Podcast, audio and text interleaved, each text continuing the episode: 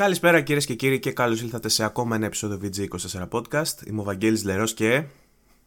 Ο Παύλος Κρούστης! Ωραία, το κάναμε τώρα. Το, άρεσε, το, μ' το, άρεσε, εδραιώσαμε. ωραίο το- Το εδραιώσαμε. το- πώς το λένε. Έτσι θα γίνεται από εδώ και πέρα.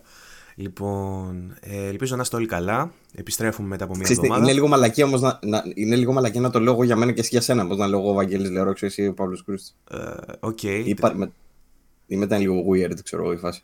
οκ. Ή Όχι, γενικά είμαστε σε weird φάση. Θα το δούμε. Την, την επόμενη φορά το πούμε αλλιώς και θα δούμε. θα βάλουμε να ψηφίζει ο κόσμος από κάτω. Πώς προτιμάτε να κάνουμε την εισαγωγή στην εκπομπή; να τελειώνετε και να λέτε τα νέα επιτέλους. Μας πρήξει τα αρχίδια με αυτήν την εισαγωγή. Ε, Ναι, κάθε εισαγωγή μου λέγα όντως πρέπει να πω πάρα πολύ σπαστικό, αλλά εντάξει, ναι, μας αρέσει και αλλά μας λίγο να πάμε φα- τα αρχίδια σας. Φαντάσου να άνοιγε και να ήθελες να, να έλεγες αυτό που πραγματικά θες να πεις και να άνοιγε η εκπομπή κατευθείαν με, με, με intro κιόλας που μας ζητάνε να βάλουμε intro ο Γκροντήρη και τα λοιπά. Μας στέλνουν- μου στείλε και εμένα Ναι. και μου είπα να βάλουμε intro. Και να πέφτει intro και με το που ανοίγει να είσαι εσύ και να λες Xbox, Xbox, Xbox, Xbox, Xbox, Xbox. Θα ήταν πιο Α, ε, Xbox, Xbox. Ναι, τέλος πάντων. Συνεχίζει να γίνεται meme ε, η εμπάθεια. Ε, σε φάση μας κάνανε και ένα σχόλιο. Ε, νομίζω ότι πετάνε πλέον σχόλια για, εμπα, για εμπαθέστατο Παύλο έτσι, για πλάκα πλέον. Κάποιος μου το είπε και στο group εντωμεταξύ ότι έλα ρε, εσύ- Α, ναι, ο Στέφανος.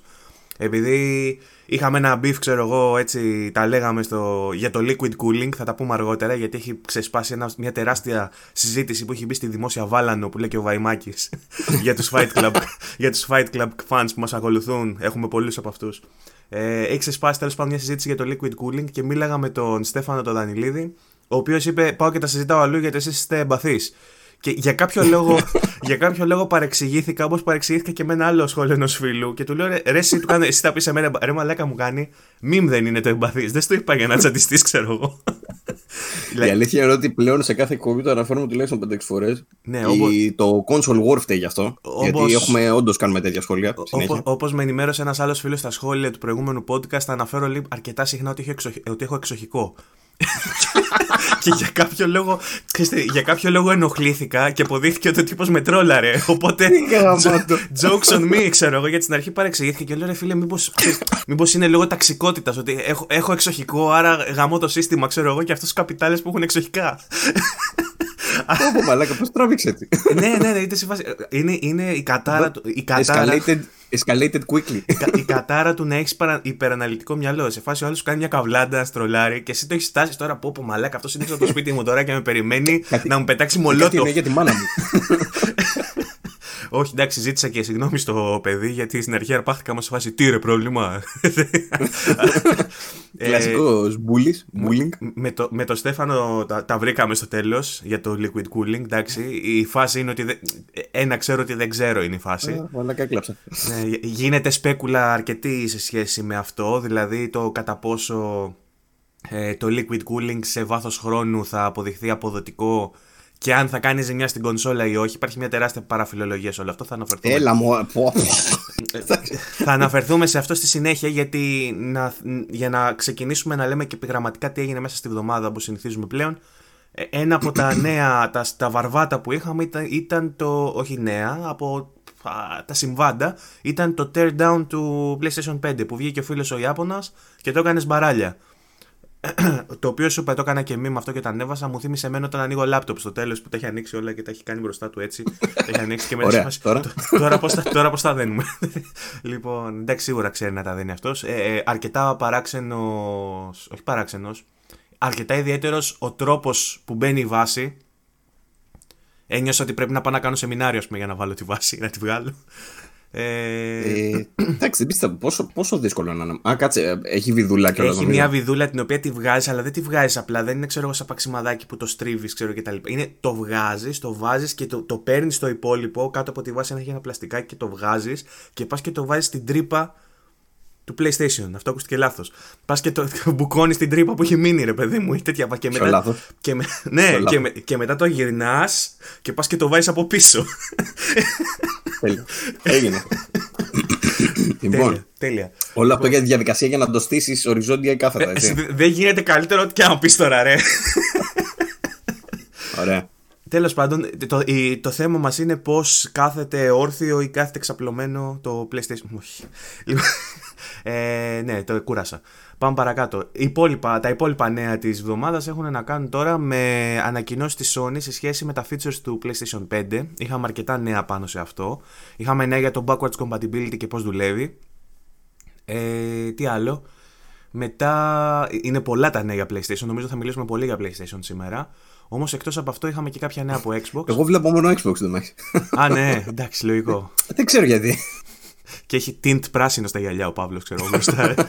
ε, Και βλέπεις το feed μου Xbox World, ξέρω εγώ. και τέτοια. Έχουμε νέα και για το Xbox. Ε, για παράδειγμα, έρχεται το Game Pass στο iOS. Ε, έχουμε νέα από την εκπροσώπηση του Xbox στην Ελλάδα.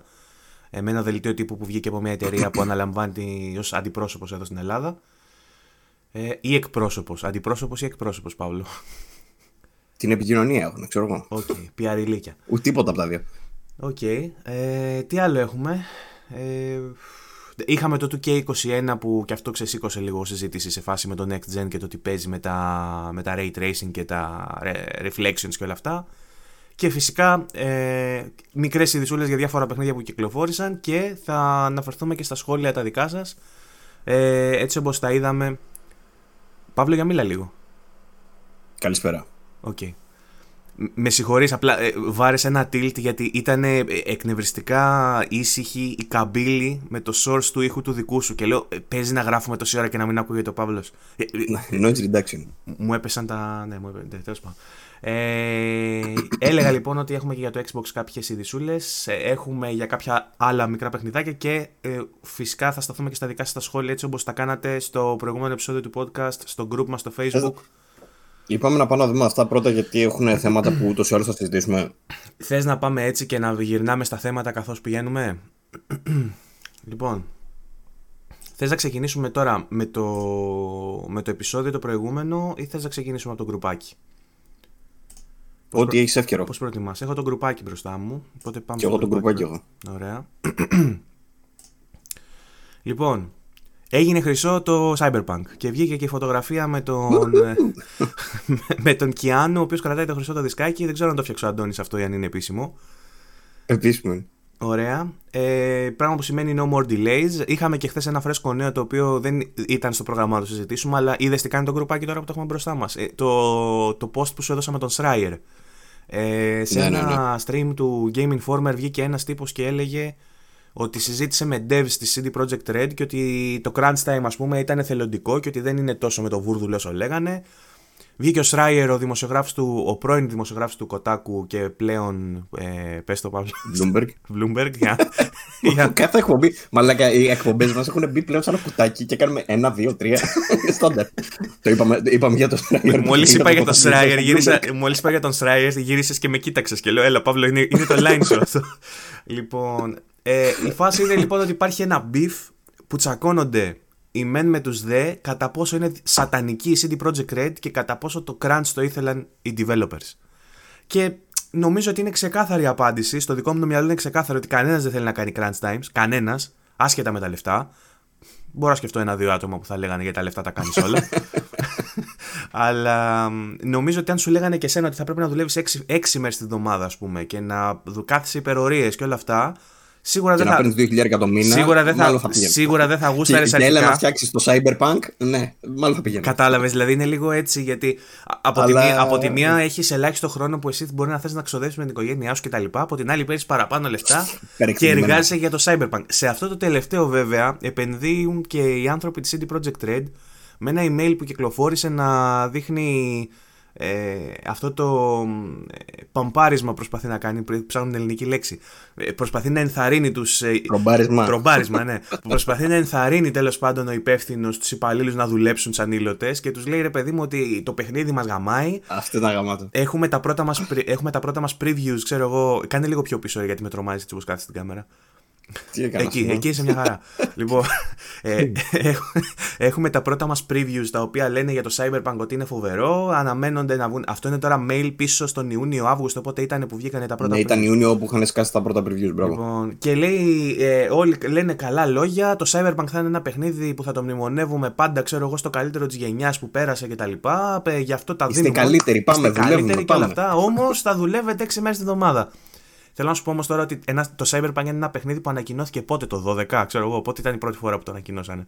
8 χρόνια. Αυτό Λοιπόν, λέγαμε. οπότε με τον σκέψου Βασίλη, ότι αυτό α- αυτοί οι άνθρωποι νομίζω ότι το, ο, ο ενθουσιασμός τους για αυτό το project πρέπει να έχει. Πρέπει να έχει κατευναστεί λίγο, πρέπει να έχει πέσει λίγο μετά από 8 χρόνια Εντάξει, ανάπτυξη. να σου πω κάτι. Σκέψου όμως, ρε φίλε, ότι είσαι στα 7-7,5 χρόνια, ξέρω εγώ, και σου λένε ότι τώρα θα πάρουμε τα πρώτα μας previews. Και σκάνε, ξέρω εγώ, Game Informer και ποιο άλλο site. Και είναι λέει πάρα πολύ ενθουσιασμένοι με αυτό που έχετε φτιάξει. Δεν θα ενθουσιαζόσουν για να πεις. Ναι. Άντε, ρε, μαλάκα, πάμε να δουλέψουμε. ο πρώτη, οπότε η πρώτη αντίδρασή σου θα ήταν να ανοίξεις μια σαμπάνια και αμέσως επόμενη να πεις τώρα θα δουλέψει παραπάνω. Μετά από 8 χρόνια. Για, για το τι λέει ο Βαγγέλης, ξέρω εγώ, του VG24. Κατάλαβες που μπορεί να στραβώ τέτοιο εκείνη τη μέρα. Οπότε, ναι, εντάξει. Ή θα- από την ανάποδη να έχουν περάσει 8 χρόνια ανάπτυξης και να βγουν και να σου πούνε στα previews για τον Μπούτσο το παιχνίδι. Νομίζω. Αν, είναι, Ναι, είναι, κάπως έτσι. είναι another day, είναι ακόμα μια μέρα στο, στο γραφείο για τη Ubisoft και την EA αυτό. να δουλεύει ο άλλος 8 χρόνια, ξέρω εγώ, στο, στη Ubisoft Άσχημα. Montreal και, και να, βγαίνει μετά το, Άσχημα. να βγαίνει το VG μετά και να λέει copy-paste το παιχνίδι. Για τον Μπούτσο. Α, γαμάτο. Τώρα πες Copy-paste, copy-paste. Το Ναι, δες. ξέρω, ξέρω τι θα πεις. Πες το, πες το. Για το, FIFA, Γαμάτο. για το FIFA θα πεις. Για το FIFA. Έσκασε λοιπόν ε, review. Εμάς δεν μας ήρθε για Switch εντωμεταξύ. Μας ήρθε το, για το review του FIFA 21. Ε, εμείς, εσείς το κάνετε σε PC τώρα, εσύ και ο Άρης. Ναι, το έχουμε πάρει. Ε, Τέλος πάντων, το IGN Αμερικής, ρε παιδί μου, έκανε το παιχνίδι και σε Switch. Το δοκίμασε και σε Switch. Και γράφει ο Θεούλης ο συντάκτης, το οποίο το συζητάγαμε και εμείς, ρε φίλε, παλιά. Δηλαδή το λέγαμε με τον Άρη στο 2K αυτό συγκεκριμένα. Ε, λέει ο Θεούλης ότι έπαιξα λίγο το παιχνίδι και ήταν ίδιο λέει με το περσινό. Η EA δεν άλλαξε τίποτα. Οπότε λέει γι' αυτό το λόγο κι εγώ. Ποστάρω λέει ακριβώς το review που ποστάρα πέρσι. Γαμάτος. Ε, και το λέγαμε με τον Έρη αυτό το πράγμα. Ότι καλά μου λέει, ο Άρης μας έλεγε για το του και δεν έχουν αλλάξει τίποτα. Έχει αλλάξει μόνο το shoot ξέρω εγώ μετρητής. Οπότε να βάλει το ίδιο review, ξέρω εγώ, συν το shoot. Για παράδειγμα. Και γελάγαμε όμως με αυτό. Ε, το IGN Αμερικής το έκανε πραγματικότητα αυτό. Πήρε και δηλαδή, μπράβο τους πήρε, γιατί κάπως έτσι δηλαδή, πρέπει να καταλαβαίνει και η εταιρεία. πήρε δηλαδή το review το περσινό του FIFA και το έκανε copy-paste και άλλαξε τον τίτλο. Όπως έκανε και η EA με το παιχνίδι. Μια χαρά. Λοιπόν, Ακριβώς. φοβερά πράγματα. Πάμε παρακάτω λοιπόν. Πολύ γέλιο αυτό, πολύ γέλιο και μπράβο στο συντάκτη που το έκανε. Γιατί και είναι και μεγάλο site θέλω να πω που το έκανε. Αν το κάνουμε εμείς, ποιος χέστηκε. Αν το, αν το κάνει το IGN, μετράει. Λοιπόν, Ε, ε, αμέσως επόμενο θέμα στο, στο community τα έχω πάρει ανάποδα την προηγούμενη εβδομάδα δηλαδή. Τα έχω πάρει χρονολογικά τι συνέβη πρώτα. Περίμενε, περίμενε, κάτι ήθελα να σου πω Α, για το Cyberpunk. OK. Ε, το ότι έγινε gold, να πούμε σε όσους δεν ε, ξέρουν, είναι ότι κλείνει η ανάπτυξή του και ότι αρχίζουν και τυπώνουν δισκάκια. Έτσι, αυτή είναι η διαδικασία. Αυτό σημαίνει ότι έγινε gold, έγινε χρυσό. Ε, το οποίο σημαίνει και αυτό που έγραψε ο Αντώνης ότι δεν υπάρχουν πλέον καθυστερήσεις. Αποκλείεται δηλαδή να πάρει αναβολή πλέον. Ε, και επίσης βγήκε και μια ανακοίνωση για το ότι θα βγει ένα tabletop. Δεν έχω ιδέα από tabletops και τέτοια. Υπάρχει κόσμος όμως που ασχολείται full. Ε, ε, επιτραπέζιο είναι, δεν έχω καταλαβεί. Είναι κάτι ανάμεσα σε επιτραπέζιο και ηλεκτρονικό είδος. Δεν... Ξέρεις Έχω εσύ; μπροστά μου.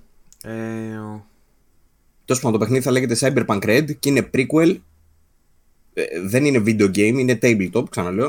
Ε, είναι, του- ε, είναι, Cyberpunk core, 2047. είναι core rulebook αυτό που θα βγει. Πρέπει να είναι όπως είναι στο DD που έχει το βιβλίο με τους κανόνες, Εντάξει. παιδί μου, για να παίξεις RPG σε φάση. Κατάλαβες. Ε, Πώς είναι το DD, τέτοιο. Ναι, ναι, ναι. ναι. Μμ. Ε, θα είναι prequel πάντως του, του κανονικού του παιχνιδιού που περιμένουμε. Αυτό ήθελα να πω για το Cyberpunk. Επίσης, διάβασα κάπου ότι μιας και πιάσαμε τη CD Projekt ότι το Witcher ήδη ετοιμάζεται λέει τρίτη σεζόν από το Netflix. Καλά πήγε αυτό. Καλά πήγε αυτό. Και χωρίς να το λες ειρωνικά, το καλά πήγε αυτό. Ναι, ισχύει. Βέβαια, να δούμε και τη δεύτερη σεζόν κάποια στιγμή. Ναι, μόνο θα σκάσει και αυτή. Πού θα πάει; Οκ. Συνεχίζω, το αφήνουμε το Cyberpunk. έτσι. Ναι, ναι, μπο- μπο- προχώρα. CD δεν έχω κάτι άλλο. Λοιπόν, το επόμενο που έχουμε, γιατί είπαμε τα παίρνουμε χρονολογικά από την προηγούμενη εβδομάδα και ερχόμαστε στο σήμερα. Το επόμενο που είχαμε ήταν μια συζήτηση που άνοιξε στο γκρουπάκι με τον Αντώνη τον Κοντοδήμα να ρωτάει ε, ποιες, θα ήθελε, ποια, ποιες θα θέλαμε να είναι οι, οι λειτουργίες και οι ρυθμίσεις που περιμένουμε να έχει Day One η κονσόλα. Και είχαμε πολλά σχόλια από κάτω. Ε, ξεχώρισες κάποιο, Παύλο; Ε, το δικό σου που λες αυτό για, το, για τα Υποστήριξη social media. για social που... media, facebook κτλ. Έτσι. Που θες να μεγαλώνει το e-πίνες. Θέλω να Ή μεγαλώνει πίνες. το e μου. Λοιπόν, η φάση είναι ότι είχαμε πει στο προηγούμενο podcast, πρέπει να κάνω και μια διόρθωση. Είχα, είχα, είχα πει ότι επιστρέφει, μάλλον είχα πει κατά λάθος ότι επιστρέφει το Facebook στο PlayStation. Ενώ ήταν ανάποδο, επιστρέφει το PlayStation στο Α, μπράβο. Facebook. Ε, αυτό που είχε γίνει ουσιαστικά είναι ότι μποϊκόταρε. Να- Και να σας θυμίσω εδώ ότι μποϊκοτάρω το PS Plus. Όχι, κάτσε να το σβήσω και αυτό από τη λίστα. Λοιπόν, ναι, έχω, κοίτα, τετραδιάκι εδώ πέρα και σημειώνουμε. κάνουμε. λοιπόν, ε, μ, είχα, είχαμε πει ότι μποϊκοτάρει, βασικά δεν το είχαμε πει, το λέμε τώρα, γιατί το είχαμε πει ανάποδα επιγραμματικά. Μποϊκόταρε το, σ- η PlayStation, η Sony PlayStation, τέλος πάντων, το συγκεκριμένο page, Sony PlayStation και όχι Sony σκέτο, ας πούμε. Μποϊκόταρε το Facebook και δεν είχε ανεβάσει κανένα post sponsored κτλ. στη σελίδα του. Γιατί δια- είχε διαμαρτυρηθεί τέλος πάντων για τις συνθήκες νομίζω στο, ε, στο facebook σε σχέση με τα sponsored και ε, τέλος πάντων δεν θυμάμαι ακριβώς τι παίζει, το, είχα- το διάβασα αλλά το ξέχασα ήδη. Ε, η φάση είναι ότι γύρισε. Και ε, το γεγονός ότι ήταν σε διάσταση αυτοί οι δύο ε, ενδέχεται να είχε επηρεάσει και το ότι έφυγαν οι λειτουργίες αυτές από το PlayStation ε, του Facebook και δεν μπορούσατε πλέον να αποστάρετε πράγματα στο Facebook από το PlayStation κτλ. Τώρα που ήρθαν πιο κοντά και τα βρήκανε, εικάζουμε ότι μπορεί στο PlayStation 5 να υπάρχουν να υπάρχει δυνατότητα να κάνετε share στο Facebook κτλ. Οπότε, ε, αν εγώ έχω να περιμένω κάτι, είναι αυτό. Να μπορώ δηλαδή να ανεβάζω φωτογραφίες και βίντεο από το PlayStation 5 στο Facebook για να μπορώ να κάνω flex ότι έχω PlayStation 5 και ότι παίζω το τάδε παιχνίδι. Φυσικά κάνω πλάκα έτσι, αλλά εννοείται ότι θα το κάνω. Ε, Όλη, όλη αυτή η εκπομπή είναι μια πλάκα. Γενικότερα να μην παίρνετε ποτέ σοβαρά αυτά που λέμε. Λοιπόν, Εννοείται. λοιπόν, ε, Μανώλης Παραγιός γράφει υποστήριξη Discord. Ο Αντώνης κάνει ε, και προώθηση του Discord server που έχουμε και εμείς. Το Video Games 24GS Discord server. ευκαιρία βρήκε το παιδί, καλά κάνει. Ε, και άλλοι το ζητάνε το Discord βέβαια. Και δεύτερος, Άγγελος Ασημινάκης λέει υποστήριξη Discord. Ε, που είναι full βασικό. Να πούμε ότι το Xbox, για να κάνουμε και το, την πρόθεση του Xbox, το Xbox έχει νομίζω υποστήριξη, δεν έχει; Δεν ασχολούμαι καθόλου με αυτά. Δεν έχω ιδέα. Ή, ή είναι ότι Και έχει- όταν λέω δεν ασχολούμαι με αυτά, δεν εννοώ με Xbox, εννοώ με Discord. Ναι, βασικά νομίζω ότι η Microsoft έχει σχέση με το Discord. Δεν ξέρω όμως αν στο Xbox έχει εφαρμογή Discord. Ρωτάω εσένα που είσαι Xboxάκιας αν έχει. δεν έχω ψάξει καθόλου για Discord το Xbox. Δεν ξέρω. Νομ- Λογικά θα έχει. Πρέπει να έχει. Πάντως στο PlayStation δεν υπάρχει. Ελπίζουμε να το δούμε. Λοιπόν, Τζον Αιγινήτη λέει: Θέλω γρήγορο λογισμικό να μην κολλάει όταν πάω να δω ένα μήνυμα την ώρα που παίζω ή όταν αργεί να φορτώσει το PlayStation Store. Κάτι που είδα και στο Xbox και μου άρεσε να μπορείς να κάνεις παύση ένα παιχνίδι και να μπει σε άλλο παιχνίδι εφαρμογή χωρίς να επηρεάζει καθόλου το ένα το άλλο. Λοιπόν, αυτό είναι το λεγόμενο quick resume έτσι όπως το έχουμε δει στο Xbox. Ε, μ, ε, το, το δεύτερο μέρος της ερώτησης. Το πρώτο είναι να είναι γρήγορο το λογισμικό. Είχαμε πει ότι το PlayStation 4 είναι ε, ψηλο web-based το store, αν όχι full web-based το store. Και το, και το πόσο αργό είναι το μενού, το βασικό, ε, ενδεχομένως οφείλεται ε, στην γενικότερη ταχύτητα του συστήματος. Οπότε εφόσον βελτιώνεται αισθητά ας πούμε η δύναμη διαθέσιμη στο PlayStation 5 είναι κάτι που θα μπορούσε να ισχύει, μακάρι να το δούμε και αυτό. Ε, Ε, και προφανώς μετράει αυτό που λέει ο Βαγγέλης τώρα web-based, εννοεί ότι μετράει και το Ιντερνετ, έτσι. Δηλαδή, αν όσο και οι servers της Sony, όσο πιο ε, γρήγορα μπορούν να δώσουν τη σελίδα για να τη δει ο χρήστης, τόσο πιο γρήγορα θα φορτω- φορτώνει και το store. μμμ. Λοιπόν, η Gogoi Black λέει ότι θα ήθελε να δει κάτι καινούργιο με τα trophies. Ε, το οποίο το είδαμε το Το Max οποίο το είδαμε αργότερα μες στη βδομάδα, προφήτης. Το έγραψε κιόλας νομίζω στο παραπάνω το πώ θα το δούμε. Ότι ε, το είχε πει και έγινε όντως. Αλλά άλλαξε η δομή των τρόφι. Θα, θα, θα αναφερθούμε σε αυτό σε λίγο. Ε, και ε, ένα- κάτι προβλήματα που έχει με το Region ότι δεν αναγνωρίζει που βρίσκεται και θα έπρεπε να μπορεί να αναγνωρίζει. Λοιπόν, τι άλλο, έχουμε καμία καλή. Α, ε, για το share των account, αν θα έχει αυτό με το primary και το secondary account, λογικά θα ισχύει. Το είχαμε πει στο προηγούμενο επεισόδιο ότι ε, υπάρχουν οι έννοιες primary console ακόμα κτλ. Τώρα το πώς ακριβώς θα μπορείς να κάνεις ε, να χρησιμοποιείς τις άδειες για τα παιχνίδια ε, είναι μια λεπτομέρεια που δεν την ξέρουμε ακόμα πώς θα λειτουργήσει αναλυτικά, όμως ξέρουμε ότι θα, υπάρχει, θα εξακολουθεί να υπάρχει αυτό με το primary και secondary console. Λοιπόν, πάμε στο επόμενο. Ε, βλέπουμε εδώ memes. ε, α, το πρώτο μεγάλο update για τον Ghost of Tsushima φέρνει το νέο multiplayer mode. Α, ναι, αυτό σκάει τώρα, ε. Ε, Sky σύντομα. Ψάχνω 16 να του το- μηνός. Ψάχνω να το βρω κιόλας, αλλά δεν το βρίσκω. 16 του μηνός. 16 Οκτωβρίου, Ghost of ε, Tsushima Legends Multiplayer Co-op Mode. Ε, θα έρθει με update για όλους τους χρήστες του Ghost of Tsushima. Θα μπορείτε να παίξετε co με τους φίλους σας. Ε, θα έχει νομίζω διάφορα modes. Από... Δεν... Είχαμε ξανακάνει ανάλυση τώρα παλιότερα, δεν τα θυμάμαι τώρα. Ε, θα είναι το update 1.1. Ε, θα φέρνει λέει νέο, νέο, εξοπλισμό, νέο, νέο εξοπλισμό για το Jin, ε, armor loadouts, ένα νέο άλογο, τα νέα charms, ενώ θα εμπλουτιστούν και τα τρόπια του παιχνιδιού. Ε, θα έχει λέει δύο story missions, ε, θα έχει μάλλον story missions με δύο παίκτες, survival missions με τέσσερις παίκτες, τέσσερις κλάσεις χαρακτήρων, samurai, hunter, ronin και assassin, με τον Ronin να μπορεί να επικαλυφθεί τα spirit dogs. Τέλος στο μέλλον θα προσθεθούν και raid missions. Η πρόσβαση του Ghost of Tsushima Legends θα γίνεται μετά την αναβάθμιση του βασικού παιχνιδιού στο update 1.1 και θα μπορείτε να αποκτήσετε πρόσβαση αφού βάλετε στη βιβλιοθήκη σας την δωρεάν εφαρμογή. Για πρόσβαση στο online παιχνίδι απαιτείται συνδρομή PlayStation Plus. 16 Οκτωβρίου λοιπόν, σε 6 μέρες από σήμερα που γράφουμε το podcast. Δωρεάν update code του Σίμαν θα παίζετε διπλό. Μια χαρά. Λοιπόν. Ωραίο αυτό. Αναρωτιέμαι πάρα πολύ για να σου πω την αλήθεια γι' αυτό. Θέλω να δω πώς θα παίζει, πώς θα συνεργάζονται οι παίχτε, τέτοια πράγματα. Ένας φίλος εδώ μας είπε ότι προσπάθησε να κάνει backup τα saved files του και προφανώς τα έχασε. Προσοχή σε αυτό, γιατί τώρα νομίζω πολλοί κόσμος θα, ε, θα πρέπει να κάνει αυτή τη διαδικασία. Βέβαια, είδαμε και στα νέα αυτά που σας είπα ότι θα αναφερθούμε στη συνέχεια με τις λεπτομέρειες για το PlayStation 5 ότι θα υπάρχει εύκολος τρόπος να μεταφέρεις τα save files και το, τα data από το PlayStation 4 στο PlayStation 5 και θα γίνεται είτε μέσω LAN είτε μέσω Wi-Fi πλέον. Ρε φίλε, το πρόβλημά μου αυτό ξέρεις ποιο είναι. Αν και μπορούμε να το πούμε στη συνέχεια, αλλά θέλω να το αναφέρω τώρα. Mm-hmm. Σου λέει ότι θα μπορείς να μεταφέρει τα, τα, τα, τα αρχεία σου ξέρω εγώ, μέσω LAN ή μέσω WiFi που είπες. Αυτό όμως προποθέτει να έχεις και τις δύο κονσόλες συνδεδεμένες και τις δύο κονσόλες συνδεδεμένες να τις βλέπεις. Ε, εγώ αυτό που κάνω πάντα είναι ότι βγάζω την κονσόλα, την αφήνω στην άκρη, βάζω την άλλη θέση της. Mm-hmm. Αυτό το πράγμα λοιπόν δεν μπορώ να το κάνω. Οπότε μου φαίνεται πολύ πιο λογικό να τα περάσω τα saves μέσα σε ένα σκληρό δίσκο ή να τα ανεβάσω στο PS Plus, που είναι πολύ πιο Εκτός αν βέβαια και εσύ, σαν εμένα, μποϊκοτάρεις το PS Plus. Ε, Εγώ δεν μποϊκοτάρω το PS Plus. Ωραία. Ε, κοίτα, η φάση όμως ποια είναι τώρα, ότι προσπάθησε ο φίλος εδώ πέρα να κάνει backup τα files και μετά έδωσε την κονσόλα και πήγε να ναι, βάλει το στικάκι στο 5 και δεν έχει πλέον την, την 4. Οπότε μάλλον δεν τράβηξε σωστά το backup και έμεινε χωρίς save files. Ναι. Η ερώτηση που μου έκανε μετά συμπληρωματικά ήταν αν θα μπορέσει να δανειστεί ένα save file από άλλον φίλο του αυτή είναι μια ερώτηση που τη, τη ρωτάει ο κόσμος συχνά. Δεν γίνεται αυτό, γιατί να υπενθυμίσουμε ότι τα save files αντιστοιχίζονται με έναν μόνο λογαριασμό, με ένα, με ένα μόνο PSN ID. Οπότε, ο παίκτης που έχει κάνει το save, μόνο αυτός ο παίκτης μπορεί να χρησιμοποιήσει το save file. Δεν μπορεί ένα άλλο προφίλ, ένας άλλος παίκτης με τον δικό του λογαριασμό να χρησιμοποιήσει το save file του άλλου. Οπότε, δυστυχώς ο φίλος ο Χρήστος εδώ πέρα το ήπια. Λοιπόν, την ήπια, ξέρω εγώ πώς το λέτε εσείς στο χωριό.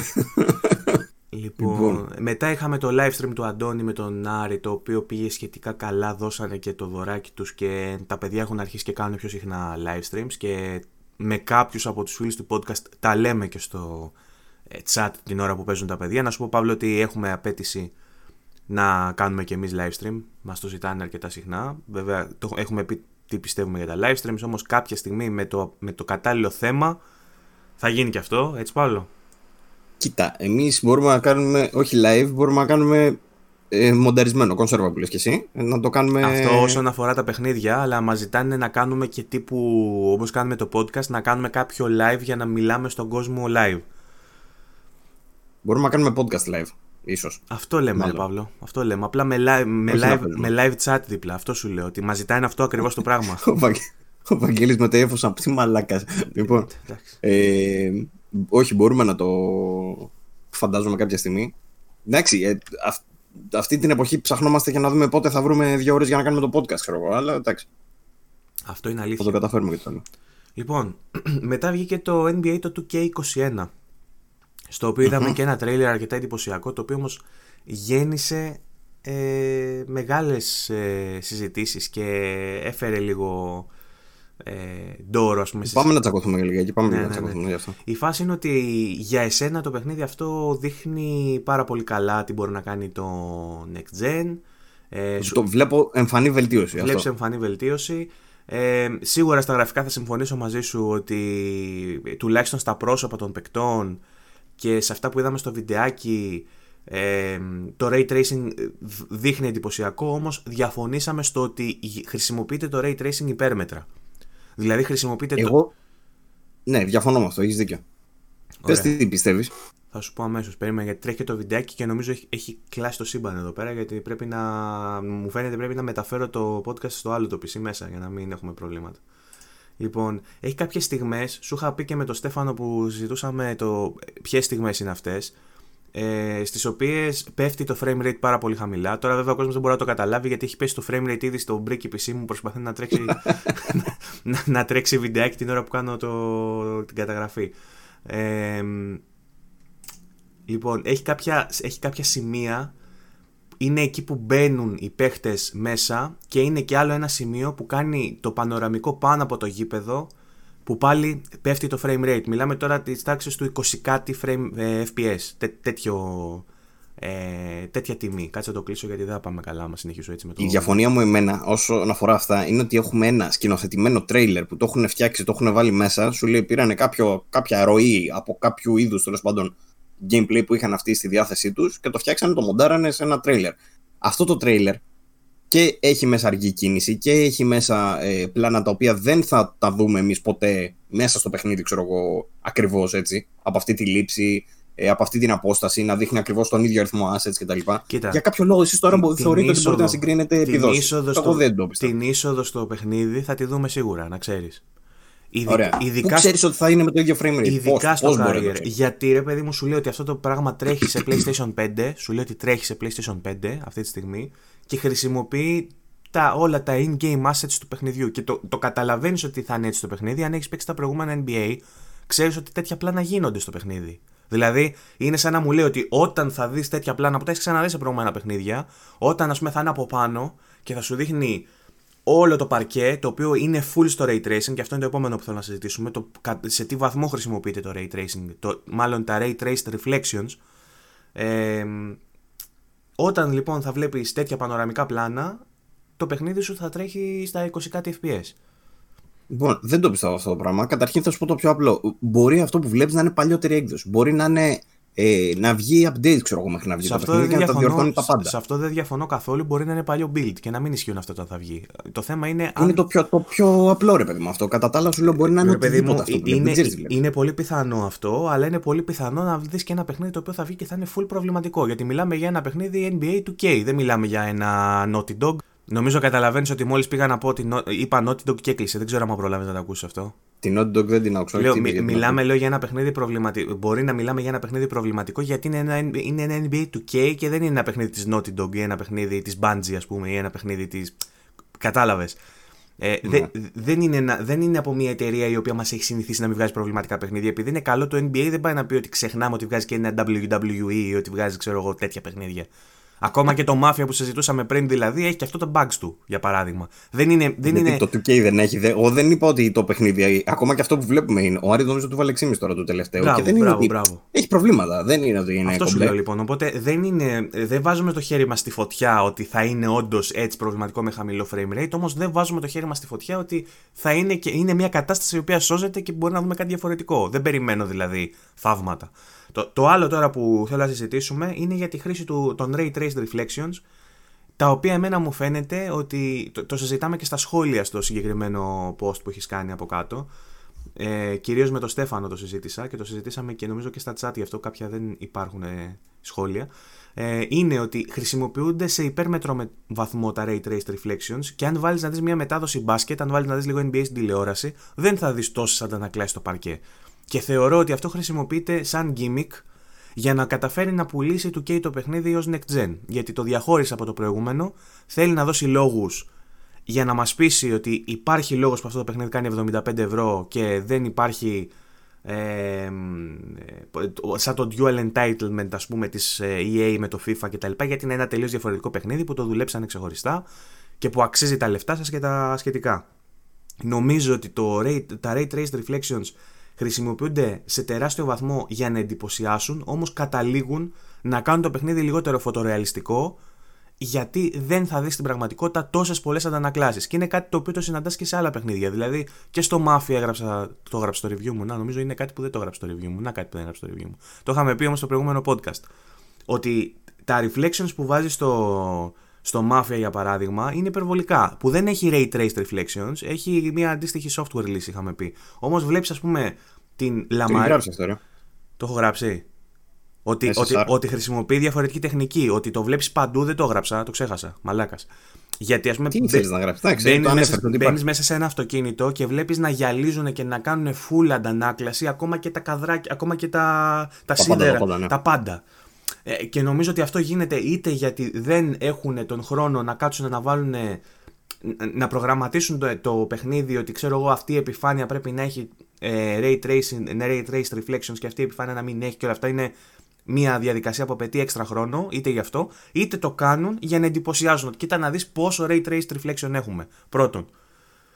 Λοιπόν, και ε, αυτό όλο μου θυμίζει τη, την κατάσταση που βλέπαμε στην προηγούμενη γενιά όταν πρωτοκυκλοφόρησε που είχαμε παντού particle effects. Είχαμε full particle effects παντού. δηλαδή, Πού μωρέ, δεν θυμάμαι. infamous. Το Infamous θυμάμαι. Infamous. Ναι, αυτό. Full σπίθες, full σπίθες παντού. Ε, Εντάξει, ωραίο. το, το Deep Ωραίο. Down που σου τυζάρανε σαν next gen παιχνίδι. Τι σου έδειχνε το Deep Down, particle effects που πήγαινε σε κάτι ρίξ Ε, Κάτι και που δεν θα έβαζε. δω ποτέ. Που δεν το είδαμε ποτέ, ακριβώς. Λοιπόν, δεν ξέρω π- πόσα άλλα παραδείγματα θες να σου δώσω. Πάντως, η, η φάση στην προηγούμενη γενιά ήταν τα αυτά. Ήταν τα particle effects. Οι καπνοί, τα particle effects, αυτά. Volumetric, όλα, όλα αυτά. Τώρα έχουμε αντίστοιχα την εποχή των Ray Trace Reflections και νομίζω στα πρώτα δύο χρόνια θα πήξουμε σε αυτό και είναι λογικό να πήξουμε γιατί και ο απλός ο κόσμος που μπαίνει να κάνει συζητήσεις είναι πού είναι το Ray Trace και τέτοιο. Γιατί μας λένε για Ray Tracing και δεν το βλέπουμε και πού είναι η διαφορά και σε κάτι διαφορά. Για να πείσουν αυτοί ότι έχει σημασία το Ray Tracing, ενώ το Ray Tracing έχουμε ξαναπεί ότι είναι κάτι εντελώς διαφορετικό, ε, γιατί ε, μπορεί να επηρεάσει πολλούς τομείς του παιχνιδιού πέραν από τις αντανακλάσεις. Επειδή αυτό είναι το πιο εμφανές, είναι το μόνο παράδειγμα που μπορείς να το δείξεις στον άνθρωπο. Να το, αυτό είναι το ray, trace, είναι ray tracing. Ενώ τα υπόλοιπα έχουν να κάνουν με το φως, το πώς αντιδρά πάνω σε επιφάνειε και αυτά που έχουμε πει και σε προηγούμενα επεισόδια, δεν μπορείς τόσο εύκολα να το εξηγήσει στον άλλον. Ενώ ένα ray traced reflection του λες: Κοίτα τι ωραίο που είναι αυτό που αντανακλά. Οπότε Κοίτα το, κοίτα το. θα βλέπουμε παντού αντανακλάσει, θα πήξουμε στην αντανάκλαση. Και αυτό είναι κάτι που εμένα δεν μου αρέσει ιδιαίτερα. Λοιπόν, Λοιπόν. εγώ δεν μιλάω για ray tracing γιατί την προηγούμενη φορά που πήγα να το αναλύσω μου λέει ο Στέφανος ότι δεν τα είπα ωραία, οπότε δεν λέω τίποτα. Να παρεξηγήθηκες κι αυτό εσύ. που... Ε, βέβαια, τι, ε, μόνος εσύ θα παρεξηγήσει, εγώ δεν θα παρεξηγηθώ δηλαδή. ε, και έγραψα ένα κατεβατό τέλο πάντων ο Στέφανος με αυτά που ήδη είχα πει εγώ εντωμεταξύ στην εκπομπή. Δεν ξέρω για ποιο λόγο μου είπε ότι δεν τα είπα. Anyway, ε, μ' αρέσει κάθε φορά που έχουμε πάει σε αυτό με τον Στέφανο. Δηλαδή, λέω κάτι, μου γράφει μετά, απαντάμε, συνεχίζει μετά γραπτός. Είναι, είναι πο- πάρα πολύ ωραίο αυτό. Λοιπόν, ρε, δεν πρέπει να το φέρουμε κάποια στιγμή στην εκπομπή. Ναι, Δεν νομίζω να κάτσει ασχοληθεί, αλλά να το πούμε. Εντάξει, γιατί, χαλαρά. Λοιπόν, ε, αυτό που είδα εγώ στο 2K και με χάλασε, καταρχήν να πω ότι οι αντανακλάσεις που λες δεν νομίζω ότι είναι σε τέτοιο βαθμό που είναι τόσο ενοχλητικές. Για παράδειγμα, πάνω στα δέρματα, βλέπεις ότι η αντανάκλαση είναι σωστή, είναι ωραία. Ή πάνω στη, μμ, στις μπασκέτες, ξέρω εγώ. Πώς Θα φαίνεται σου το, πω, το γυαλί είναι της μπασκέτας. ωραίο, είναι ωραίο. Αν βάλεις έναν παίκτη μέσα σε ένα στούντιο και πέσουν πάνω του τα flash, θα είναι έτσι. Θα Ναι. είναι πολύ ρεαλιστικό. Ναι. Το θέμα είναι ότι μέσα σε ένα γήπεδο δεν έχει από όλε τι πλευρές αυτόν τον φωτισμό. Μπορεί και να έχει, ρε παιδί μου. Θέλω να πω, δεν μου φαίνεται τόσο Βάλε μη έναν, ρεαλιστικό. βάλε Εντάξει, έναν, μπορεί να είναι βάλε λίγο έναν υπερβολικό. αγώνα μπάσκετ. Βάλε έναν αγώνα μπάσκετ να δεις. Ε, μανία, κόλλησε. Μπορεί και να είναι. Αυτό θέλω. Δεν μου φαίνεται τόσο εκτός. Μπορεί, έχεις δίκιο. Συμφωνώ με αυτό που λες ότι κατά πάσα πιθανότητα να το χρησιμοποιούν ε, με, με λιγότερο καλή ρύθμιση τα πρώτα χρόνια και πιθανότητα να δούμε καλύτερες υλοποιήσεις αργότερα. Αλλά δεν μου φαίνεται τόσο extreme. Αυτό που μου φάνηκε χοντρή μαλακία, χοντρή όμως, είναι ο υδρότας. Παντού βλέπεις υδρότα και συγκεκριμένα στα γονίδια όχι και τόσο καλά φτιαγμένα. Δηλαδή, ε, βλέπεις υδρότα στα μέτωπα, υδρότα στα. δέ- Ο υδρότας δεν φαίνεται πάντα. Ή μπορεί να φαίνεται ότι γυαλίζει, ή μπορεί να φαίνεται κάπως αλλιώς. Τον υδρότα, ας πούμε, δεν τον έχουν πετύχει full. Φαίνεται λίγο σαν να είναι από την προηγούμενη γενιά που το κάνανε όντως επίτηδες για να μας δείξουν: Κοιτάξτε, μπορούμε να φτιάξουν υδρότα. Τώρα φαίνεται λίγο περίεργο. Απλά αυτό θα πω. Εμένα με χάλασε, ας πούμε, ο υδρότας. Εσύ έχεις πρόβλημα με τα- με τους φωτισμούς, εγώ έχω με τον υδρότα. Ναι, δεν με ενοχλεί αυτό. Ε, είδε- και ο υδρότας είναι υπέρμετρος. Γιατί είναι το hashtag. Ακριβώς. Είναι το hashtag του Ακριβώς. επεισοδίου. Ε, Ε, ε, ε, εμπάθεια, hashtag, στο VG24 podcast θα βάζουμε πλέον. Hashtag εμπάθεια, hashtag υπέρμετρο. Ναι, σκέψε όμως την ποιοτική διαφορά ε, με άλλα hashtags που είναι σε φάση, ξέρω, οι φίλοι unboxholics που βάζουν πουτάνα όλα, ενώ εμείς βάζουμε υπέρμετρος. Ε, Έτσι. Είναι, λέ- κα- είναι, είναι α- άλλη- άλλη- Είμαστε πιο λόγοι, ρε παιδί μου. Έτσι, φαίνεται αυτό το πράγμα. Άλλωστε από, ότι, από όλα αυτά που λέμε στην στο εκπομπή. trending πουτάνα όλα νούμερο 1, ε, υπέρμετρος νούμερο 5768. Υπέρμετρος. Λοιπόν, πάμε για στο υπε- επόμενο υπέρμετρο λοιπόν, νέο. ε, εκτός από αυτό, εντωμεταξύ, είπα για να τελειώνουμε με το 2K ότι σημασία έχει να δούμε και next gen ε, επεμβάσεις στο gameplay. Gameplay. Ακριβώς. Γιατί είναι ένα παιχνίδι που. Δεν νομίζω να δεις. Μπράβο. Ε, ε, έβγαλε ένα blog post του K που έλεγε ότι και καλά ετοιμάζουμε μεγάλες διαφοροποιήσεις και εκεί πέρα. Revamped shooting και όλα αυτά που είναι το ίδιο copy-paste του δελτίου τύπου που βγαίνει κάθε χρόνο. Ναι, ότι και καλά φέτος το shoot θα είναι επανάσταση. Το είπαν και για το φετινό. Και ο Πάρης είπε ότι το shoot ναι, έχει αλλάξει. Δεν είναι ότι αλλάζει το παιχνίδι. Σίγουρα. Δεν είναι Καταρχήν δεν είναι επανάσταση γιατί το είχαν ξαναχρησιμοποιήσει πριν κάποια χρόνια. Ε, Κατά δεύτερον είναι χάλια. Ε, το συζητούσα και με τον Γιώργο το Μαυράκη αυτό, ο οποίος έπαιζε μπάσκετ και επαγγελματικά σε κάποια φάση, οπότε ξέρει το μπάσκετ του, για να το πούμε με εξελινισμένη την έκφραση, και μου λέει ότι το σημαντικότερο πρόβλημά του που συμφωνώ και εγώ σε αυτό με τα λίγα που ξέρω για μπάσκετ και από αθλητισμό, είναι ότι η AI είναι προβληματική. Δεν μπορεί, για παράδειγμα, να κάνει pick and roll το παιχνίδι.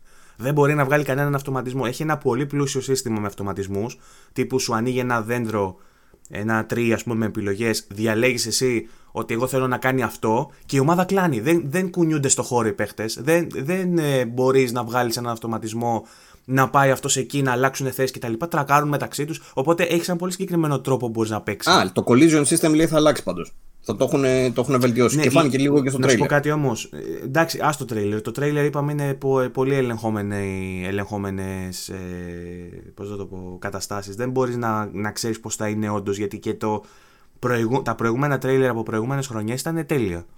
Δηλαδή, αν εξαιρέσεις τον υδρότα και το, και το παρκέ που φωτίζεται έτσι όπως φωτίζεται, ε, οι, οι φάσεις με τους παίχτες να κάνουν flex που κάνουν Α, σας γάμισα, αυτά που βάζουν, ξέρω εγώ, είναι το ίδιο με προηγούμενες χρονιές. Δεν καμία διαφορά. Ε, ε, στο, στο φετινό το τρέιλερ είδαμε και δύο εντυπωσιαστήκαμε με τη φάτσα. Ναι, φοβερά, φοβερά face Ναι, δηλαδή ε, έχει βελτιωθεί και το animation στο, στα πρόσωπα κτλ. Λεπτομέρειες. Αλλά ναι. δεν είναι ότι αυτό είναι το top. Δηλαδή βελτιώθηκε, αλλά δεν είναι ότι αυτό μας έριξε τα σαγόνια. Τα σαγόνια μας τα έριξαν άλλα πράγματα και περιμένουμε να δούμε και το gameplay. Το διχτάκι, ας πούμε.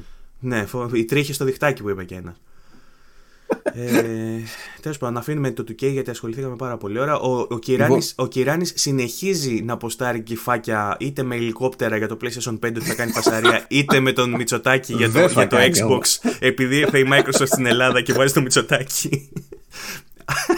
Λοιπόν, ε, να του πούμε ότι το PlayStation δεν θα κάνει θόρυβο. Ε, George, δυστυχώς, λυπάμαι που σου χαλάμε τα τζιφάκια. Ε, θα πούμε για το Teardown σε λίγο. Ναι, αυτό. Ε, ένα άλλο πως έχει κάνει ο Χρήστος ο Καλαϊτζίδης όπου αναφέρει από ένα άρθρο του PSU ότι το Astros Playroom θα, είναι, θα έχει διάρκεια περίπου 4 με 5 ωρες Ε, να πω ότι για όσους δεν ξέρανε ότι τι είναι το Astros Playroom, είναι ένα platform παιχνίδι εξαιρετικά καλοφτιαγμένο, αν λάβουμε υπόψη το προηγούμενο που είχε βγει στο PlayStation VR. Ε, κατά πάσα πιθανότητα θα μιλάμε για ίδια ποιότητα ε, που θα παίζει αυτή τη φορά στο PlayStation 5 χωρίς VR. Ε, και είναι καινούριο παιχνίδι, έτσι, καινούριες πίστες κτλ. Και στην ουσία θα είναι σαν ε, να σου δείχνει ας πούμε, τις δυνατότητες λιγάκι του, του PlayStation και όπως είχε πει και ο Βαγγέ... Εσύ νομίζω το έχεις πει την προηγούμενη φορά, ότι θα σε περνάει από πίστες και καλά που είναι σαν να είσαι μέσα στην κονσόλα. Θα σε ναι. περνάει ξέρω, από το σύστημα ψήξης. Δεν ξέρω Ξεκινάει ας πούμε, από τον επεξεργαστή, περνάει από την ψύκτρα, σε πηγαίνει στη μητρική, μετά σε πηγαίνει στην κάρτα γραφικών, τέτοια φάση. Θε, θεματικά δηλαδή το κολλάει κάπως έτσι, ρε παιδί μου. Ότι ναι, μεν σου δείχνει και τις δυνατότητες τη κονσόλας, αλλά ταυτόχρονα το έχει κάνει και θεματικό αυτό. Το βλέπεις δηλαδή δημιουργικά με στο παιχνίδι. Οι τύποι, ξέρω εγώ, στην πίστα που έχει στη GPU και στο, στην ψήξη της GPU και της CPU για να δείξουν ότι έχουμε κάνει φοβερό cooling system, εκείνη η πίστα είναι με πάγους. Καλό. Είσαι σε πάου και γλιστράς πάνω, ξέρω τι διαβάσει. Ωραίο, ωραίο. ωραίο. Ε, εγώ ξανανιώνω πάντω με, τα, με όλα τα platform. Δηλαδή, ήδη είχα λιώσει με το Mario Galaxy που βγήκε τώρα στο Switch, μετά με το Crash που βγήκε τώρα. Δεν έχω ε, παίξει Crash, ρε Μαλάκα. Παιχνίδι του 9 και δεν το έχω παίξει. Παιχνίδι του 9 και δεν το έχω παίξει. Είναι παιχνίδι που θα πρέπει να έχεις παίξει εσύ, αλήθεια. Εντάξει, τι να κάνουμε. Ε, την πουλήσαμε, τι να κάνουμε να πω ότι για, για όσους τέλος πάντων δεν ξέρανε για το Astros Playroom, θα χαρούν να μάθουν ότι μαζί με το PlayStation 5 τους θα πάρουν ένα πολύ καλό, από ό,τι φαίνεται, platform παιχνίδι. Ενώ πολύ καλό σύμφωνα με τη φήμη της εταιρείας που το φτιάχνει. Ε, platform παιχνίδι, το οποίο θα διαρκεί 4 με 5 ώρες δηλαδή. Δεν θα είναι demo. Αυτά είναι τα καλά τα νέα. Τα κακά τα νέα είναι για όσους γνωρίζανε ήδη ότι θα είναι full παιχνίδι, γιατί μας το είχαν δηλώσει και παλιότερα. Ε, ότι 4-5 ώρες, εγώ δηλαδή ήλπιζα να είναι λίγο παραπάνω. Ήλπιζα σε κάνα 10 ώρο. Βέβαια λένε ότι θα έχει αρκετό replayability, με προκλήσεις και με τέτοια. Το οποίο είναι θετικό. Ναι. Όπως και να έχει, θα είναι το πρώτο παιχνίδι που θα δοκιμάσουμε όλοι στο PlayStation 5 μας. Μάλλον. Άμα το πάρουμε ποτέ. Άμα το πάρουμε ποτέ. Λοιπόν, μαζί το και φτάνουμε λοιπόν. στο teardown. Φτάσαμε στο teardown με τον φίλο μας τον Ιάπωνα εδώ πέρα που το έκανε φέτες. Δεν, δεν βάζω να παίζει, νομίζω όλοι το έχουμε δει το βιντεάκι. Νομίζω το Ναι, πιο, έχει κάτι εκατομμύρια views. το, το πιο ενδιαφέρον είναι να κάτσουμε να δούμε επιμέρους αυτά που έδειξε. Ε, δύο είναι τα πράγματα που μας έκαναν μεγάλη, μεγάλη εντύπωση. Το ένα είναι. 7 εκατομμύρια views μέσα σε ε, τρεις Εκεί μέρε. ο Παύλος, μιλάει για τα views. Το ενδιαφέρον είναι τα views τον Παύλο. Χαλάρα. Λοιπόν, μήπως πρέπει να το βάλω να παίζει. Μάλλον πρέπει να το βάλω να παίζει, μαλακή έκανε. Περίμενε. Άμα έχεις τη δυνατότητα. Λοιπόν, κάτσε να βάλω και την άλλη την κάμερα. Η φάση τώρα είναι. Πρώτο, πρώτο, πρώτο νέο. Τα πλαστικά βγαίνουν πολύ εύκολα. Τύπου, κάνεις ένα κλακ και τα ανοίγεις και βγαίνουν και αυτό σημαίνει ότι ενδεχομένως θα έχουμε τη δυνατότητα ε, να αγοράσουμε aftermarket τέτοια πλαστικά, να φτιάξουμε δικά μας αν έχουμε 3D printers, ε, να πουλήσει η ίδια η Sony άλλα χρώματα, να πουλήσει η Sony κάποια Να πάρεις που είναι- από το AliExpress. Όπως αυτό, έλεγε ο αυτό, Αντώνη. εννοούσα, αυτό εννοούσα aftermarket. Μπορεί δηλαδή κάποιος να σου βγάλει ένα πάνελ που να είναι σαν χρυσό, ξέρω εγώ, να είναι σαν μεταλλικό και να μην είναι, αλλά να μοιάζει. Ή να βγάλει κάποιος ένα ξύλινο, ή να βγάλει κάποιος ένα. ε, Σε ό,τι Αυτά τα θες. γαμάτα που έχουμε δει ήδη σε σχέδια. Ναι. Οχου. Ή- ή- Αν κάποιος είναι από τους πάλιουρε που είχαν ε, 360, ε, να τους θυμίσω τα faceplates και το τι γινόταν με τα faceplates. Τι, τι ωραία faceplates μπορούσαμε να αγοράσουμε. Δεν ξέρω αν η Sony θα το εκμεταλλευτεί αυτό. Ε, αλλά υπάρχει δυνατότητα για κάτι τέτοιο. Μετά είδαμε τη βάση. Γίναμε αρκετά γραφικοί στην περιγραφή μας νωρίτερα όταν είπαμε για τη βάση και το πώς αυτή ε, αφαιρείται και μπαίνει στα πλάγια. Λοιπόν, Από ό,τι κατάλαβα τώρα, για να, για να αφήσουμε λίγο τι μπουρδες στην άκρη. Από ό,τι κατάλαβα, όταν το έχεις σε κάθετο, χρειάζεται να είναι με τη βίδα, σωστά; σωστά. Το, το ξεβιδώνεις, ξεαγγυλώνει και το βάζεις οριζόντια, πάλι όμως χρειάζεται τη βάση. Έτσι δεν είναι; Με τη βάση οριζόντια ακριβώς. Και, και η βάση στέκεται με δύο κλειψάκια. Στέκεται από, από πίσω. Δηλαδή θυλακώνεις στο πίσω μέρος της κονσόλας, στο πίσω πλαστικό. Γιατί το PlayStation δεν είναι επίπεδο από κάτω, είναι κυρτό. Οπότε χρειάζεται τη βάση για να, για να είναι σταθερό. Ε, αυτό πίστευω θα ξενήσει λίγο κάποιου, αν και τώρα θα μου πεις πόσες φορές θα ανταλλάξει αυτό το πράγμα. Ε, λοιπόν, Λοιπόν, όταν βγαίνουν τα πλαστικά τώρα, βλέπουμε ένα τεράστιο φαν, το οποίο κάποιοι είπαν ότι είναι μικρό. Δεν είναι μικρό αυτό το φαν, είναι πολύ μεγάλο και εγώ θα έλεγα ότι. το φαν είναι τέρας. Ποιο είπε ότι είναι μικρό αυτό το φαν; Ε, κάποιος Εκατόν- έλεγε- 12,5 εκατοστά. Είναι τόσο. Είναι το 12,5 εκατοστά, 125 χιλιοστά. Εντάξει, κάποιος είπε ότι ο Ιάπωνα είναι μικροσκοπικός, ότι είναι ένα 40 και τον βάλανε δίπλα στο PlayStation και καλά real scale και ήταν το PlayStation τεράστιο, τον ξεπέρναγες σε ύψο. Όντως, αν το δεις στο PlayStation, του φτάνει φίλε μέχρι το, μέχρι το πηγούνι. Κάθεται καθιστός. Ε, Είναι όσο ο κορμός. Μπράβο. Όσο ο κορμός του σώματός του. Λοιπόν, ε, το φαν είναι μεγάλο. Δεν, δεν θυμάμαι τώρα διάσταση αν είπε ότι είναι 12. Σου είπα 125 120 συγγνώμη και 45 πάχος. Ωραία, 12. Λοιπόν, είναι μεγάλο το φαν, αλλά το εντυπωσιακό στον σχεδιασμό είναι ότι αυτό το φαν δεν, σε αντίθεση με άλλες ε, φορές, δεν είναι από αυτά που είναι στην πάνω μεριά για παράδειγμα του σασί και απλά ρουφάει μέσα από το σασί τον αέρα και τον βγάζει, αλλά το βλέπεις και από τις δύο μεριές. Δηλαδή είναι αυτό στη μέση και αριστερά-δεξιά από όποια μεριά και αν τη δεις στην κονσόλα από πάνω ή από κάτω, βλέπεις ανεμιστήρα. Που σημαίνει ότι το κάνει μια ροή που το ρουφάει από το κάτω μέρος της κονσόλας και το πετάει αριστερά-δεξιά. Το βγάζει έτσι τον αέρα, τον διαχέει. Λοιπόν, η, η τουρμπι... Τι, γιατί έλας, επειδή κάνω και Μ' χορευτικά. αρέσει ο Βαγγέλης. Εδώ πέρα μπορεί κάποιος να βάλει μουσική Παραστατικός. Bollywood. Να βάλει μουσική Bollywood και να ξεχωρεύω. λοιπόν. Ε, τώρα, η- Τρελαίνεται τώρα. το Αν φαν είστε. έχει μια διαφορετική. Ε, είναι λίγο διαφορετικά σχεδιασμένο. Δεν είναι έτσι με το υλικοειδές που έχουμε συνηθίσει με τα απλά fans. Είναι περισσότερο σαν τουρμπίνα ε, που βγάζει αέρα και από τις δύο μεριές. Ε, αλλά το, το ακόμα, ακόμα ένα ενδιαφέρον πράγμα που είδαμε ήταν ότι ε, υ- υπάρχουν κάποια dust vents, κάποιες τρυπούλες οι οποίες είναι ουσιαστικά παγίδες για τη σκόνη. Δηλαδή ο αέρας που περνάει μέσα από την κονσόλα και μπορεί να περιέχει ε, σκόνη τέλος πάντων και άλλα μικροσωματίδια θα πηγαίνει και θα κάθεται εκεί πέρα. Και εσείς μετά θα μπορείτε να καθαρίζετε εκείνο το σημείο. Αυτός είπε ότι μπορείς να τα, ρουφ, να τα ρουφήξεις. Δεν ξέρω τι εννοεί δεν ξέρω αν- δεν ξέρω δηλαδή αν θα βάζει σκούπα να ρουφάς ρε παιδί μου ή αν αυτό θα βγαίνει και θα έχει πάνω δεν το έδειξε νομίζω δεν το αφαίρεσε εκτός αν το θυμάσαι Κοίτα, νομίζω μέχρι εκείνο το σημείο το λύσιμο της κονσόλας, μέχρι εκείνο το σημείο, ξαναλέω, όχι παρακάτω, είναι απλό. Δεν έχει τίποτα. Δηλαδή είναι απλά βγάζεις τη βάση, βγάζεις τα πλαστικά και Ναι. βλέπεις αυτό. τα οποία βγαίνουν δηλαδή το πατάς στην άκρη και το σέρνεις και βγαίνει είναι... Το πλαστικό λες, το άσπρο. Ναι, Ναι, το ναι. άσπρο βγαίνει πάνω εύκολα. ναι. και, τε- και το Μα γι' υπόλοιπο αυτό λένε κιόλας ότι θα βγουν και τα, όλα αυτά που λέγαμε πριν. Με τις θήκες. Απλά δεν ξέρω για τη σκόνη που λες, αν απλά το βγάζεις αυτό ή αν ρουφάς. Με αυτό δεν έχω καταλάβει. Αλλά το, Ναι, το, το ρούχημα. το, Δεν ξέρω. το γεγονός ότι έχει όμως ε, dust ε, τέτοια traps, dust traps νομίζω τα λένε, είναι ενθαρρυντικό γιατί σημαίνει ότι η κονσόλα δεν θα πιάνει μέσα σκόνη. Θα μπορείς να το Το καθαρίσεις. heatsink το δες. Το είδα, δε- πριν φτάσουμε εκεί πέρα όμως, επειδή έχω το βίντεο μπροστά μου και παίζει με τη σειρά, πριν φτάσουμε στο heatsink, αμέσως μόλις βγάλεις τα λευκά καπάκια, με το που βγάζεις τα λευκά καπάκια, τα οποία είπαμε βγαίνουν πανεύκολα, ε, πάνω στο, στο μαύρο πλαστικό που βρίσκεται από μέσα υπάρχει μια θικούλα η οποία με, με ένα κατσαβιδάκι την ανοίγεις και έχει την, το slot για τον SSD, τον extra που μπορείς να βάλεις. Λοιπόν, ε, βλέπεις απευθείας πάνω σε αυτό το slot ότι υπάρχουν οι ενδείξεις του ε, 80, 60, αν τα βλέπω σωστά γιατί είναι ανάποδα, 80, 60, 42 και κάτι ακόμα. Αυτά όλα είναι ενδείξεις για το μέγεθος του SSD που θες να βάλεις, γιατί υπάρχουν ε, SSD με προφίλ που είναι πολύ μεγάλη σε μήκος, αυτή η εκπομπή γίνεται πολύ άρρωστη, ή μικρότερο μήκος. Λοιπόν, Ναι. οι- οι- τα περισσότερα που έχουμε δει στην αγορά είναι, τε- στο, ε, μπαίνουν στη- στο μεγάλο μέγεθος ρε παιδί μου, στο πιο μεγάλο μέγεθος που φαίνεται, στη, βάζεις τη, μηδούλ- τη βιδούλα δηλαδή την, την τέρμα πάνω. Ε, θα υπάρξουν αργότερα όμως και μικρότερου προφίλ, δεν ξέρω πόσο θα κοστίζουν, την κάναμε αυτή τη συζήτηση και μαζί, ότι δηλαδή οι περισσότεροι αυτοί που θα είναι διαθέσιμοι να τους αγοράσεις θα έχουν σχετικά... Έχουν ήδη δηλαδή μεγάλη τιμή και στο μεγάλο form factor, στο τίγκα μεγάλο. Αλλά η, Δεν, είναι, δεν φτάνει τις τιμές των σκληρών του Xbox που είναι proprietary τελείως. Θυμάσαι την τιμή, αλλά θυμάσαι δεν την φτάνει τη τιμή, τιμή. θυμάσαι την τιμή για το Xbox. Για Επειδή το Xbox ήταν, ξεκινάγαμε 200 κάτι.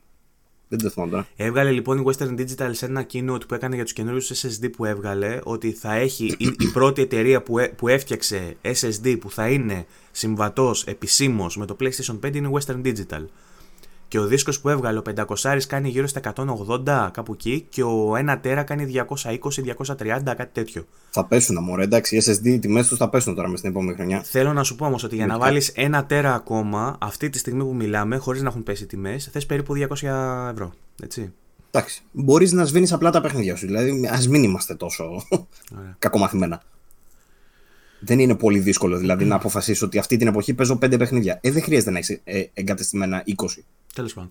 Το, το, Σβήστα το ξαναπέρνατα. ενθαρρυντικό είναι ότι η διαδικασία είναι απλή. Δεν είναι όσο απλή είναι στο Xbox που απλά πας και αγοράζεις ένα proprietary που πες και εσύ και το χώνεις. Και κουμπώνεις. Και κουμπώνεις. Mm. Αλλά για κάποιον που στο PlayStation 4 μπορούσε να αλλάξει δίσκο, μπορεί και στο PlayStation 5. Δεν είναι τόσο δύσκολη η διαδικασία. Ε, δεν είναι. ε, και- Α, ναι, όχι, πάνω κάτω το ίδιο πράγμα είναι. Στο PlayStation Πάλι- 4 ξεβίδωνες μία βίδα, ξεβίδωνες μία βίδα και έβγαζες σιρταρωτά το σασί για να αλλάξει τον ε, δυομισάρι τον σκληρό δίσκο που είχε πάνω. Σε αυτή την περίπτωση βγάζεις τα πλαστικά και βιδώνεις μία βιδούλα. Αυτό, δεν κάνεις κάτι άλλο. Λοιπόν, συνεχίζουμε τώρα. Μετά, το, μετά από αυτό βλέπουμε τον φίλο να αφαιρεί κάποιες βίδες και κάποια πλαστικά ε, από το PlayStation Εκεί 5. μετά αρχίζει το βαρύ το tear down. Από εδώ και πέρα είναι κάτι που προτείνουμε να μην το δοκιμάσετε. Ε, Επίσης υπάρχουν και κάποια αυτοκολλητάκια τα οποία αφαίρεσαι από εκεί που είναι οι βίδες, τα οποία αυτοκολλητάκια αν τα ξεκολλήσεις εγγύησης. είναι τη εγγύηση. Αν δηλαδή ξεκολλήσεις αυτά τα αυτοκόλλητα, πρώτον δεν ξανακολλάνε, αφήνουν πάνω, αφήνουν πάνω στάμπα. Αν τα ξεκολλήσεις, δεν μπορείς να τα βάλεις τέλεια ξανά πάνω. Και αν μετά το στείλεις στο service, τα δύο χρόνια εγγύηση που θα έχεις, ένα λέει η Sony, εμείς λέμε δύο βάσει της Ευρωπαϊκής Οδηγίας. Άλλη κουβέντα αυτή. Ε, αν ε, είναι εντός εγγύησης και τη στείλεις και έχεις βγάλει τα αυτοκολλητάκια, έχεις χάσει την εγγύησή σου, την έχεις παραβιάσει την εγγύηση. Οπότε στα δύο πρώτα Έχεις χρόνια. χάσει τη θέση σου. Στα πρώτα, στα πρώτα δύο χρόνια ε, δε- θα σας λέγαμε να μην επιχειρήσετε να κάνετε κάτι τέτοιο. Καθώς τώρα αρχίζει και βγάζει πράγματα και αρχίζει και βγάζει πλαστικά, φτάνουμε στο, στο Blu-ray Drive, το οποίο έδειξε ότι έχει ε, κάποια λαστιχάκια που ε, υπάρχουν για να μην ακουμπάει καθώς κινείται ο δίσκος μέσα καθώς στριφογυρνάει ο δίσκος και δημιουργούνται αυτές οι δονήσεις όσο έχετε PlayStation. Άκου τώρα, άκου, άκου τώρα τι θα σου πει ο ηχολήπτης. Για όσους δεν ξέρουν, έχω τελειώσει ηχολήπτης. Άκου τώρα, άκου. Τι έχουν κάνει τύποι. Ε, η καλύτερη ηχομόνωση που μπορεί να έχεις σε ένα δωμάτιο είναι όταν. Πού το πάω τώρα, άσχετο το μεταξύ, αλλά έχει να κάνει με το θόρυβο. Ε, η καλύτερη ηχομόνωση που μπορείς να φτιάξεις ένα δωμάτιο είναι στην ουσία να στήσεις, να φτιάξεις ένα δωμάτιο μέσα σε δωμάτιο. Δηλαδή, έτσι όπως είναι το εξωτερικό το δωμάτιο, ρε παιδί μου, αν χτίσεις άλλο ένα μικρότερο από μέσα, το οποίο στηρίζεται με το απ' έξω με λάστιχα, με ελαστικά, ώστε οι δονήσεις από τους ήχους μετά να πάνε και να, να, να, πώς το λένε, να εξουδετερώνονται από τα ελαστικά, στο εξωτερικό το, το κέλυφος, ας πούμε, δεν φτάνει τίποτα. Κάτι αντίστοιχο έχουν κάνει τώρα με τον Drive αυτή. Το οποίο τι σημαίνει; Το Drive είναι καλυμμένο από ένα μεταλλικό πλαίσιο, το οποίο αυτό μεταλλικό πλαίσιο έχει μέσα αυτό που λες, τα ελαστικά, Έτσι ώστε όταν γυρίζει το drive και να μην ακούει το θόρυβος, εξουδετερώνει το θόρυβος, αλλά και οι δονήσεις. Έτσι όπως τρίβει δηλαδή το δισκάκι και κουνιέται, να μην περνάνε αυτά στο εξωτερικό. Κατά συνέπεια, φαίνεται ψηλοειδανική κατασκευή για να μην βγαίνει καθόλου ήχος από το drive προς τα έξω. Αυτό ήθελα να πω. Ευχαριστώ. Ξέρεις ποιο είναι το θέμα όμως, ότι σε προηγούμενες κονσόλες που είχα ανοίξει και δεν θυμάμαι τώρα αν, αν και το PlayStation Δεν 4 ήταν έτσι. Pro είχε, δεν είχε τέτοια λάστιχα που να κουμπάνε σε όλη του την επιφάνεια. Είχαν όμως στα τέσσερα ποδαράκια που πατάνε στις άκρες, είχε λαστιχάκια. Εντάξει, όλα έχουν. Πάντα έχουν. Γιατί φαντάζομαι είναι για τα οπτικά μέρη για να μην παθαίνουν ζημιά, ξέρεις, με, με τον παραμικρό ναι. κραδασμό. Τώρα, σε αυτήν την περίπτωση όμως, επειδή αυτά είναι διάσπαρτα πάνω σε όλη την επιφάνεια τη μεταλλική, υποθέτω ότι όσο περισσότερα λάστιχα υπάρχουν, τόσο περισσότερα απορροφάνε τους κραδασμούς, ας πούμε. Και υπάρχει... Αυτό. Και συν τη άλλης είναι πλήρως καλυμμένο γύρω-γύρω από δύο μεριές. Ναι. Οπότε αυτό σημαίνει ότι τουλάχιστον δεν θα έχουμε τόσο μεγάλο θόρυβο όσο είχαμε στο 4 όταν έβαζε μέσα το δισκάκι και έκανε βζζν, βζζν, βζζν, βζζν, και δίνει και σήκωνε σούζα. Λαμπάδιαζε. δεν θα το Εκεί έχουμε. έρχονται τα τζιφάκια του Κυρένη. Μπράβο, ναι. Αυτό υποθέτουμε δεν θα το έχουμε με αυτή τη λύση που έχουν ε, εφαρμόσει εδώ πέρα, τουλάχιστον για την disk έκδοση, γιατί υπάρχει και η digital που αν το ανοίξετε και δεν βρείτε μέσα αυτό το πράγμα, μην, εντε- μην εντυπωσιαστείτε.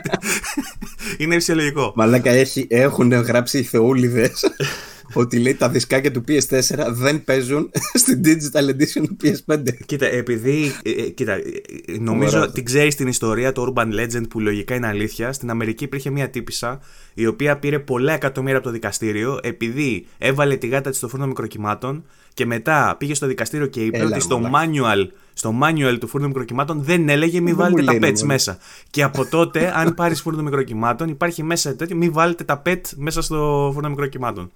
Είναι, είναι δυνατόν να είναι αλήθεια τώρα Ωραία, αυτό. για, για έναν τέτοιον τύπο εδώ στην Ελλάδα, ας πούμε, πιθανότατα που θα πήγαινε και θα έλεγε ε, Πήρα την Digital Edition και δεν μπορώ να παίξω το παιχνίδι PlayStation 4, τι πράγματα είναι αυτά. Τα δισκάκια μου, ναι. τα δισκάκια μου.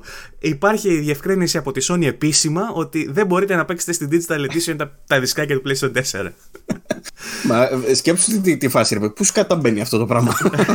Πάνε τέτοια φάση. Λοιπόν, μετά μας δείχνει. Και θα το βάζει μέσα, ανάμεσα στα πλαστικά, ξέρω εγώ. Μα γιατί δεν παίζει, γιατί δεν μπαίνει.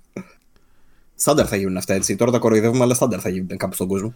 Μετά μας δείχνει ότι κάνει disconnect τα, τις κεραίες για το Wi-Fi 6 και Bluetooth 5.1 το οποίο είναι σημαντικό γιατί επιβεβαιώνει, δεν ξέρω αν θα στο spec list το είχα- είχε επιβεβαιωθεί ήδη ότι θα έχει υποστήριξη για Wi-Fi 6 και για Bluetooth 5.1 για το Wi-Fi αυτό έχει, έχει σημασία όμως νομίζω χρειάζεται και το αντίστοιχο router ε, για να έχει το πρωτόκολλο και για να έχετε πιο σταθερή, καλύτερη χωρίς... Ε, Εντάξει, υπάρχουν εμπόλικα στην αγορά και φτηνά, δεν είναι τέτοιο. Θέλω να πω ότι αν έχετε στο Από- σπίτι σας από το, 50 ευρώ. αν έχετε το router της Cosmote και της Wind και του τέτοιου, δε- κατά Δεν πάσα κάνει πιθανότητα δεν κάνει αυτό. Αλλά αν έχετε καλύτερο router, θα είναι μια συσκευή. Δεν χρειάζεται, αν έχετε καλύτερο router, δεν χρειάζεται να τα λέμε καν όλα αυτά γιατί ξέρετε τι είναι το Wi-Fi 6 και ξέρετε γιατί πήρατε αυτό το router. Ε, αλλά τουλάχιστον για το Bluetooth ξέρουμε ότι είναι μια, ένα πολύ καλύτερο πρωτόκολλο. Να θυμίσω ότι εγώ με το PlayStation 4 είχα πρόβλημα με το συγκεκριμένο. Ότι στο Bluetooth αντένα μου έκανε παρεμβολές, μου κάναν παρεμβολές ραδιοκύματα από, το, από την κεραία της τηλεόρασης και μου έχανε το pairing από τα τέτοια. Ε, το καινούριο Bluetooth έχει πιο, ισχυρέ, πιο ισχυρούς δεσμούς.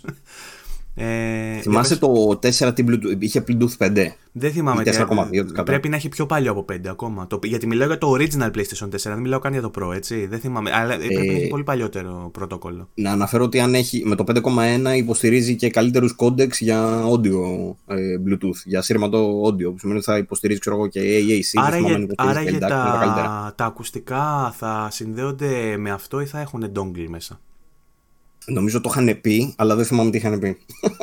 Νομίζω το- είχαν πει για dongle. Το αν δεν κάνω dongle λάθος. συνήθως έχει μέσα και κάτι τύπου κάρτα ήχου, ρε παιδί μου. Οπότε μπορεί να έχει και hardware φάση μέσα που να χρειάζεται και να έχουν και το dongle. Θα το μάθουμε. Βέβαια δεν έχουμε δει unboxing για, το, για τα ακουστικά. Άβολα τα dongles, ρε πούστη μου. Θα πρέ- πρέπει να τα βγάζουν πλέον όλα και το Bluetooth και τελειώνεται, ξέρω εγώ. Ναι. Τα dongles είναι πλέον άβολα. Ναι, απλά σου λέω ότι ίσως έχει κάτι σε κάρτα ήχου πάνω αυτό και γι' αυτό χρειάζεται. Λοιπόν, μετά συνεχίζει, βγάζει τα καλωδιάκια που είπαμε, αφαιρεί κάποια πλαστικά ακόμα και φτάνει να αφαιρέσει το... τα clamps που λέγαμε. Τα, X- θυμάστε X clamps στο 360. Θα θυμάμαι. Λοιπόν, αυτό δεν έχει X Για, τη- clamps. για την ψήξη. Ναι, έχει ένα απλό clamp ε, μονό και το άλλο είναι σαν πλαστική βάση. Το αφαιρεί. Θα το έλεγα S-clamp. Ναι, είναι σαν S-clamp. Μοιάζει με S, δεν μοιάζει με X. Λοιπόν, μας δείχνει τώρα μετά τον ε, επεξεργαστή που είναι AMD Zen 2. Ε, ανακοινώθηκαν και Zen 3 τα, ταυτόχρονα για υπολογιστή για να πετάξουμε και την είδηση. Πετάμε και το νέο έτσι. ναι, ε, μας δείχνει την GPU, πολύ όμορφα πραγματάκια, ωραίο silicon, για να το πω και έτσι. Ε, Είδαμε και τον SSD. Δείχνει και τον SSD. Δείχνει και τον SSD, δείχνει τη Που είναι RAM. on board. Μπράβο. On board τώρα βέβαια ε, ε, είχαμε ήδη τα πρώτα, τις πρώτες γκρίνιες για αυτούς που λέγανε ότι άκου τώρα ότι ο SSD έχει φθήνουσα τέτοια ότι ο controller δηλαδή επειδή είναι flash memory έχει φθήνουσα απόδοση Εντάξει, και ότι Μα θα χαλάσει μαζί με τα μέταλλα όμως. Για πες για τα μέταλλα.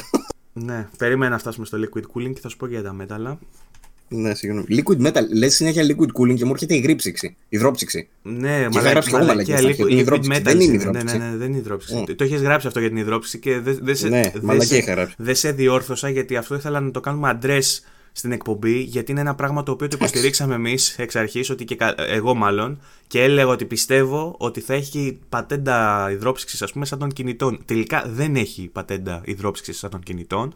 Το μόνο που αλλάζει είναι ότι έχει liquid metals και θα εξηγήσω αμέσως τι σημαίνει αυτό. Ε, τα, λι- ουσιαστικά α, ο- ε, ξεχάστε ε, μέταλλα, υγρά κτλ. Σκεφτείτε έναν απλό επεξεργαστή ο οποίος έχει πάνω την γνωστή σε όλους μας θερμοαγώγημη πάστα. Θερμοαγώγημη πάστα είναι απλά από ένα άλλο υλικό το οποίο είναι το υλικό που μεσολαβεί μεταξύ του lead του επεξεργαστή και της ψύκτρας που κάνει επαγωγή της θερμότητας που παίρνει θερμότητα πάνω από τον επεξεργαστή και την πηγαίνει στην ψύκτρα για να, για να φύγει η, θερμοκρα... να φύγει η θερμότητα τέλος πάντων, να, να γίνει η επαγωγή. Ε, Αλλάζοντας το υλικό που μεσολαβεί μεταξύ αυτών των δύο, μπορείς να πετύχεις να γίνεται αυτό πιο γρήγορα και πιο αποδοτικά. Και χρησιμοποιώντας μια διαφορετική πάστα, η οποία είναι φτιαγμένη όχι από τα υλικά που είναι η, θερμο... η γνωστή μας θερμοαγώγημη, η οποία κάποιες από τις θερμοαγώγημες πάστες, αν έχεις δει, Παύλο, με τις. Ε, Πώς λέγονται, Silver κάτι λεγόντουσαν που βάζαμε και στο 360 τότε με τα ROD. Θυμάμαι. Ε, Silver. α, α, α, δεν το Ar- Arctic Silver. Ε, Arctic Silver, μπράβο. μπράβο. Λοιπόν, αυτές έχουν αρχίσει και βάζουν μέσα λέει κρυστάλλους, μεταλλικούς κρυστάλλους και μαλακίες. Δηλαδή προσπαθούν να βάλουν μέσα ένα πιο αγώγημο υλικό το οποίο να βοηθάει στο να γίνεται πιο γρήγορα και πιο αποδοτικά η επαγωγή της, θερμο, της θερμοκρασίας. Χρησιμοποιώντας liquid metals το κάνεις πολύ πιο γρήγορα. Η διαφορά όμως ποια είναι ότι έχει τελείως διαφορετική σύσταση και είναι από τελείως διαφορετικό υλικό από τη θε, θερμοαγώγημη πάστα. Αυτό τι, συν- τι, τι κάνει; Σε extreme καταστάσεις, και όταν λέμε extreme καταστάσεις δεν εννοούμε τα τσόφλια της κονσόλες, και sorry για το σχόλιο, εμπαθέστατο, αλλά sorry γι' αυτό. Δεν μιλάμε για τσόφλια επεξεργαστές, μιλάμε για υπερυπολογιστές με υπερεπεξεργαστές, στους οποίους χρησιμοποιούνται liquid metals για να κάνουν extreme overclocking. Extreme overclocking σημαίνει ότι ο επεξεργαστής μπορεί να είναι μονίμως σε μια τεράστια θερμοκρασία, πάρα πολύ μεγάλη, να δουλεύει σε full load συνεχώς, Λοιπόν, και στις περισσότερες των περιπτώσεων να έχει γίνει μια πατέντα, custom πατέντα από τον χρήστη, για να εφαρμόσει το liquid, cool- το liquid metal στο cooling system πάνω στον επεξεργαστή και στην ψύκτρα που ενδεχομένως κάποιες φορές να είναι και φτιαγμένο για να έχει κανονική θερμογόημη πάστα. Καταλαβες; Στην περίπτωση της Sony όμως έχει κάτσει η Sony και έχει κάνει R&D που σημαίνει Research and Development για να φτιάξει ένα ειδικό socket και μια ειδική κατασκευή γύρω από τα liquid metals που θα το φιλοξενούν και θ- τώρα πήδηξα κάτι, πήδηξα, πήδηξα στο τι γίνεται όταν, στη, στην περίπτωση των υπολογιστών, τι γίνεται Δεν όταν... πειράζει, πες αυτό ρε παιδί μου. Λοιπόν, έχει κάνει τέλος πάντων research and development, έρευνα και ανάπτυξη Sony για να φτιάξει μια ειδική κατασκευή που θα μπορεί να φιλοξενεί αυτά τα liquid metals για να είναι μονίμως πιο αποδοτικά χωρίς να έχεις να έχεις τα αρνητικά που βλέπεις στον υπολογιστή. Να επιστρέψω λοιπόν ποια είναι τα αρνητικά που βλέπεις στον υπολογιστή. Ποια είναι τα υπέρ και ποια είναι τα κατά το να χρησιμοποιείς liquid metals. Τα υπέρ, όπως καταλάβατε, είναι ότι είναι πιο, είναι πιο αγώγημο το υλικό, είναι πιο αποδοτικό και κάνει καλύτερη ψήξη. Το δεύτερο είναι ότι δεν, δεν ξεραίνεται όπως ξεραίνεται ε, μία απλή πάστα. Στις κονσόλες του PlayStation 4 και τις υπόλοιπες, μετά από κάποια χρόνια, σου- έχεις, θα έχετε ακούσει από πολλούς που λένε: Εγώ την άνοιξα και άλλαξα πάστες. Αυτό γίνεται γιατί μετά από κάποια χρόνια ξεραίνεται. Άμα το Και ανοίξει. στον υπολογιστή σου. Και στον υπολογιστή ακριβώς. Τα liquid metals δεν ξεραίνονται. Τι κάνουν τα liquid metals; Σε αυτές τις extreme καταστάσεις που είπα πριν, όταν δηλαδή δουλεύεις σε τεράστιες θερμοκρασίες, συνέχεια σε full load και όλα αυτά, δηλαδή ταλαιπωρείται και ο επεξεργαστής θερμαίνεται και συνεχώς σε τεράστιες θερμοκρασίες και το liquid metal, μπορεί να διαβρώσει το υλικό πάνω στο οποίο ακουμπάει. Μπορεί να διαβρώσει πολύ εύκολα αλουμίνιο, ενώ πάνω στο χαλκό πάει και δημιουργεί μια επίστρωση η οποία λέει ότι, όχι λέει, ισχύει, δεν καταστρέφει το αλουμίνιο, απλά εμποδίζει το να γίνει η επαγωγή της θερμοκρασίας γιατί είναι σαν να μεσολαβεί μεταξύ του liquid, των liquid metals και του χαλκού να μεσολαβεί ακόμα μια επίστρωση από ένα άλλο υλικό τρίτο που εμποδίζει το να γίνεται η... να φεύγει ρε παιδί μου η θερμότητα. Αυτό όμως είπαμε συμβαίνει σε ψύκτρες απλές ή σε ψύκτρες άλλες στους υπολογιστές όπου αυτά τα, οι θερμοκρασίες είναι τεράστιες και γίνονται σε extreme συνθήκες overclocking. Σε απλές συνθήκες ε, σε consumer επίπεδο, ας πούμε, που οι θερμοκρασίες είναι ελεγχόμενες. Ελεγχόμενο τώρα σε κονσόλα σε που ξέρεις ακριβώς τι έχει μέσα. Έχει γίνει, έχει γίνει RD και RD δεν σημαίνει γιατί είπαν ότι έγινε δύο χρόνια RD για αυτό το πράγμα. RD δεν σημαίνει ότι βάλανε δύο χρόνια να δουλεύει κονσόλα. Γιατί είδα και αυτό. Δεν θυμάμαι ποιος μου το πάει, μου το πω Στέφαν, μου το είπε άλλος. Νομίζω μου το στείλαν, μου το στείλαν screenshot από άλλο γκρουπάκι που το συζητούσαν. Και έλεγε κάποιος ότι με δύο χρόνια RD δεν ξέρεις τι θα γίνει στα πέντε. Δεν σημαίνει ότι στα δύο χρόνια RD βάλαν μια κονσόλα να τρέχει με liquid metals και λένε Άρα, αφού στα δύο χρόνια δεν έπαθε τίποτα, στα τέσσερα χρόνια δεν θα πάθει τίποτα. Προσωμιώνουν τις καταστάσεις και το βάζουν σε σπαν 10 χρόνων. Παραπάνω χρόνων να δουν αν θα δημιουργήσει πρόβλημα. Και με την πατέντα που φτιάξανε δεν δημιουργείται πρόβλημα. Πώς να το κάνουμε; Δεν, δεν θα διαβρωθεί το PlayStation από τα Liquid Metals. Δεν βάζουμε το χέρι μας στη φωτιά, μπορεί να υπάρξουν μαλακίες, αλλά το θέμα είναι πρέπει κάποια βασικά πράγματα να τα παραδεχόμαστε. Δεν γίνεται να σου λέει ο άλλος: Έχω κάνει έρευνα δύο χρόνια και σε του λες: Άρα στα τέσσερα χαλάσει κονσόλα. Δεν βγαίνουν έτσι τα συμπεράσματα. Λοιπόν, τώρα, το, ο άλλος ο παράγοντας που είπες εσύ για το ελεγχόμενο περιβάλλον έχει να κάνει με το γεγονός ότι οι θερμοκρασίες στο PlayStation 5 θα μένουν χαμηλές γιατί έχουν επενδύσει σε αυτό στο cooling system. Οπότε δεν θα μιλάμε για extreme σενάριο με τεράστιες θερμοκρασίες. Θα μιλάμε για ελεγχόμενες. Υπάρχει η πατέντα με τα, με τα variable frequencies που λέμε στον επεξεργαστή, τα οποία θα, θα δουλεύει σε διάφορα, σε διάφορους χρονισμούς επεξεργαστής και η GPU έτσι ώστε να διατηρείται η θερμοκρασία χαμηλή, να, μάλλον όχι χαμηλή, να διατηρείται σταθερή η θερμοκρασία για να μην υπάρχει throttling. Και όλα αυτά σε, σε, σε συνεργασία, μάλλον σε συνδυασμό όλα μαζί, το, τα liquid metals, ε, οι fans, το, το, το fan δηλαδή ο ανεμιστήρας, ε, το, το form factor της κονσόλας που δείχνει να είναι για, επ' αυτού μεγάλο πλατή ξέρω εγώ κτλ για να διώχνει για να είναι πιο ψυχρή η κονσόλα. Όλα αυτά δείχνουν μια εταιρεία που έχει κάτσει και έχει κάνει σοβαρή έρευνα στο πώς θα κρατήσει την κονσόλα της δροσερή. Πάει η Sony και βγάζει ένα PlayStation 5 τόσο με το συμπάθειο τόσο. Ταψί, όπως έγραψα και εγώ. Αυτό τώρα γιατί είναι, γιατί έχει μέσα το ταψί που είπε ο Βαγγέλης, το οποίο είναι το heatsink. Το heatsink, όσο μεγαλύτερο είναι, προφανώς βοηθάει και αυτό στην απαγωγή της θερμότητας. Επειδή ακριβώς λοιπόν υπάρχουν όλα αυτά που ανέφερε ο Βαγγέλης και το heatsink και το, και το, το, τεράστιο ανεμιστήρας και όλα αυτά, ε, μπορούμε να είμαστε λίγο πιο σίγουροι για τις θερμοκρασίες αυτή τη κονσόλα. Έχουμε δει άλλα μηχανήματα τα οποία τώρα θα μου πεις δεν είναι και ο ίδιος επεξεργαστής. Ο επεξεργαστής αυτός με τον χρονισμό αυτό μπορεί να ανεβάζει αυτές τις θερμοκρασίες και χρειάζεται μια καλύτερη ψήξη. Ναι, ισχύει. Αλλά ταυτόχρονα βλέπουμε και υπέρ, υπέρμετρα ε, βελτιωμένη την ε, ψήξη σε σημείο που προσωπικά με κάνει και να πιστεύω ότι την ίδια ψήξη ε, ακριβώς το ίδιο σύστημα θα το χρησιμοποιήσουν και για υπερχόμενου επεξεργαστές που μπορεί να βγάλουν σε άλλες εκδόσεις PlayStation για παράδειγμα. Ή με κάποια άλλη GPU, ξέρω εγώ, μπορεί να έχει άλλες απαιτήσεις.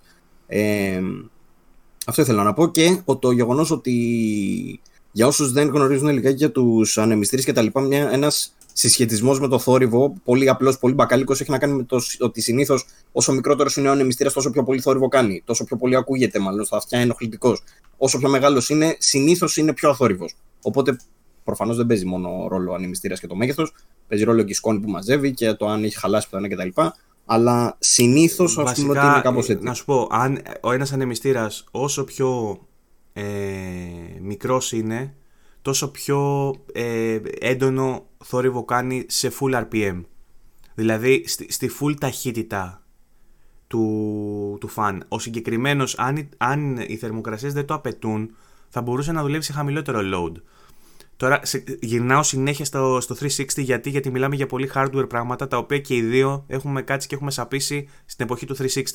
Αν θυμάσαι στο homebrew του 360 μπορούσαμε να βάλουμε το load του ανεμιστήρα όσο χαμηλά θέλουμε. Και την έκανε στην κονσόλα από, εκεί, που, ναι. από εκεί που βόγκαγε, την έκανες να μην ακούγεται. Ναι. Τι έπαθες κλιματιστικό. Και εγώ ίδρωσα. Ναι, πρέπει, πρέπει, να ανοίξω και εγώ. γιατί εγώ, τώρα, εγώ, θα, εγώ θα το ανοίξω τώρα γιατί τόση ώρα που μίλαγα με τόσο στόμφο ε, έσταξα, ίδρωσα. και θα. Μου ήρθαν και ειδοποιήσεις. Και θα βγουν τώρα να με πούνε πάλι ότι είμαι σονάκιας. Αλλά ρε φίλε, ξέρεις, ο λόγος που παθιάζομαι τόσο είναι ο ίδιος που παθιάζεις εσύ με το Xbox. Γιατί βάλθηκαν όλοι να μιλήσουν τώρα για το form factor του PlayStation 5 και να πούνε ότι είναι για το μπούτσο το form factor και ότι η κονσόλα θα καίει και και και και. Εντάξει, ρε φίλε, δηλαδή Ούτε εγώ θέλω να βάζω το χέρι μου στη φωτιά γιατί, το, γιατί μου γύρισε ο Στέφανος για παράδειγμα και μου είπε Κάνεις λες και δεν έχεις δει Yellow, Yellow Land of Death, πώς ήταν στο PlayStation 3, ή λε και δεν έχεις δει, δει Red Ring of Death στο Xbox. Ναι, τα έχω δει, ξέρω ότι γίνονται και ούψεις, γίνονται μαλακίες στον χώρο. Ναι, γίνεται ρε παιδί μου να βγει η κονσόλα και να είναι προβληματική. Το θέμα είναι για ποιον λόγο πρέπει το εγώ. Το Ωραίος. για, για ποιον λόγο πρέπει να εύχομαι να γίνει μαλακία, να βγει προβληματικό για να αποδείξω ότι εγώ είχα δίκαιο. Γιατί έλεγα ότι το liquid metal κάνει. Μα με τον ίδιο, λόγο, με τον ίδιο τρόπο, όταν ανακαλύφθηκε το, το liquid cooling, δηλαδή το water cooling, η υδρόψυξη, θα έπρεπε να βγουν οι άλλοι και να λέγανε ναι, αλλά με το water cooling μπορεί να σου τρεπήσει και να σου χαλάσει τον υπολογιστή. Και μία στο τόσο μετά που ένας έφτιαξε ένα και του τρύπησε και του χάλασε τον υπολογιστή να βγει. Ναι, εγώ είχα βγει και τα είχα πει. Ότι η υδρόψυξη θα καταστρέψει το. Κατάλαβες. Δεν είναι ο σκοπός αυτός να, να, έχουμε την, να παίρνουμε ικανοποίηση από το να, εγώ το είχα πει. Δεν ξέρω. Έχει, είναι. Πώς να το πω, ρε παιδί μου, είναι τόσο υπερεκτιμημένο αυτό το πράγμα, σαν μέθοδος κάποιος να λέει Α, εγώ το είχα πει. Ε, και. Αυτό είναι το, το, το concept. Ωραία, το έχεις πει και Είσαι ξύπνιο. Ε, όχι, έχουμε πρόβλημα. Αυτό όχι ότι δεν το, κάνουμε συνέχεια εδώ πέρα. Τα λέγαμε. Συνέ... μόνο, όχι, ρε. Εγώ το λέω και για μας, για να το ακούσουμε εμείς περισσότερο. Δεν χρειάζεται αυτό το πράγμα. Αυτό είναι ένα κόμπλεξ το οποίο πρέπει να το αποβάλουμε από πάνω μας. Το έχουμε έμφυτο όλοι μας μέσα μας. Ειδικά όσοι μπαίνουμε σε γκρουπάκια και γράφουμε στο Facebook. Αλλά πρέπει να το πετάξουμε λίγο από πάνω. Δεν χρειάζεται. Ωραία, το έχεις πει. Μπράβο. Και, ναι. και για μας το λέω, ξαναλέω. πρέπει, πρέπει όλοι να κάνουμε μια προσπάθεια τέτοια. Λοιπόν, ε, τελειώσαμε με το teardown. Νομίζω να ήρθε η ώρα να τελειώνουμε. Λοιπόν, μπορώ να, να κάνω μια νήξη αυτή τη στιγμή στα PC, να σου πάρω τη θέση. Να μου πεις για, αλλά... να μου πεις για του Zen. Ναι, βγήκε η φίλη μας η, η κυρία Σου, όχι η Πέγγι, η Λίζα. Η κυρία ε, με τα Σου. Η κυρία με τα Σου ε, και παρουσίασε τη νέα γενιά επεξεργαστών της AMD. Η νέα γενιά η οποία είναι βασισμένη στην αρχιτεκτονική Zen 3 και όχι Zen 2 όπως είναι οι κονσόλες. Οι κονσόλες νομίζω είναι custom Zen 2 όμως, έτσι, δεν είναι Zen 2. Είναι custom, ναι. Και τα, λογικά θα μάθουμε περισσότερες λεπτομέρειες για αυτά, δεν ξέρω πότε. Ε, λοιπόν. είναι, είναι custom γιατί προφανώς δεν έχουν ίδια αρχιτεκτονική με τον υπολογιστή. Δεν είναι το ίδιο. Ακριβώς. Ναι, είναι, είναι SOC, είναι System on a Chip όλο μαζί. Οπότε έχουν πάρει τεχνολογίες από, το, από το Zen 2 και τους έχουν εφαρμόσει σε ένα custom σύστημα το οποίο συνεργάζεται τελείως διαφορετικά μεταξύ του. Δηλαδή, τα, αυτό που αναλύαμε σε προηγούμενα επεισόδια για το bus και το πώς επικοινωνεί η GPU με τη CPU και τη RAM και όλα αυτά είναι τελείως καστομιά. Οπότε χρησιμοποιεί διαφορετικά πρωτόκολλα, διαφορετικά. Βέβαια, αυτό που λοιπόν. θέλω να σχολιάσουμε θα, ε, είναι για την κάρτα γραφικών κάτι. Δεν ξέρω αν θες να κάνουμε μια παρένθεση και να μου πεις μετά γι' αυτό. Επειδή μου το αναφέρει ο Παναγιώτης ο Πάχο συνέχεια ότι Ποιο; το PlayStation 5 δεν έχει λέει. με τις υγείε σου. Ε, ότι. Α, δε, έδειξες δευτερνίστικε. Ε, ότι το PlayStation 5 έχει RDNA 2 based GPU. Και όχι... Καλά, σας είδα που το συζητάγατε αυτό και ήμουν έτσι. Λες και έχει κανένα νόημα. Το, δεν ξέρω. Το συζητούσα, το συζητούσα τόσο χαλαρός γιατί έχω τσακωθεί στο παρελθόν πάρα πολλές φορές. Οπότε. Ε, ε, δεν λέει ο ένας θα είναι RDNA, RDNA 2. Ο άλλος λέει θα είναι RDNA 2 based. Και τα δύο είναι custom. Ε, λίγη και κουβέντα. Ε, ο, πρόσεξε. Είναι άλλο να λες ότι είναι custom, ξέρω εγώ, custom, Zen 2 custom, ας πούμε, και γενικά ότι είναι custom Είσαι, σύστημα. Εσύ τι καταλαβαίνεις; Όταν σου λέει βασισμένο σε RDNA 2, τι καταλαβαίνεις; Για μένα, για μένα είναι το ίδιο, δεν έχει διαφορά. Είναι, είναι απλά σαν να έχει μια διαφορετική υλοποίηση Zen 2. Για, ε, η σκεπτική που έχει, η σκεπτική που, το σκεπτικό που έχει ο Παναγιώτης, αυτό που καταλαβαίνω εγώ, είναι ότι ότι είναι κατώτερο. Το, το Xbox, ναι, ότι το Xbox έχει Zen 2 κανονικό αρχιτεκτονική καινούργια, ενώ το PlayStation 5 έχει κάτι διαφορετικό το οποίο προσπαθεί να μοιάσει στο Zen 2. Ότι δεν έχει δηλαδή όλες τις πατέντες που έχει το, το Zen 2. Αυτό καταλαβαίνω. Και τα δύο είναι βασισμένα σε αρχιτεκτονική Zen 2. Το, το τι καστομιά θα κάνει ο καθένας δεν το ξέρουμε. Ναι, Μάλλον ξέρουμε η, ήδη διαφορά... ότι το Xbox είναι, έχει, είναι χρονισμένο πιο πάνω. Εντάξει. Αυτό. Η δεν διαφορά βέβαια είναι, είναι ότι το, το Xbox βγαίνει και λέει ότι έχει Zen 2, ενώ η Sony παντού όπου το γράφει τονίζει ότι είναι RDNA based. RDNA 2 based.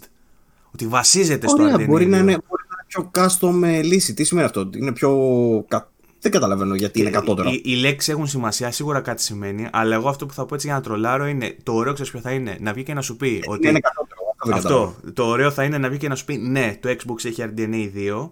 Ο λόγος που λέγαμε ότι είναι RDNA 2, RDNA 2 based το PlayStation 5 είναι γιατί έχει RDNA 2,5. έχει την πιο, έχει την πιο εξελιγμένη. Θέλω όμως λογική. Δηλαδή δεν το λέει κανεί. να σου πας εκεί. Ναι, Ε, γιατί το, το να λες ότι επειδή είναι RDNA 2 based, ότι δεν έχει τις δυνατότητες του RDNA 2, δεν είναι και αυτό λίγο άλμα. Λοιπόν, ας συμφωνήσουμε ότι η κάρτα γραφικών την ξέρουμε του Xbox θα είναι πιο δυνατή από αυτή του PlayStation 5, του Series X μάλλον. Θα είναι πιο δυνατή από αυτή του PlayStation 5, αυτό το ξέρουμε. Και απ' την άλλη είναι βασισμένες και οι δύο στην RDNA 2. Α το λήξουμε εκεί, δεν υπάρχει κανένας λόγος να το συνεχίσουμε. Τα υπόλοιπα είναι όλα λεπτομέρειες νομίζω που δεν ξέρω που μπορούν. Σε τι αποσκοπούν, ας πούμε. Αυτό να ρωτιέμαι. Μπαίνετε και οι δύο, ρε φίλε, και τον Παναγιώτη τον έχω δει και σένα, σε έχω δει, να μπαίνετε σε ένα τρυπάκι έτσι. Πρέπει να, το, να, να κάνω διάλογο. Πρέπει να απαντήσω. Όχι, δεν πρέπει να. Δεν χρειάζεται. εγώ, εγώ απαντώ στον Παναγιώτη, μαλάκα. Δεν κάθομαι να πω ότι α, έγραψες αυτό ενώ είναι έτσι. Και η αλήθεια είναι ότι. Η, η αλήθεια είναι. Τι κάνουμε, πραγματικά δηλαδή οι κουβέντες είναι. Θα μπορούσαν να έχουν ξεφύγει άπειρες φορές. Άπειρες. Ρε, παιδί Αλλά μου. ευτυχώ είναι κουβέντα. Ε, δε- Μα όταν για παράδειγμα εγώ μπερδεύομαι και αντί να λέω, ξέρω εγώ, ε, επειδή είδα να λέει Zen 2 στο ένα και Zen 2 στο άλλο, μου γράφει ότι είναι based, ας πούμε, και εγώ του γράφω όχι, είναι Zen 2. Και Zen 2 σκέτο, το αλλάξανε στο. και μου λέει όχι, για ξαναδες το βίντεο. Και όντως δεν ήταν στο Zen 2, το based ήταν στο RDNA 2. Αλλά σκέψτε τώρα πόσο τα έχουμε μπλέξει. Και έχουμε, έχουμε μπλέξει το Zen με το RDNA. Η RDNA στις κάρτες γραφικών. Λοιπόν, να πούμε λίγο για τους επεξεργαστές για να φεύγει ναι, η πάμε, Λίζα. πάμε να τελειώνουμε.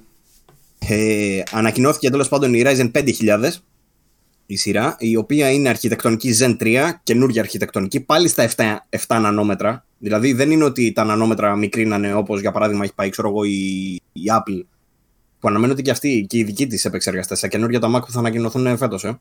Ναι. Ε, ή όπως η Intel που επίσης ετοιμάζει στα 5 νανόμετρα. Η Αν Intel, το- η Intel όχι. Η Intel έχει βγάλει μικρότερα νανόμετρα στους επεξεργαστές για λάπτοπ. Ενώ η σειρά 11 που θα βγει τώρα λέει θα είναι... Έχει πάει. Η σειρά 11 που θα βγει τώρα λέει θα είναι στα 14 πάλι. Και κράζουνε. Σόπα ρε, δεν το είχα δει αυτό. Λοιπόν, ε, Δεν παίρνω και όρκο να το ψάξουμε γιατί όλο μαλακίες λέμε, αλλά νομίζω διάβασα άρθρο στο PC Gamer. νομίζω ότι διάβασα άρθρο ότι θα μείνει στα 14. λοιπόν ε, βασιζόμαστε πάρα πολύ στη μνήμη μας, ρε και φίλε, η θα, οποία δεν είναι- θα, λέ- θα λέγονται Rocket Lake. Η αλήθεια είναι ότι μια σοβαρή εκπομπή θα έπρεπε να τα έχει μαζεμένα όλα αυτά από πριν, αλλά έχουμε ξαναπεί ότι η φάση σε αυτή την εκπομπή είναι ότι ξυπνάμε το πρωί με την τζίμπλα. Έλα, καφέ, ε, πάτα το start recording τώρα. Τέτοια φάση. Δεν υπάρχει καμία προετοιμασία. εβδομάδα. Μην, μην το παρουσιάζεις, λες και είμαστε τίποτα. κάνουμε, κάνουμε μέσα στην εβδομάδα την προετοιμασία μας. Λοιπόν, ε, σκάσανε λοιπόν οι Zen 3, ε, οι οποίοι ε, έρχονται να αντικαταστήσουν λέει, τους Ryzen 3000, όχι τους 4000, γιατί οι 4000 ήταν στην ουσία σαν 3000 plus, ας πούμε. Ήταν πάλι αρχιτεκτονική Zen 2, δεν είχαν, ε, ήταν ένα ενδιάμεσο βήμα, ας πούμε. Ε, ενώ η 5 είναι το καινούριο βήμα το full. Λοιπόν, έχουμε, ε, αν συγκρίνουμε, λέει, ένα παρόμοιο μοντέλο, εννοούμε αναλογικά, αν το πάρουμε, ρε παιδί μου, το μοντέλο το τάδε, το υψηλό, ας πούμε, της ε, νέας σειράς με της περσινής, ε, έχουμε μια βελτίωση λέει, στις επιδόσεις που φτάνει το 26%, το οποίο δεν είναι αμεληταίο, είναι σοβαρό. Ε, Η τιμή, και- για την τιμή πες όμως. Περίμενε, περίμενε, θα φτάσουμε και εκεί. Και επίσης μας ανέφεραν ότι οι νέες CPUs θα είναι συμβατές με τις ήδη υπάρχουσες motherboards. Σημαντικό κι αυτό. Ε, έπειτα από ενημέρωση λογισμικού που θα πάρουν οι motherboards. Λοιπόν, παρουσιάστηκαν τέσσερα μοντέλα. Ε, τα οποία είναι τα εξής. Είναι ο Ryzen 9, το κορυφαίο μοντέλο, με πε- 5950X με 16 πυρήνες, 32 threads και μέγιστη ταχύτητα χρονισμού 4,9 GHz. Ε, με κόστος 7,99 δολάρια. Ο top. Που 7,99. σημαίνει, που σημαίνει ότι πλέον η AMD ζητάει χρήματα, δεν ζητάει μαλακίες. ανέβηκαν ένα πενιντάρικο παραπάνω σε σχέση με τους περσινούς. Ο, το επόμενο μοντέλο, το οποίο μάλιστα ανέφεραν ότι είναι λέει, ο κορυφαίος επεξεργαστής για gaming, γιατί όσον αφορά δηλαδή απόδοση, ε, πώς το λένε, κατανάλωση και σε συνδυασμό και με την τιμή, είναι ο Ryzen 9 πάλι 5900, όχι 5950, 5900X με τους 12 πυρήνες αντί για 16 και τα 32 πάλι threads μέγι- μέγιστο χρονισμό στα 4,8 και τιμή 5,49. Νομίζω όντως είναι. Εντάξει. Είναι, εκεί έχουν, έρχεται- έχουν ακριβήνει, έχουν ακριβήνει ρε φίλε οι επεξεργαστές. Της, A, Αν της AMD σκέφτεσαι- έτσι, της Intel είναι... Της, Έχει στο μυαλό σου ότι ήταν η φτηνή λύση, ρε παιδί μου, που θα πήγαινα για να έχω OK, ξέρω εγώ, τέτοιο. Ναι, έτσι έχουν ακριβήνει. Παρ' όλα αυτά δεν φτάνουν ακόμα, ξέρω, τους ακριβούς της Intel. όχι, του, τους extreme της Intel δεν τους φτάνουν, δεν τους φτάνουν, αλλά για παράδειγμα θες να φτιάξεις ένα gaming build ας πούμε, δεν έχει μεγάλη διαφορά πλέον ε, σε τιμή. Μη σου πω ότι είναι και ακριβώ. Έχουν καλύτερη απόδοση σε άλλα πράγματα. Δηλαδή, άμα θες να κάνεις streaming, άμα θες να κάνεις τέτοια πράγματα, είναι, είναι καλύτερη Ryzen.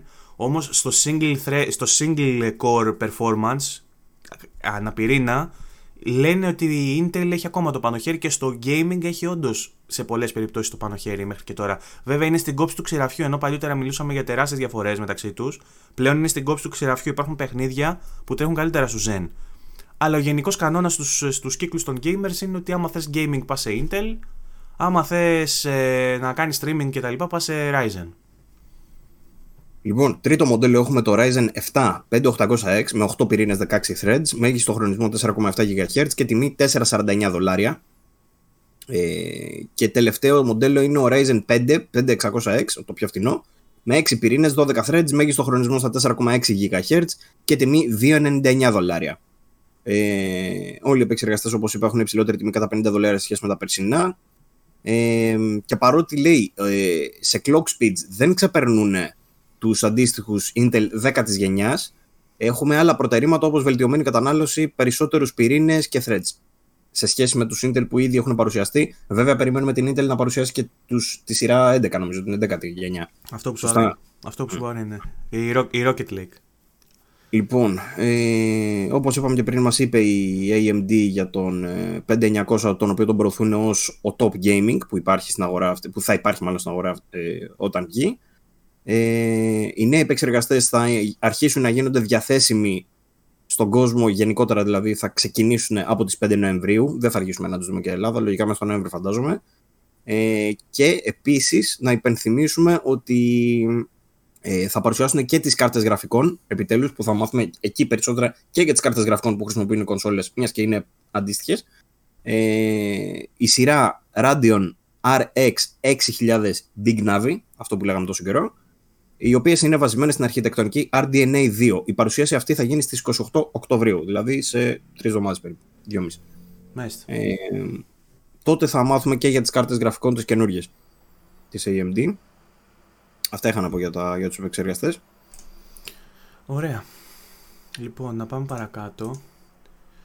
Το επόμενο, το επόμενο πράγμα που σχολιάστηκε στο group ήταν ε, για το trophy system, τις αλλαγές στο trophy system. Οπότε, οπότε γυρνάμε τώρα στην κουβέντα για το PlayStation. Νομίζω αυτό το επεισόδιο είναι κυρίως PlayStation η φάση του. Ναι, μωρέ, γιατί είχαν και άλλα. Είχαν και το backwards compatibility που βγήκε χθε. Πάμε, πάμε. Λοιπόν, ε, σημαντικές αλλαγές ανακοινώθηκαν για τα PlayStation Trophies ε, μέσω του PlayStation Blog ε, και, αναμέν, και έγιναν διαθέσιμες μάλλον όταν γράψαμε το άρθρο μπορούσαμε να πούμε ότι αναμένονται ε, εμένα ήδη μου μετατράπηκε το προφίλ στο νέο σύστημα, νομίζω και σε σένα. Κάπ, είδα αναφορά. και μετά το ξανά δεν το μάξι πάλι πίσω. Το είδα σε μερικούς ότι ξαναγύρισε. Εμένα στο κινητό που μπαίνω, γιατί κονσόλα δεν έχω πλέον, στο κινητό έχω το καινούριο. Λοιπόν, η φάση λοιπόν είναι. Η φάση λοιπόν είναι και το λέω, το λέω απλοποιημένα εξ αρχής γιατί είναι ήδη. Όπως όλα, η Sony φροντίζει να τα κάνει έτσι, να τα κάνει κουλουβάχατα. και αυτό ήταν λίγο σύνθετο το θέμα. Το κάνουμε λιανά όμως. Λοιπόν, ουσιαστικά αυτό που αλλάζει είναι το εύρος του, του level system. Δηλαδή, από εκεί που μπορούσαμε να, έχουμε, να είμαστε από level 1 έως level 99, πλέον μπορούμε να είμαστε από level 1 μέχρι level 999. 999. Από 1, ήταν από 1 έως 100, όχι 99, και τώρα πήγε από 1 έως 999.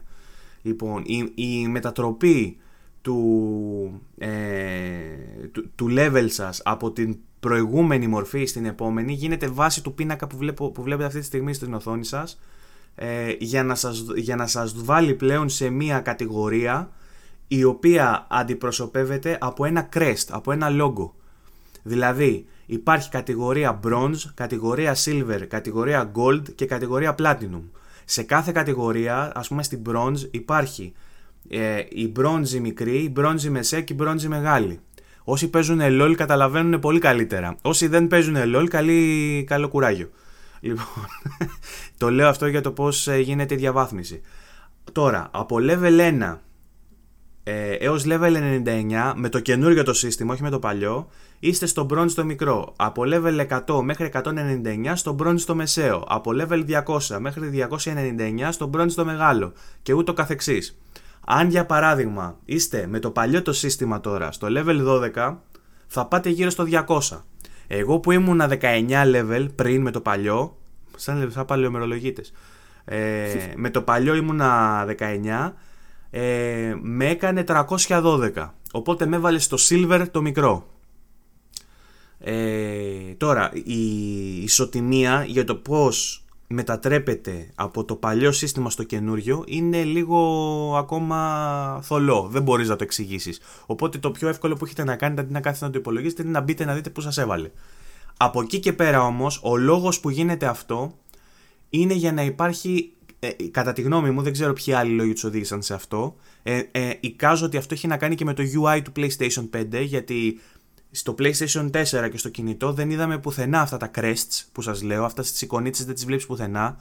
Εικάζουμε ότι αυτές οι εικονίτσες θα υπάρχουν στο PlayStation 5 δίπλα από το όνομά μας. Λοιπόν, ο λόγος που πιστεύω εγώ ότι έγινε αυτό είναι για να υπάρχει μια καλύτερη, μια πιο ε, rewarding αίσθηση ε, κατά το progress. Δηλαδή, καθώς παίρνεις τρόπεα, να νιώθεις ότι προοδεύεις. Γιατί με το παλιό το σύστημα, εγώ που ήμουν 19 level για παράδειγμα, μέχρι να πω στο 20, θα είχα βγάλει άσπρα μαλλιά. Δηλαδή, παίρνεις παίρνεις τρόπεα και δεν ανεβαίνει γρήγορα η μπάρα για να σε πάει από το 19 στο 20 για παράδειγμα. Ενώ όταν θα είσαι στο 200 για να πάω στο 201, θα βλέπεις τρόφι με το τρόφι την μπάρα να ανεβαίνει, οπότε θα νιώθεις ότι κάνεις δουλειά. Ε, δεν, κατά τα άλλα δεν ξέρω αν υπάρχει άλλος λόγος που γίνεται αυτό. Δεν ξέρω Παύλο ποιο είναι το δικό στο take. Εγώ ξενέρωσα λιγάκι γιατί είναι αυτό που έγραψες και εσύ στο group ότι έχω 60 πλατίνες, 60, πόσους έχω, 60 νομίζω. Ε, έχεις 21 και μας έχει βάλει και τους δύο στο 300 κάτι. Ναι. Οπότε έχει διαφορά βέβαια γιατί μεταξύ μας μεσολαβούν 50 level για παράδειγμα. Όμως η φάση είναι ότι από άλλο να θυμάσαι δεκάδες και να θυμάσαι ότι εγώ είμαι 20 κάτι και να θυμάμαι ότι είμαι 19 και είναι άλλο να θυμάμαι ότι εγώ είμαι 302 ακριβώς και εσύ να θυμάσαι ότι είσαι 325 ακριβώς. Γιατί σε μια συζήτηση θα σε ρωτήσει ο άλλος πόσο το έχεις; και θα πεις εσύ ε 300 κάτι. Εσύ πόσο το έχεις, ε 300 κάτι θα πω κι εγώ. Το, το πόσο είναι το θέμα, κατάλαβες; Οπότε το δυσκολεύει λίγο γιατί μπαίνουμε όλοι Όπως είπε ο Αντώνης, ε, αφεντικά και δούλη. ε, σκατά γυνή καμούλη. Μπήκαμε όλοι μαζί και δεν είναι εύκολο να διαχωρίσεις πλέον έναν παίκτη που έχει σαν τον Παύλο 50 κάτι πλάτινου από έναν παίκτη σαν και εμένα που έχει 20 πλάτινου, ας πούμε. Φαινόμαστε σχεδόν το ίδιο, ενώ δεν είμαστε. Λέγανε το μεταξύ, ρε φιλόγο, ξενέρωσα γιατί λένε ότι θα δώσουν μεγαλύτερη βαρύτητα στα πλάτινου. Παπάρια. Δεν έχει μεγαλύτερη βαρύτητα το πλάτινου. Ισχύει. Λοιπόν, ε, οι αντιδράσεις πάντως από ό,τι βλέπω εδώ στο γκρουπάκι ε, α, ο, ο Χέλμης λέει με τρομάζει ανάλυση του Trophy System στα podcast. Πρόεδρος Εδεσαϊκού. Δεν το κάναμε. Έπρεπε να το κάνουμε με τέτοιο concept και δεν το κάναμε. Το ξεχάσαμε. Μαλάκια. Έπρεπε, ναι, αυτό ακριβώς τίποτα άλλο. Βέβαια, ε, νομίζω ότι δεν χρειάστηκε να πω αυτό ακριβώς τίποτα άλλο. Έτσι είναι το, η φάση. Τα έκανε μόνο της Sony σε αυτή τη φάση. Ναι. Παύλος Κρούστης με DJ αλγόριθμους και τα λοιπά. Ότι το έχουν, έχουν φτιάξει πολύ πιο αναλυτικό αλγόριθμο αυτή τη φορά. Δεν πιστεύω ναι. τίποτα. Παύ... Γιατί είμαι και μπατή εκτός των άλλων. Παύλος Κρούστης με DJ ακουστικά και κάμερα με background ταβάνι και Βαγγέλης Λερός ορφανού PlayStation 4. η, κάμερα, στο πληκτρολόγιο είναι εδώ. Την έχουν φτιάξει εδώ πέρα. Α, δεν το έδωσε ακόμα εντωμεταξύ το τέτοιο. Όχι, θα το δώσω την επόμενη εβδομάδα. Από την επόμενη θα με βλέπετε με πιο χαλιά ανάλυση πάλι. Θα, θα τον βλέπετε με το παλιό. Γιατί τέτοιος είναι ο τύπος παίρνει για review και τα κάνει, τα κάνει podcast slaves τα, τα μηχανήματα. λοιπόν, τι άλλο. Κάποιοι, λέ, κάποιοι λένε ότι δεν ασχολούνται με τα τρόπια οπότε δεν τους νοιάζει. Ο Κυράνης λέει μια χαρά είναι άντε μύρλες. Μ' αρέσει που έρχεται και κάνει έτσι close thread. ναι, ναι, ναι. Ο, ο Κυράνης μπαίνει την επόμενη μέρα για να κλείσει το topic. Δηλαδή μπαίνει και γράφει, βάζει το, το meme και τελειώνει εκεί. Θάβει την κουβέντα. Λοιπόν, ε, ρωτάει. Κάποιος με είχε ρωτήσει εντωμεταξύ αν μπορεί να διαγράψει τα τρόπια, τα, στα, τα παιχνίδια στα οποία έχει, δεν έχει progress. Ζήτησε μάλλον να μπορεί να διαγράψει παιχνίδια τα οποία δεν του αρέσουν και του απάντησα εγώ ότι δεν μπορείς αν έχεις πάρει έστω ένα τρόφι Ωραίο θα ήταν να μπορείς να σβήσεις αυτά που έχουν ένα τρόφι και δεν μπορείς να τα σβήσεις γι' αυτό, αλλά όσα δεν έχεις πάρει κανένα και είναι στο 0% μπορείς να τα σβήσεις τώρα, αν πατήσεις option πάνω και delete. Ε, αλλά θα ήταν ωραίο για παράδειγμα για ένα παιχνίδι που δεν μου αρέσει καθόλου και το έβαλα και μου έδωσε ένα τρόπο επειδή πάτησα το start στην αρχή, press any button και μου έδωσε, και μου έδωσε τρόπεο, να μπορώ να το σβήσω για να μην μου φαίνονται μέσα στη λίστα μου ότι έχω και παιχνίδια με 0-1%. Καταλαβες. Έχει ένα δίκιο σε αυτό, θα ήταν ωραίο να γίνει. Μετά έχουμε το drama, το, το review, reviewer, blue, reviewer blues του, το δικό μου και του Άρη που δεν μπορούσαμε να παίξουμε FIFA, τελικά τα καταφέραμε. Ε, νομίζω θα πω στο επόμενο podcast για το FIFA. Δεν, δεν νομίζω να προλάβουμε σήμερα να πω. Ε, ένας φίλος έβαλε ένα ωραίο γελάστο βάσο εδώ πέρα, ένα meme. Λοιπόν, Αντώνης βάζει τα δικά του με το, με το level του. Τι άλλο, λοιπόν. τι άλλο; Μισό, μισό. Α, μετά είχαμε... Για πες Παύλο, θες να πεις κάτι, σε κόβω νομίζω. Όχι, απλά για αντί να τα παίρνεις μωρέ με τη σειρά, γι' αυτό το λέω τέτοιο, για να πάμε στο επόμενο θέμα. Έβαλε ο Αντώνης τέλος πάντων μια φωτογραφία με τα παιχνίδια που θα έχουν δωρεάν upgrade. Προσοχή, δεν είναι ούτε τα day one, ούτε τα παιχνίδια τα οποία θα είναι επιπληρωμή upgrade. Είναι τα δωρεάν upgrade από PS4 σε PS5. Όσα παιχνίδια έχουν ανακοινώσει ήδη ότι ε, θα πάρουν upgrade δωρεάν για να παίζουν στο PS5. Θα έχετε πάρει δηλαδή την PS4 εκδοση και μετά θα την. Ε, θα μπορείτε να το παίξετε στο PS5. Ισχύει για όλα όσα έχει στη λίστα, συν του Mortal Kombat που ανακοινώθηκε η Ultimate Edition ε, και συν του Ride 4 που το έχει ξεχάσει ο Αντώνης και δεν έχω τσεκάρει αν έχει ξεχάσει κανένα άλλο. Ε, το ένα παιχνίδι που δεν θα λειτουργεί η δισκάκι έκδοση είναι το Hitman 3, το οποίο θα ισχύει μόνο για την digital έκδοση. Δηλαδή, αν πάρετε σε δισκάκι το Hitman 3, δεν θα υπάρχει δωρεάν upgrade για το PS5.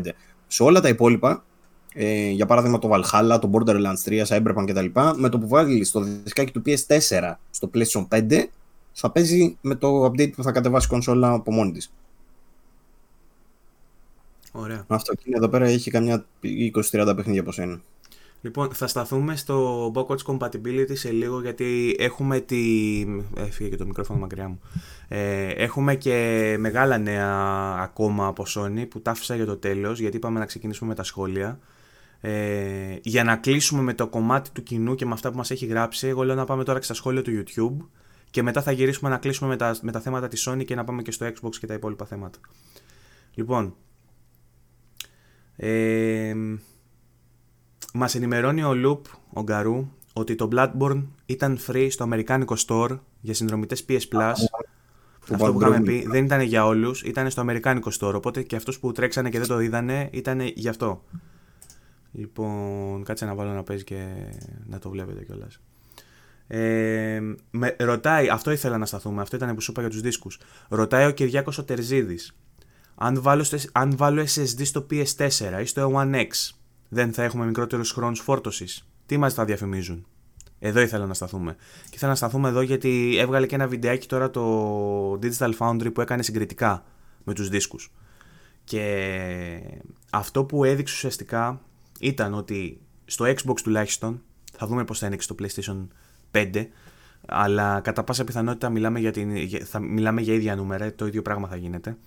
Ε, μπορείς να βάλεις εξωτερικό δίσκο ε, είτε external HDD, USB 3 για παράδειγμα, είτε μπορείς να πάρεις έναν SSD, 2,5, μεγάλο SSD δηλαδή, και να του βάλεις ε, να του βάλεις αυτό το, ε, πώς λέγεται ρε Παύλο αυτό το, το πολύμπριζο που βάζεις από πίσω, το, για να, συνδέσει, για να συνδέσεις με USB τον SSD, πώς λέγεται αυτό το η πατέντα; Ναι, το ναι, ανταπτοράκι, εντάξει. Αντάπτορας, μπράβο, αυτή, αυτή ήταν η λέξη που έψαχνα. Μπορείς να βάλεις έναν αντάπτορα στον παλιό σου SSD τον 2,5 και να μην είναι NVMe δηλαδή και να συνδέσεις μέσω πρωτοκόλλου USB 3 έναν SSD με την κονσόλα και να το χρησιμοποιήσεις σαν εξωτερικό δίσκο. Οπότε έκατσε στο Digital Foundry και έκανε μια ανάλυση για τους χρόνους και για τη βελτίωση που μπορείς να δεις παίζοντας τίτλους backwards compatible μέσα από έναν εξωτερικό δίσκο. Η διαφορά λοιπόν είναι πολύ μεγάλη ε, όταν ε, χρησιμοποιείς SSD ε, και αυτό γίνεται για διάφορους λόγους. Ε, καταρχάς, ε, ε, έχει ένα ταβάνι το πρωτόκολλο του USB 3 που δεν μπορείς να ξεπεράσεις έτσι, οπότε δεν έχει νόημα να κάτσουμε να συζητήσουμε για τις ταχύτητες που μπορεί να πετύχει ένας NVMe με τις ταχύτητες αυτές που μπορεί να πετύχει όταν ε, μπαίνει το, το proprietary ή καρφί πάνω στη μητρική όπως είδαμε στο PlayStation 5 που ανοίγεις και το βάζεις μέσα δεν μπορούν να συγκριθούν με τις ταχύτητες που μπορείς να έχεις αν βάλεις εξωτερικό δίσκο για τα backwards compatible, έτσι. Ε, αλλά... Με USB τώρα και τέτοιες στήρες και άλλα πρωτόκολλα, ας πούμε, που είναι πολύ πιο αργά, έτσι. Μπράβο. Ε, αυτό που αλλάζει τώρα, στα, αυτό που αλλάζει τα δεδομένα και μου έκανε και εμένα εντύπωση στην ανάλυση που έκανα στο Digital Foundry είναι το, το κατά πόσο πιο γρήγορα μπορεί να, να μπορούν να χρησιμοποιηθούν τα αρχεία από τον ε, εξωτερικό στις κονσόλες και αν αυτό το συγκρίνουμε με το πώς λειτουργεί η ίδια τεχνολογία, δηλαδή το να βάλεις εξωτερικό δίσκο σε κονσόλες τωρινές όπως είναι το One X ή το PlayStation 4. Η διαφορα λοιπόν εκτός του πρωτοκόλλου του USB 3 ας πούμε, που οι ταχύτητες στο ταβάνι τους είναι ίδιο έχει να κάνει και με τον επεξεργαστή γιατί πολλά δεδομένα που έρχονται από τον σκληρό δίσκο είναι συμπιεσμένα και αναλαμβάνει ο CPU να κάνει αποσυμπίεση και να διαχειριστεί αυτά τα, τα αρχεία. Οπότε έδειξαν ότι ο ίδιος SSD για παράδειγμα εξωτερικός αν μπει εξωτερικά ε, με, με αυτό το adapter που σου λέω στο Series X ή στο One X η διαφορά σε ταχύτητες μεταξύ τους στο ίδιο παιχνίδι που, που τρέχει με backwards compatibility ας πούμε στο Series X και στο ε, και στο One X από εξωτερικό είναι τεράστια γιατί στο One X του παίρνει περισσότερο χρόνο να κάνει αποσυμπίεση ο Jaguar, ο επεξεργαστής που έχει τα αρχεία σε σχέση με τον χρόνο που παίρνει στο Series X. Άρα, παιχνίδια που, που μπορούμε να παίξουμε από τον εξωτερικό, δεν μιλάμε για τα παιχνίδια που θα είναι next gen και θα μπορούμε να παίξουμε μόνο από τους εσωτερικούς δίσκους ή από τα expandable storage που θα πουλάνε. Ε, παιχνίδια που θα μπορούμε να παίξουμε από τους εξωτερικούς σκληρούς δίσκους θα παίζουν ε, η εμπειρία θα είναι τελείως διαφορετική από αυτήν που έχουμε στην τρέχουσα γενιά. Δηλαδή θα είναι ικανοί να τρέξουν πάρα πολύ γρήγορα τα παιχνίδια και να κάνουν load σε ε, απειροελάχιστο χρόνο. Τι, τύπου, τι, τι επίπεδο διαφορά είναι αυτό τώρα που ε, λέμε; Ναι, δηλαδή είναι, τύπου, ξέρω, για παράδειγμα, για παράδειγμα ε, ε, παιχνίδια νομίζω Final Fantasy έδειξε Control έκανε από το dashboard μέχρι να ξεκινήσει με το loading 10 δευτερόλεπτα με 12 δευτερόλεπτα με τον SSD ενώ με τον HDD έκανε 20 λεπτά.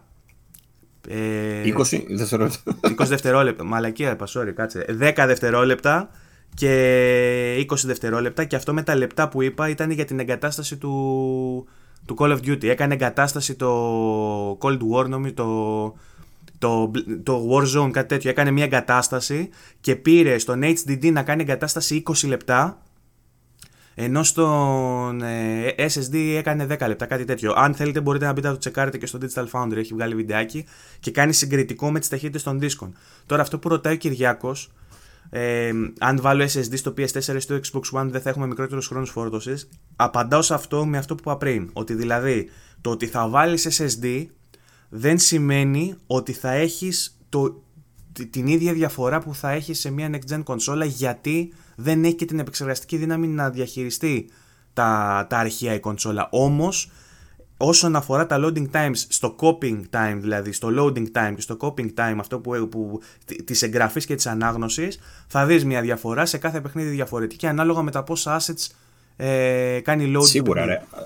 Ε, ε, να πούμε στον Κυριακό ότι ακόμα και σε, σε σχέση πούμε, με τον μαμά δίσκο που έχει μέσα το PS4 αν του βάλεις έναν SSD ή έναν hybrid πάλι θα δεις διαφορά, έτσι. Εννοείται αυτό το πράγμα. Αυτό το θεωρούμε δεδομένο. Ναι.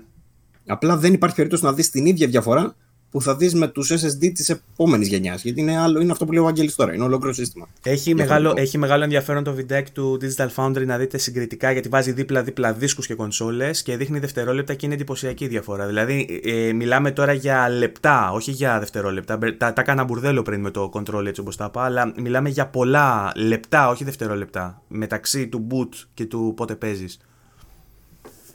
Λοιπόν, και, και Final Fantasy επίσης έκανε, έκανε ένα τεστ και είχε και αυτό σημαντική διαφορά και είδαμε σήμερα και ένα άρθρο που έλεγε ότι φορτώνει λέει το Final Fantasy πιο γρήγορα στο PlayStation 5 από ότι στο Xbox, κάτι τέτοιο, το αυτό το νεο Κάπου δεν, πρέπει να ξαναπέσω πάνω για να το αναφέρω.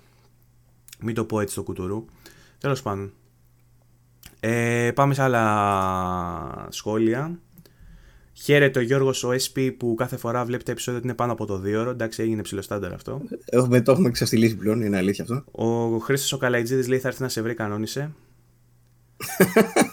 ο Για πιο απ' όλα δεν θυμάμαι. Ο Μάνος ο Χέλμης λέει ότι ο DJ Pav Crust είναι ο μόνος που μαζεύει στα δυτικά προάστια ρωσιδάκια με σχιστήματάκια. τα έβγαλα τα ακουστικά, δεν τα φοράω σήμερα, τα έχω εδώ δίπλα. Ναι, αυτό είναι, είναι στο, στην ατάκα την προηγούμενη με το σου λέω αυτή με τα σχιστά ματάκια και μου λες πια η Ρωσίδα μου κάνεις. αυτή με τα σχιστά ματάκια, η Ρωσίδα. Α, ναι, ρε. Λοιπόν. Ε, Προκλητικός λερός προμοτάρει το PC του συνεχώς και αποζητά μάλλον κουτουλίδια από σαουλάδες που ποτέ δεν αποδέχτηκε να σε αντιμετωπίσει χειριστήριο με χειριστήριο. Ο Σωτήρης ο Αθανασόπουλος Αφού είναι κότα ο άνθρωπος, δεν το βλέπω Ε, κότα. έχω, κανονίσει, Μίστερ, δεν έχω ξέρω. κανονίσει με τον Πάχο να έρθει να μιλήσουμε για έχω, shows. κα- έχω κανονίσει. Εδώ Έχω και κανονίσει, από τον πέρσι. περιμένω, δεν είναι δικό μου τέτοιο. Μου είπε ότι την επόμενη εβδομάδα θα έρθει. Λοιπόν, θα το δούμε. Ραντεβού στην Τρούμπα.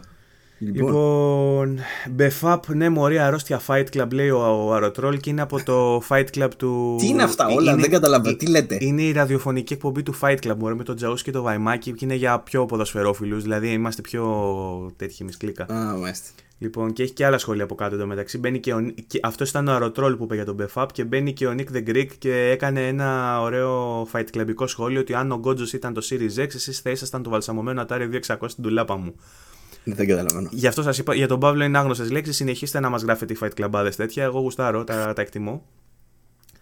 Λοιπόν, είχαμε πει στον κόσμο εντωμεταξύ να μας πει τις εμπειρίες του που είχε από τι προπαραγγελίες. Και έτσι ο Νίκος ο Ψωρούλας, χαίρομαι πολύ που δεν, που δεν το διάβασα λάθος. ε, λέει, ε, εγώ παράγγειλα το PS5 την πρώτη ώρα που άνοιξε προπαραγγελία, την- ο Κοτσόβολος, και ζητούσε όλο το ποσό αναγκαστικά. Σε μένα δεν το ζήτησε ο Κοτσόβολος, δεν ξέρω, τέλος πάντων. Ε, το λέω γιατί άκουσα το βράδυ της ίδιας μέρας ότι σε άφηνε να δώσει προκαταβολή χωρίς να δώσει όλο το ποσό. Τελικά, όλε τις πρώτες ώρες ζητούσαν όλο το ποσό επειδή μπορεί να ξέραν ότι ήταν σίγουρες κονσόλες που δεν θα είχαν. Ενημέρωση δεν έχω κάποια, μόνο, αναμένεται, πα- μόνο ότι αναμένεται η παραγγελία. Παράγγειλε και το Xbox, αλλά εκεί δεν ζητάγαν ούτε προκαταβολή από τα public. Μεγάλο δράμα εντωμεταξύ με τον Κοτσόβολο και με τις προπαραγγελίες και όχι μόνο με τον Κοτσόβολο και με τους υπόλοιπους. Ναι, δεν μας ενημέρωσες αυτή τη βδομάδα. Είχε με το pre-order σου πώς πάει; Η, η φάση είναι ότι υπάρχει μια νεκρική σιγή η οποία με, με τρομάζει ακόμα περισσότερο. Γιατί τουλάχιστον τις Ε, προηγούμενε τι πρέπει να σε παίρνω τώρα κάθε οι- οι εβδομάδα να σου λένε προηγούμενες- Έλα, Βαγγέλη, όλα Οι εντάξει. προηγούμενες εβδομάδες ήταν πιο επεισοδιακέ. Δηλαδή, μιλούσα μαζί τους τέσσερις φορές τη μέρα στο τηλέφωνο. Τώρα που δεν έχω μιλήσει, νιώθω λίγο ότι κάτι έγινε. Ε, Πάρ' τους εσύ ένα τηλέφωνο να δεις τι κάνουν. Ναι, τι κάνει το PS5. Τον Πίτι.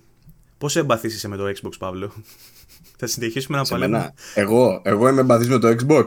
Δεν το μεταξύ, νομίζω ότι είναι αστείο να ξέρεις ότι επειδή στο προηγούμενο επεισόδιο σου λέγανε πόσο εμπαθήσει με τη Sony, τώρα αυτός νομίζω σου- στο είπε για πλάκα πόσο εμπαθήσει με το Xbox. Αλλά εσύ τσίμπησες και είπες ναι, θα συνεχίσουμε να παλεύουμε στον αγώνα για την αμεροληψία.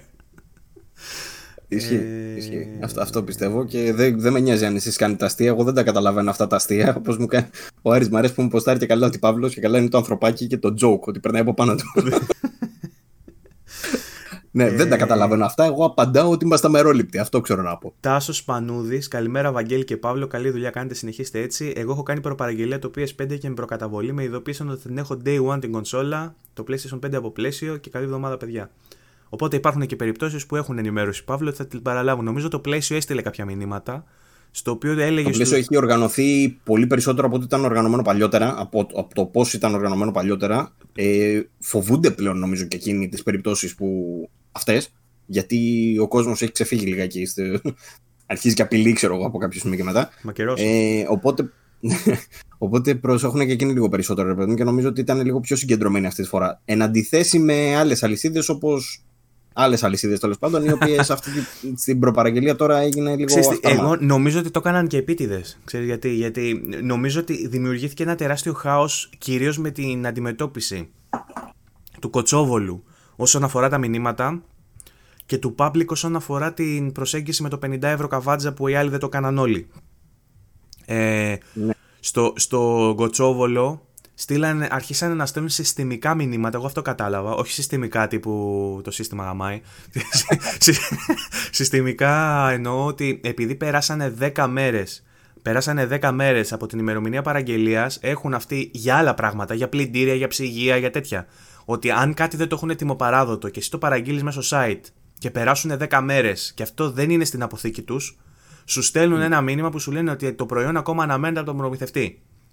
Λοιπόν, αυτό δεν το έχουν αλλάξει αυτή συστημικά για τις προπαραγγελίες του PlayStation 5 που είναι λογικό να μην υπάρχει εφόσον είναι προπαραγγελίες στις αποθήκες. Και στη- με- όταν παρήλθαν οι 10 μέρες, άρχισαν να στέλνουν μαζικά μηνύματα στον κόσμο ότι, το, ότι ενδέχεται να υπάρξει καθυστέρηση γιατί ο προμηθευτής δεν μας έχει στείλει το προϊόν. Και όλοι καταλάβαν ότι δεν θα έχουν day one γιατί μπήκανε στη λίστα. με- Ε, Και όσοι πήραν τηλέφωνο, έμαθα μετά από κάποια άτομα που πήραν τηλέφωνο ότι αυτό είναι συστημικό και ότι δεν, ισ- δεν ισχύει ότι δεν θα πάρουν κονσόλα. Απλά τους ήρθε αυτό το μήνυμα γιατί δεν υπάρχει στην αποθήκη. Βλέπω υπολογιστής ότι το προϊόν που έχει γίνει ηλεκτρονικά η παραγγελία από το site δεν υπάρχει διαθέσιμο και του στέλνει ένα μήνυμα να τους πει ότι εφόσον πέρασαν 10 μέρες δεν το έχουμε, θα υπάρξει μια καθυστέρηση. Αυτό όμως είναι μια λεπτομέρεια την οποία θα πρέπει να έχει προλάβει. Γιατί δημιουργεί πανικό στον κόσμο, ο οποίος παίρνει στο τηλεφωνικό κέντρο, απασχολεί γραμμές. Δηλαδή είναι, είναι λίγο μαλακία, είναι λίγο αυλεψία. Το, με τον ίδιο τρόπο, ας πούμε, είχα κάνει εγώ την προπαραγγελία από το site του Κοτσόβολου, ο οποίος έλεγε ότι δεν ζητάει προκαταβολή και μου ήρθε μετά mail πίσω, στο οποίο η παραγγελία μου εμένα ήταν αντικαταβολή στο σπίτι και μου ήρθε εμένα ένα mail που έλεγε ότι αν δεν έχει αποπληρωθεί το ποσό εντός 10 ημερών, η παραγγελία κυρώνεται. Τι είπες ρε, σε μένα ρε, εμένα ρε βρήκατε ρε. Ναι, το, το οποίο μάλλον είναι ένα κομμάτι του email που πάει σε αυτούς που έχουν παραγγείλει για παραλαβή από το κατάστημα και αν δεν πάνε σε 10 μέρες να αποπληρωθεί το προϊόν. Οπότε, έχουμε δύο περιπτώσεις στο οποίο μια μικρή αυλεψία, μια μικρή λεπτομέρεια που δεν έχουν κάτσει να ασχοληθούν, μπορεί να δημιουργήσει τεράστιες παρεξήγησεις και πανικό στον κόσμο και να τρέχει ο κόσμος να δει τι γίνεται. Μετά, να πω λιγάκι κάτι. Ναι. Ε, επειδή το συζητάμε πολλά παιδιά Ιντερνετικώ, ο λόγος που γίνεται όλος αυτός ο χαμός είναι επειδή κανείς δεν μπορεί να έχει σαφή απάντηση. Η μόνη που ξέρει είναι η Sony τι κονσόλες έχει, τι κονσόλες θα πάρει η Ελλάδα. Ακόμα και εκείνη, η αντιπροσωπεία δηλαδή η ελληνική, είμαι σίγουρος ότι ακόμα δεν είναι 100% κλεισμένο το πόσα κομμάτια θα πάρει. Γιατί μπορεί να υπάρχουν τελευταία στιγμή αλλαγές, να σου πει ότι να υπάρχει διαφορετικό allocation, ότι θα στείλω κονσόλες σε εκείνη τη χώρα. Το έλεγες και εσύ νομίζω στην προηγούμενη εκπομπή. Ναι, θα στείλω ναι. κονσόλες σε εκείνη τη χώρα και δεν θα στείλω στην Ελλάδα, για παράδειγμα. Και να μικρύνει ο αριθμός στην Ελλάδα. Αυτά όλα θα τα μάθουμε τελευταία στιγμή. Μετά θα ενημερωθεί και η αμέσως μετά... μετά θα ενημερωθεί ε, το κατάστημα και μετά εσείς. Μπράβο, θα ενημερωθεί πρώτα το κατάστημα από τη Sony, μετά θα ενημερωθούμε εμείς από το κατάστημα για το αν θα έχουμε κονσόλα μάλλον γύρω στις 19 του μήνα και γύρω στις 20 του μήνα θα βγει η Sony να μας δείξει το UI. Οπότε... Κάπως έτσι, λογικά κάπου εκεί. Ναι. Α, καλά γαμάτο. Βγήκε εντωμεταξύ μια φήμη, ρε παιδί μου, Περίμενε για να κλείσουμε λίγο το προηγούμενο κάτι, γιατί μαζεύτηκαν πολλά τώρα με το σχολείο σου. Ε, για να κλείσουμε λίγο το προηγούμενο, να πούμε ότι μην περιμένετε κάποιο είδους εγγύηση ότι θα έχετε την κονσόλα πρώτη μέρα. Δεν μπορεί να σας το εγγυηθεί άνθρωπος. Το μόνο που μπορείτε να κάνετε εσείς είναι να έχετε κάνει την προπαραγγελία σας από πριν, να είστε από τους πρώτους κτλ. Και, και να έχετε μια επικοινωνία με το κατάστημα υγιή πάντα, να μην απειλήσετε κανέναν. Ότι ε, να, να ξέρετε πάνω κάτω τι συμβαίνει. Μπορεί να πετύχετε άσχετο υπάλληλο, μπορεί να πετύχετε σχετικό είναι ό,τι καλύτερο μπορείτε να κάνετε. Δεν μπορείτε να κάνετε και πολλά παραπάνω, οπότε αφήστε το. Στη χειρότερη θα πάρετε την κονσόλα σας δύο εβδομάδες μετά. Δεν τρέχει και τίποτα. Ούτε σε όλε δεν υπάρχει κανένα παιχνίδι ε, launch day, ας πούμε, που, το οποίο θα τραβάμε τα βυζιά μας να πούμε Α, που δεν το έπαιξα. Εντάξει. Mm-hmm. Και από κάτω τώρα βλέπεις σχόλια της πουτάνα. Τι είπες, ρε, αλήτη και τέτοια. το demo Souls στο Spider-Man τι είναι; Λοιπόν, ε, αναφέρθηκε σε κάτι άλλο, Αγγέλη, το οποίο μου αρέσει πάρα πολύ. Ε, και είναι ότι από τη στιγμή που είδαμε και όλα αυτά και τα backwards compatible που θα συζητήσουμε τώρα κτλ. Ένα πράγμα δεν έχουμε δει. Το UI της κονσόλας. Το user experience, ρε παιδί μου, πώς θα είναι. Γενικά έχουμε πάρει κάποια στοιχεία, έχουμε πάρει κάποια πραγματάκια, αλλά ακόμα δεν έχουμε δει πώς θα είναι το user experience. Ε, βγήκε μια φήμη τέλος πάντων από έναν Twitterά, ο οποίος διέρευσε λίγο τα backwards compatible στοιχεία, αυτά που δηλαδή δημοσίευσε η Sony επίσημα, τα διέρευσε αυτός λίγο μια ωρίτσα νωρίτερα και παράλληλα σχολίασε ότι ο λόγος που δεν έχουμε δει το UI ακόμα είναι επειδή δεν υπάρχει UI. Τρελάθηκα με αυτό. Μ' άρεσε πάρα πολύ. Μ' άρεσε απίστευτα και το πιστεύω. Ε, είμαι σχεδόν σίγουρος ότι μπορεί να είναι και αλήθεια. Και αυτοί που έχουν ήδη κονσόλα και αυτοί που ασχολούνται ήδη, δηλαδή με τι UI είναι, με το 4 ενδεχομένως ή με κάποιο. Γιατί δεν το έχεις δει; γιατί, ναι, αυτό, αυτό ακριβώς που λες. Μπορεί να είναι με κάποιο beta πολύ απλό, πολύ bare bones, ρε παιδί μου, και το βασικό αυτό που θα είναι launch, ξέρεις, του PS5 το κανονικό, να μην έχει βγει καν. Μπορεί να ετοιμάζουν τρελό overhaul, ρε παιδί μου, για να μην το έχουμε δει. Μπορεί να είναι ε, οι αλλαγές ακόμα να μην είναι έτοιμες. Μπορεί να ε, αποφασίσουν κάποια στιγμή από τώρα μέχρι ε, τον ένα μήνα που είναι να βγει η κονσόλα να σου πούνε ότι προς το παρόν θα είσαι με του 4, ξέρω εγώ, και αργότερα θα έρθει του 5. Δεν ξέρω, whatever. Με του 4 εννοώ προσαρμοσμένο, έστω με όσε λειτουργίες υπάρχουν. Ε, αλλά δεν μου φαίνεται καθόλου απίθανο όντως να μην υπάρχει ακόμα και γι' αυτό να μην το έχουν δείξει. Είναι τραγικό ούτως ή άλλως όλο το marketing, αυτό που, έχει, που έχουμε δει από το καλοκαίρι και μετά, που δεν είχαν δείξει τίποτα και άρχισαν να τα δείχνουν με το σταγονόμετρο μόνο και μόνο επειδή έδειξε κάτι ο ένας, η Sony, ξέρω εγώ, μετά έδειξε κάτι η Microsoft. Αυτά είναι απαράδεκτα όλα. Θα έπρεπε να έχουν βγει τρει-τέσσερι μήνες νωρίτερα πριν ανοίξουν οι προπαραγγελίες, όχι τη στιγμή που ανοίγουν ή πιο μετά. Το γεγονός, ας πούμε, ότι μαθαίνουμε τώρα λεπτομέρειε για τα backwards compatible, που εντάξει δεν μάθαμε και τίποτα, θα τα πούμε. Ε, και, τα, και ανοίγουν και έχουν ανοίξει προπαραγγελίες εδώ και δύο εβδομάδες χωρίς να τα ξέρεις αυτά, είναι απαράδεκτο σαν καταναλωτής, όφιλες να τα ξέρεις αυτά τα πράγματα. Όφιλε η Sony να σε έχει ενημερώσει. Ναι, η μισή ντροπή δική μας, η μισή ντροπή δική τους. Ναι, βασίζονται πάρα δηλαδή, πολύ στο ούτως ή άλλως θα πουλήσει. Και όντως θα πουλήσει. Από τη στιγμή, που, από τη στιγμή που εγώ βγήκα, τα είχα εντοπίσει αυτά και τα φώναζα στο podcast και τα φώναζα και σε σένα με πάθος και έλεγα Μαλάκες, Sony, τι μαλακίες αυτές που κάνει και τα λοιπά. Και ανοίγουν οι προπαραγγελίες και μέσα στο δεκάλεπτο είχα προπαραγγείλει, φταίω κι εγώ. Εντάξει, πάντα η αυτογνωσία μετράει. Εγώ συνεχίζω να πιστεύω ότι θα υπάρχουν κονσόλες στα καταστήματα μετά για να αγοράσουμε, αφού έχουμε δει ό,τι έχει να προσφέρει η κονσόλα. Παύλο αφού μου... έχουμε δει ότι δεν θα εκραγεί όπως λέει ο Στέφανος, και αφού έχουμε δει ότι όντως θα υπάρχουν παιχνίδια βελτιωμένα. Ε, Παύλο μου, όταν δεν θα έχεις κονσόλα πάντω τον Νοέμβρη, εγώ θα το σκεφτώ. Αν θα, σου, αν θα σου ανοίξω την πόρτα μου, θα το σκεφτώ. Γιατί ερίζεις. Θα κάθομαι στο τζάμι σου έτσι.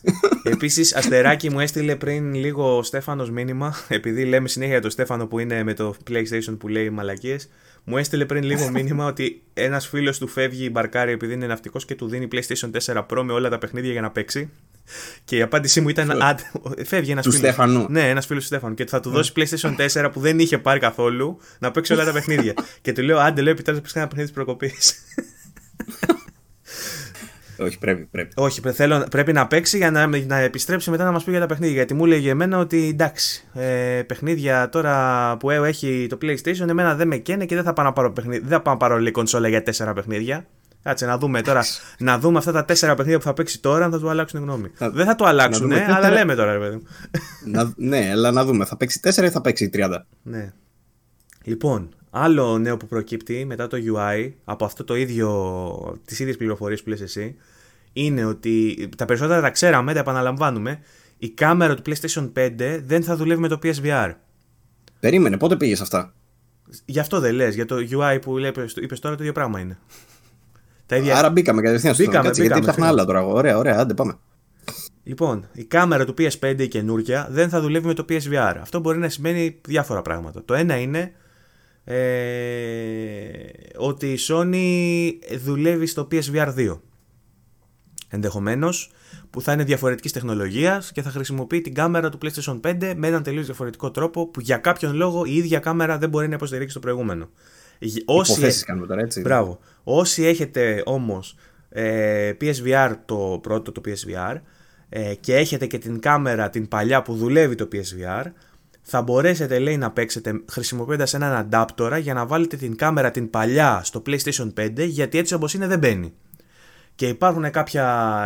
Κάπου υπάρχει Ο ένας. Ο σημαντικό είναι ότι θα είναι στο πακέτο, μάλλον. Έχουν πει μάλλον ότι δεν χρειάζεται ξεχωριστή αγορά. Υποθέτουμε ότι θα είναι στο πακέτο. Ε, λέει το άρθρο που διαβάζω εγώ ότι με κάποιον τρόπο θα μπορούν να το πάρουν δωρεάν. Δεν ξέρω αν θα το έχει μέσα στο πακέτο. Τι αλλά... θα πηγαίνεις στο κατάστημα, δώσε μου το τέτοιο μου έχω αγοράσει PlayStation 5. Μήπως το στέλνει, δεν το, δεν το στέλνει η Sony ταχυδρομικά, ξέρω εγώ. Μήπως... Ούτε αυτό βγάζει πολύ άμα. Μήπως μπαίνει στο store, αν έχεις το PSVR και με κάποιον τρόπο μπορεί να καταλάβει η κονσόλα ότι έχεις το PSVR. Και στο στέλνει ψηφιακά. Εκτυπώστε το στο 3D εκτυπωτή σας. ε, αυτό θα βγάζει νόημα για Sony. Αυτό που δεν βγάζει νόημα για Sony είναι γιατί δεν το πουλάει. Μου κάνει εντύπωση. Ναι, όντως. Εμπαθή Παύλος; Αλλά όντως, με, με όλες αυτές τις τακτικές που έχουμε δει και με αυτά που θα πούμε και παρακάτω για τα remaster που μάλλον περιμένουμε, ε, δεν βγάζει πολύ νόημα το γεγονός ότι δεν το πουλάει, αλλά παρόλα αυτά το λέει ξεκάθαρα. PS Camera Adapter, no purchase required. Δεν απαιτείται αγορά. Οπότε, that's good, ξέρω. Τώρα, PlayStation 5 Remote Play. Ε, θα μπορούμε να χρησιμοποιήσουμε το Remote Play που για να θυμίσω είναι η, το απομακρυσμένο παιχνίδι. Remote Play μπορούσες να παίξεις στο PlayStation 4 είτε στο PlayStation Vita ε, δηλαδή βλέποντας την οθόνη στο PlayStation Vita αντί για την τηλεόρασή σας ε, ή, είτε στο PC, είτε στο PC ε, θα υπάρχει λέει αντίστοιχο PS5 Remote Play στο, που θα μπορείτε να παίξετε PlayStation 4 στο PlayStation 5 όμως δεν μέσω remote play. Μέσω remote play. Όμως δεν γίνεται το αντίστροφο που θα βγάζει μεγαλύτερο νόημα για παράδειγμα. δηλαδή μπράβο, να έχω δηλαδή. Στο... Αυτές να σκέψουμε και εμένα όταν το διάβαζα. Να έχω στο δωμάτιο δηλαδή το PlayStation 4 που, που, έχω πουλήσει, έστω ότι το είχα ακόμα, να το έχω στο δωμάτιο γιατί στο σαλόνι που είναι η καλή μου η τηλεόραση έχω το PlayStation 5 και χρησιμοποιώ στο δωμάτιο remote play στο, για να παίξω PlayStation 5 στο δωμάτιο. Αυτό τώρα μου λέει ότι μπορώ να κάνω το ανάποδο. Δηλαδή να έχω το PlayStation 4 στο δωμάτιο που θα παίζει αυτά τα 4 παιχνίδια του που δεν παίζουν στο PlayStation 5 και να χρησιμοποιώ το remote play για να τα παίξω στο σαλόνι μου. Να δεν βγάλανε τέτοια ενημέρωση όμως. Αυτά τα 10 παιχνίδια που μας είπανε θα μπορείτε να τα παίξετε μέσω remote play. Καταλαβες. Οπότε με λίγα λόγια θα μπορείτε να χρησιμοποιήσετε το PlayStation 5 για να παίξετε PlayStation 4. Αλλά δεν θα μπορείτε να χρησιμοποιήσετε το PlayStation 4. Σταμάτα να μπερδεύεις τον κόσμο. Ε, ε, εξήγησε το αυτό το πράγμα. Όχι, πάμε Θα πάλι. μπορείτε να- Πάμε πάλι. Έχετε και PlayStation 5 και PlayStation 4. Ωραία. Μπορείτε να πάτε στο 4 ενώ δουλεύει το 5 για να παίξετε στο 4-5. το είπα καλύτερα. Για να παίξετε 4 στο 5. ναι. Εντάξει, εδεσαϊκό που μα έλεγε ο φίλο ναι, πριν. δεν έχει κανένα Λοιπόν. νόημα. Δεν έχει κανένα νόημα. Ε, Βρες μου, μία, βρες μου μία εφαρμογή που θα το κάνεις αυτό. Που θα παίξεις στο 5-4.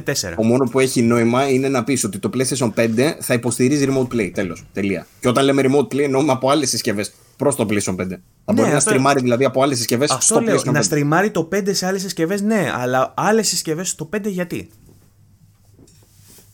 Γιατί είναι αυτό που λες. Μπορεί να έχει τη... μία συσκευή εκεί πέρα και αν θες να παίξεις εκεί. Γιατί όχι; Γιατί θα έχεις και το κινητό σου και τον υπολογιστή σου. αν πει. Θα δίνει μπορείς να το ένα, κάνεις εκεί. δίνει ένα Εντάξει. παράδειγμα το site που το γράφει αυτό ότι για παράδειγμα μπορείς να έχεις αποθηκευμένα τα backwards compatible παιχνίδια σου στο PlayStation 4 και να μην χρησιμοποιείς τον σκληρό δίσκο ας πούμε, του PlayStation 5 γι' αυτό. Οπότε να παίζεις μέσω remote play από την άλλη κονσόλα. Τέλος πάντων, περιμένουμε πάντως να δούμε και το ανάποδο. Δηλαδή, παρότι ακόμα δεν έχει ανακοινωθεί, ενδεχομένως η Sony να πρέπει να το κάνει ή να χρειαστεί να το κάνει ή να αποφασίσει τέλος πάντων κάποια στιγμή να το κάνει. Αυτό που λέει ο Βαγγέλης ότι θα βγάζει περισσότερο νόημα. Δηλαδή, τα παιχνίδια του PlayStation 5 που θα παίζουν στο PlayStation 5, δεν είπε κανείς να μην υπάρχει hardware στο PlayStation 5 που θα παίζουν τα παιχνίδια full τούμπανα κτλ. Και, και να το έχεις αυτό το μηχάνημα. Αλλά γιατί να μην μπορείς να το στριμάρεις αυτό στο PlayStation 4 σου, ας πούμε, για παράδειγμα. Από τη στιγμή που κατά πάσα πιθανότητα θα ισχύει για κινητά και για υπολογιστές όπως ισχύει και για το PlayStation 4. Τι εννοούμε; Θα παίζει το παιχνίδι κανονικά στο PlayStation 5 τοπικά και εσύ θα είσαι στο διπλανό δωμάτιο με το κινητό σου να το στριμάρεις. Γιατί να μην γίνεται αυτό; Ήδη γίνεται με το PlayStation 4 αυτό. Και στον υπολογιστή σου πάλι μπορείς να το κάνεις αυτό. Και μπορείς να παίξεις έτσι PlayStation 4. Λογικά θα γίνει και με το PlayStation 5. Γιατί να μην μπορείς αντίστοιχα ε, να χρησιμοποιήσεις το PlayStation 4 για να παίξεις αυτό που σου δείχνει το PlayStation 5. Αυτό που βγάζει το PlayStation 5.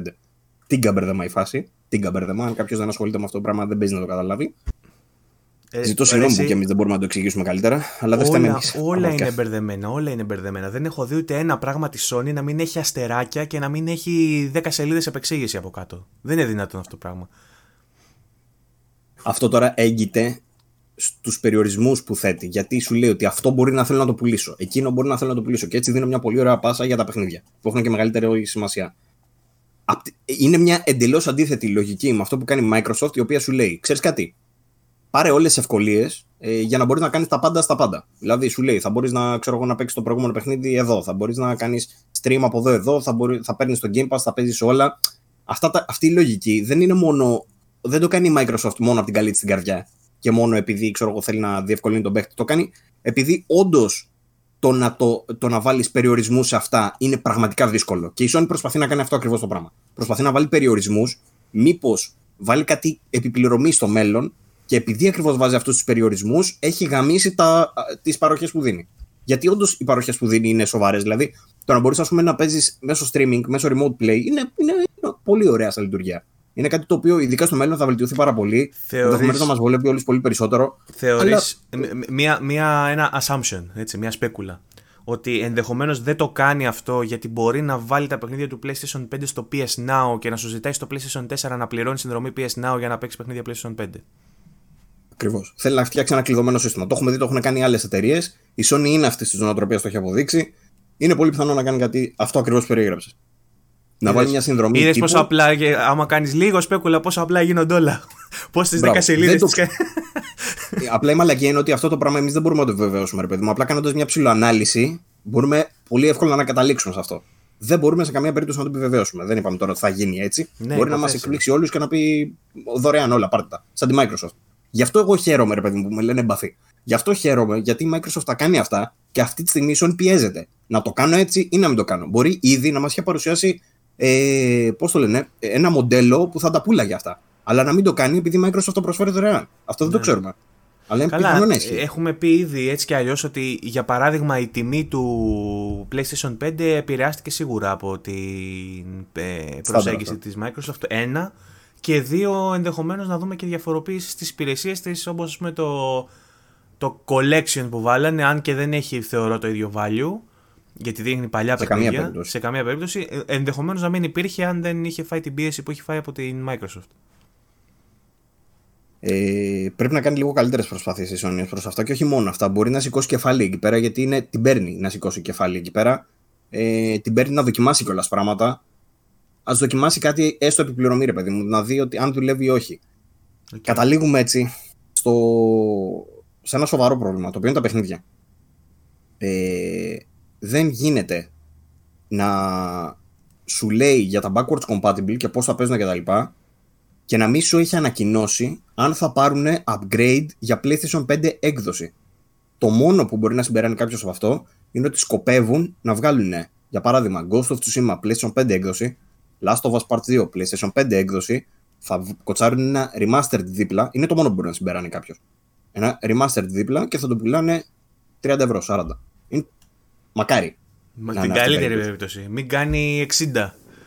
Γιατί πλέον ναι. να σου θυμίσω ότι αυτά κάνουν 80 κανονικά. Οπότε θα σου λέει αυτό επειδή δεν είναι full fledged 60.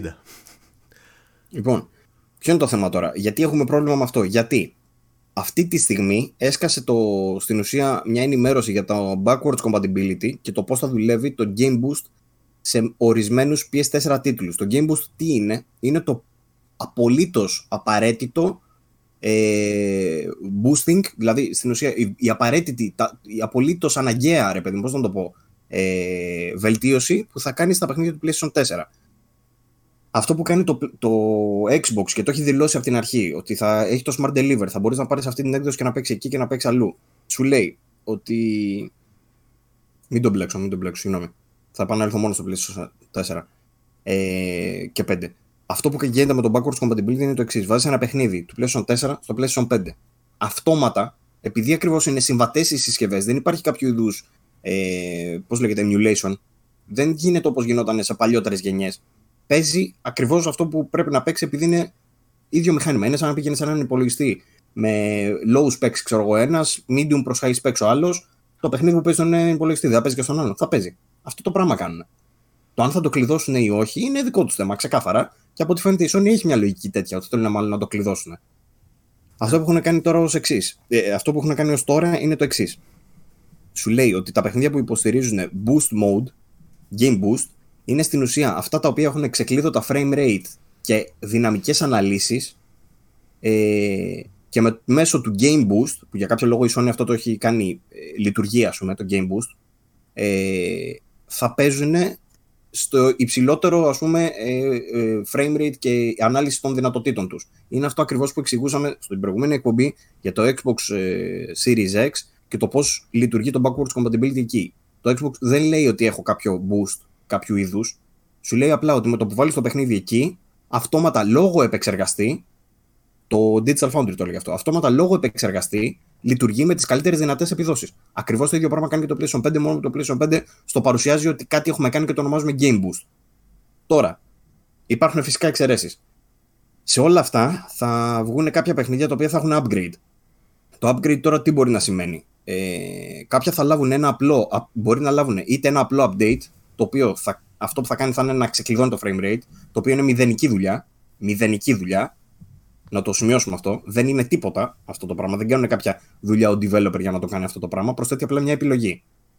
Ε, ή μπαίνει στον κώδικα και πειράζει σαν όπως κάνεις τα mods στο PC που μπαίνεις με hex code ας πούμε, και αλλάζεις το cap γιατί πολλά παιχνίδια έχουν το frame cap ας πούμε τόσο.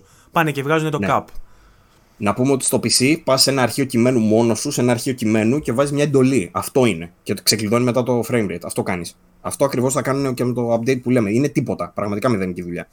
Ε, κάποια παιχνίδια θα κάνουν αυτό, οπότε μετά θα, θα εκμεταλλεύονται το Game Boost για να έχουν καλύτερα frame rate. Ένα τέτοιο παράδειγμα είναι το Ghost of Tsushima, που βγήκε η Insomniac και λέει ότι θα μπορείτε να παίξετε το Tsushima στο PlayStation 5 με, στα 60 frames δεν δήλωσε. Μίλαγα με φίλο μου, λέει στα 4K. Του λέω δεν δηλώσαν ότι είναι 4K. Δεν λέει πουθενά η ανακοίνωση ότι είναι 4K.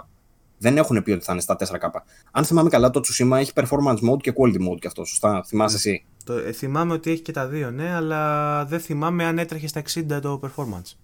Όχι, νομίζω δεν έτρεχε στα 60. Θυμάμαι λοιπόν ότι το quality mode τρέχει σε upscale τέλος πάντων dynamic έως 4K. Δεν είναι 4K, ήταν λίγο πιο κάτω. Ε, και 30 frames και έχει και ένα performance mode το οποίο ήταν κλειδωμένο στα 1080 και έτρεχε με στόχο τα 60 ας πούμε, αλλά έτρεχε γύρω στα 40, 45. Κάτι τέτοιο θυμάμαι, δεν είμαι και πολύ σίγουρος. Αν ε, θυμάται κάποιος ε, χρήστης που το έχει παίξει πιο πρόσφατα τέλος πάντων, μπορεί να μας πει σε PlayStation 4 Pro. Ε, και αυτό που θα κάνει το PlayStation 5 είναι στην ουσία ότι θα του βάζει απλά το παιχνίδι και επειδή έχει ούτως ή άλλως την ε, δύναμη να το κάνει, θα τρέξει στα 60. Φοβάμαι όμως ότι αυτό το 60 θα είναι στα 1080p και ότι δεν θα βάλουν επιλογή για υψηλότερη ανάλυση και 60p και 60 Hz και 60 FPS. Είναι αυτό που μου λέει εσύ πριν, ότι δεν, μάλλον δεν μπορεί να το κάνει. Γιατί να μην μπορεί να τρέξει το Tsushima 4K60 χωρίς Ray Tracing; Εγώ αυτό περιμένω. Ε, δεν είναι μόνο το Ray Tracing, γιατί εγώ σου είπα ότι άμα κάνεις τις ε, αναλογίες δεν ξέρω αν μπορεί να... Γι' αυτό σου είπα ότι χρειάζεται update για να το κάνει αυτό, γιατί για, για να τρέξει ας πούμε στα 1080 30 fps έτσι όπως είναι στο PlayStation 4 ενδεχομένως να έχουν ανεβάσει κάποια preset στις σκιές, το ένα στο άλλο κτλ. Μπορεί με τα ίδια preset σε αυτά τα εφέ ανεβαίνοντας το 4K να μην μπορείς να πας πάνω από τα 30 FPS με την υπολογιστική δύναμη του PlayStation 5. Γιατί ένα, ένα τυπικό παιχνίδι με αυξημένα τα preset, με όλα αυτά τα εφέ που έχει το Tsushima, γιατί έχει εφέ, θυμάσαι που τα λέγαμε τα volumetric, αυτά ναι, με, ναι, τα, ναι, ναι. με τα φύλλα και με τις μαλακίες. Όλα αυτά για να τρέξουν, ας πούμε, αν μπορούσα με κάποιον τρόπο να το πορτάρω στο PC μου, που έχω καλύτερη κάρτα γραφικών από το PlayStation 5, δεν θα έτρεχε στα 60 FPS το 4K. Δεν θα έτρεχε. Οπότε, αν είναι ε, η κονσόλα να πάει απλά και να βγάλει. Καλά, το... δεν είναι ακριβώς έτσι. Οι κονσόλες κάνουν optimization άλλο και τα λοιπά. Έτσι. Ναι, τα αλλά αυτά, ναι, έχει σημασία αυτό το optimization. Τι τύπου είναι αυτό το optimization; Αυτό το, αυτό το optimization γίνεται από τον developer που πάει και παίρνει, ε, χρησιμοποιεί διαφορετικά assets. Πάει, ρίχνει το preset σε κάποιο εφέ. Δηλαδή πάει και κάνει ε, το μπαλανσάρει, το ρυθμίζει, ούτως ώστε να τρέχει όσο καλύτερα γίνεται με τα specs που του δίνονται. Αυτή είναι όμως μια διαδικασία που πρέπει να κάτσει ένας developer να την κάνει. Αυτό, αυτό, εκεί, εκεί είναι το θέμα, εκεί που εστιάζω. Ότι δηλαδή για να γίνει αυτό αυτοματοποιημένα από την κονσόλα πρέπει να είναι simple as that, αυτό που είπες πριν. Δηλαδή να πηγαίνει και να αλλάζει την τιμή στο hex code και να, να βγάζει το 30 fps capped, να βγάζει το cap. Και μετά η κονσόλα να κάνει ό,τι μπορεί με τους πόρους της. Αυτό η κονσόλα δεν μπορεί να το κάνει γιατί δεν έχει το raw power να την κάνει. Πρέπει, δεν έχει την δύναμη, ρε παιδί μου, είναι επεξεργαστική. Πρέπει να κάτσει ο developer και να πει Α, το καινούριο μου target είναι 4K 60 FPS.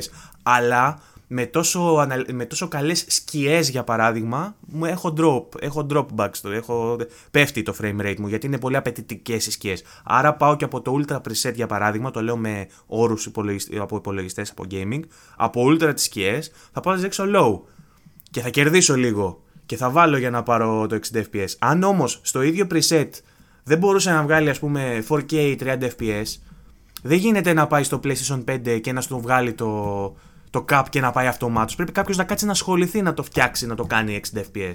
Λοιπόν, θα ήθελα λιγάκι τώρα να, να, για να γυρίσουμε λιγάκι στο, στο backwards. Επειδή ακριβώς υπάρχει όλη αυτή η σύγχυση, θεωρώ ότι θα πρέπει να υπάρχει μια καλύτερη ενημέρωση για μία ακόμα φορά.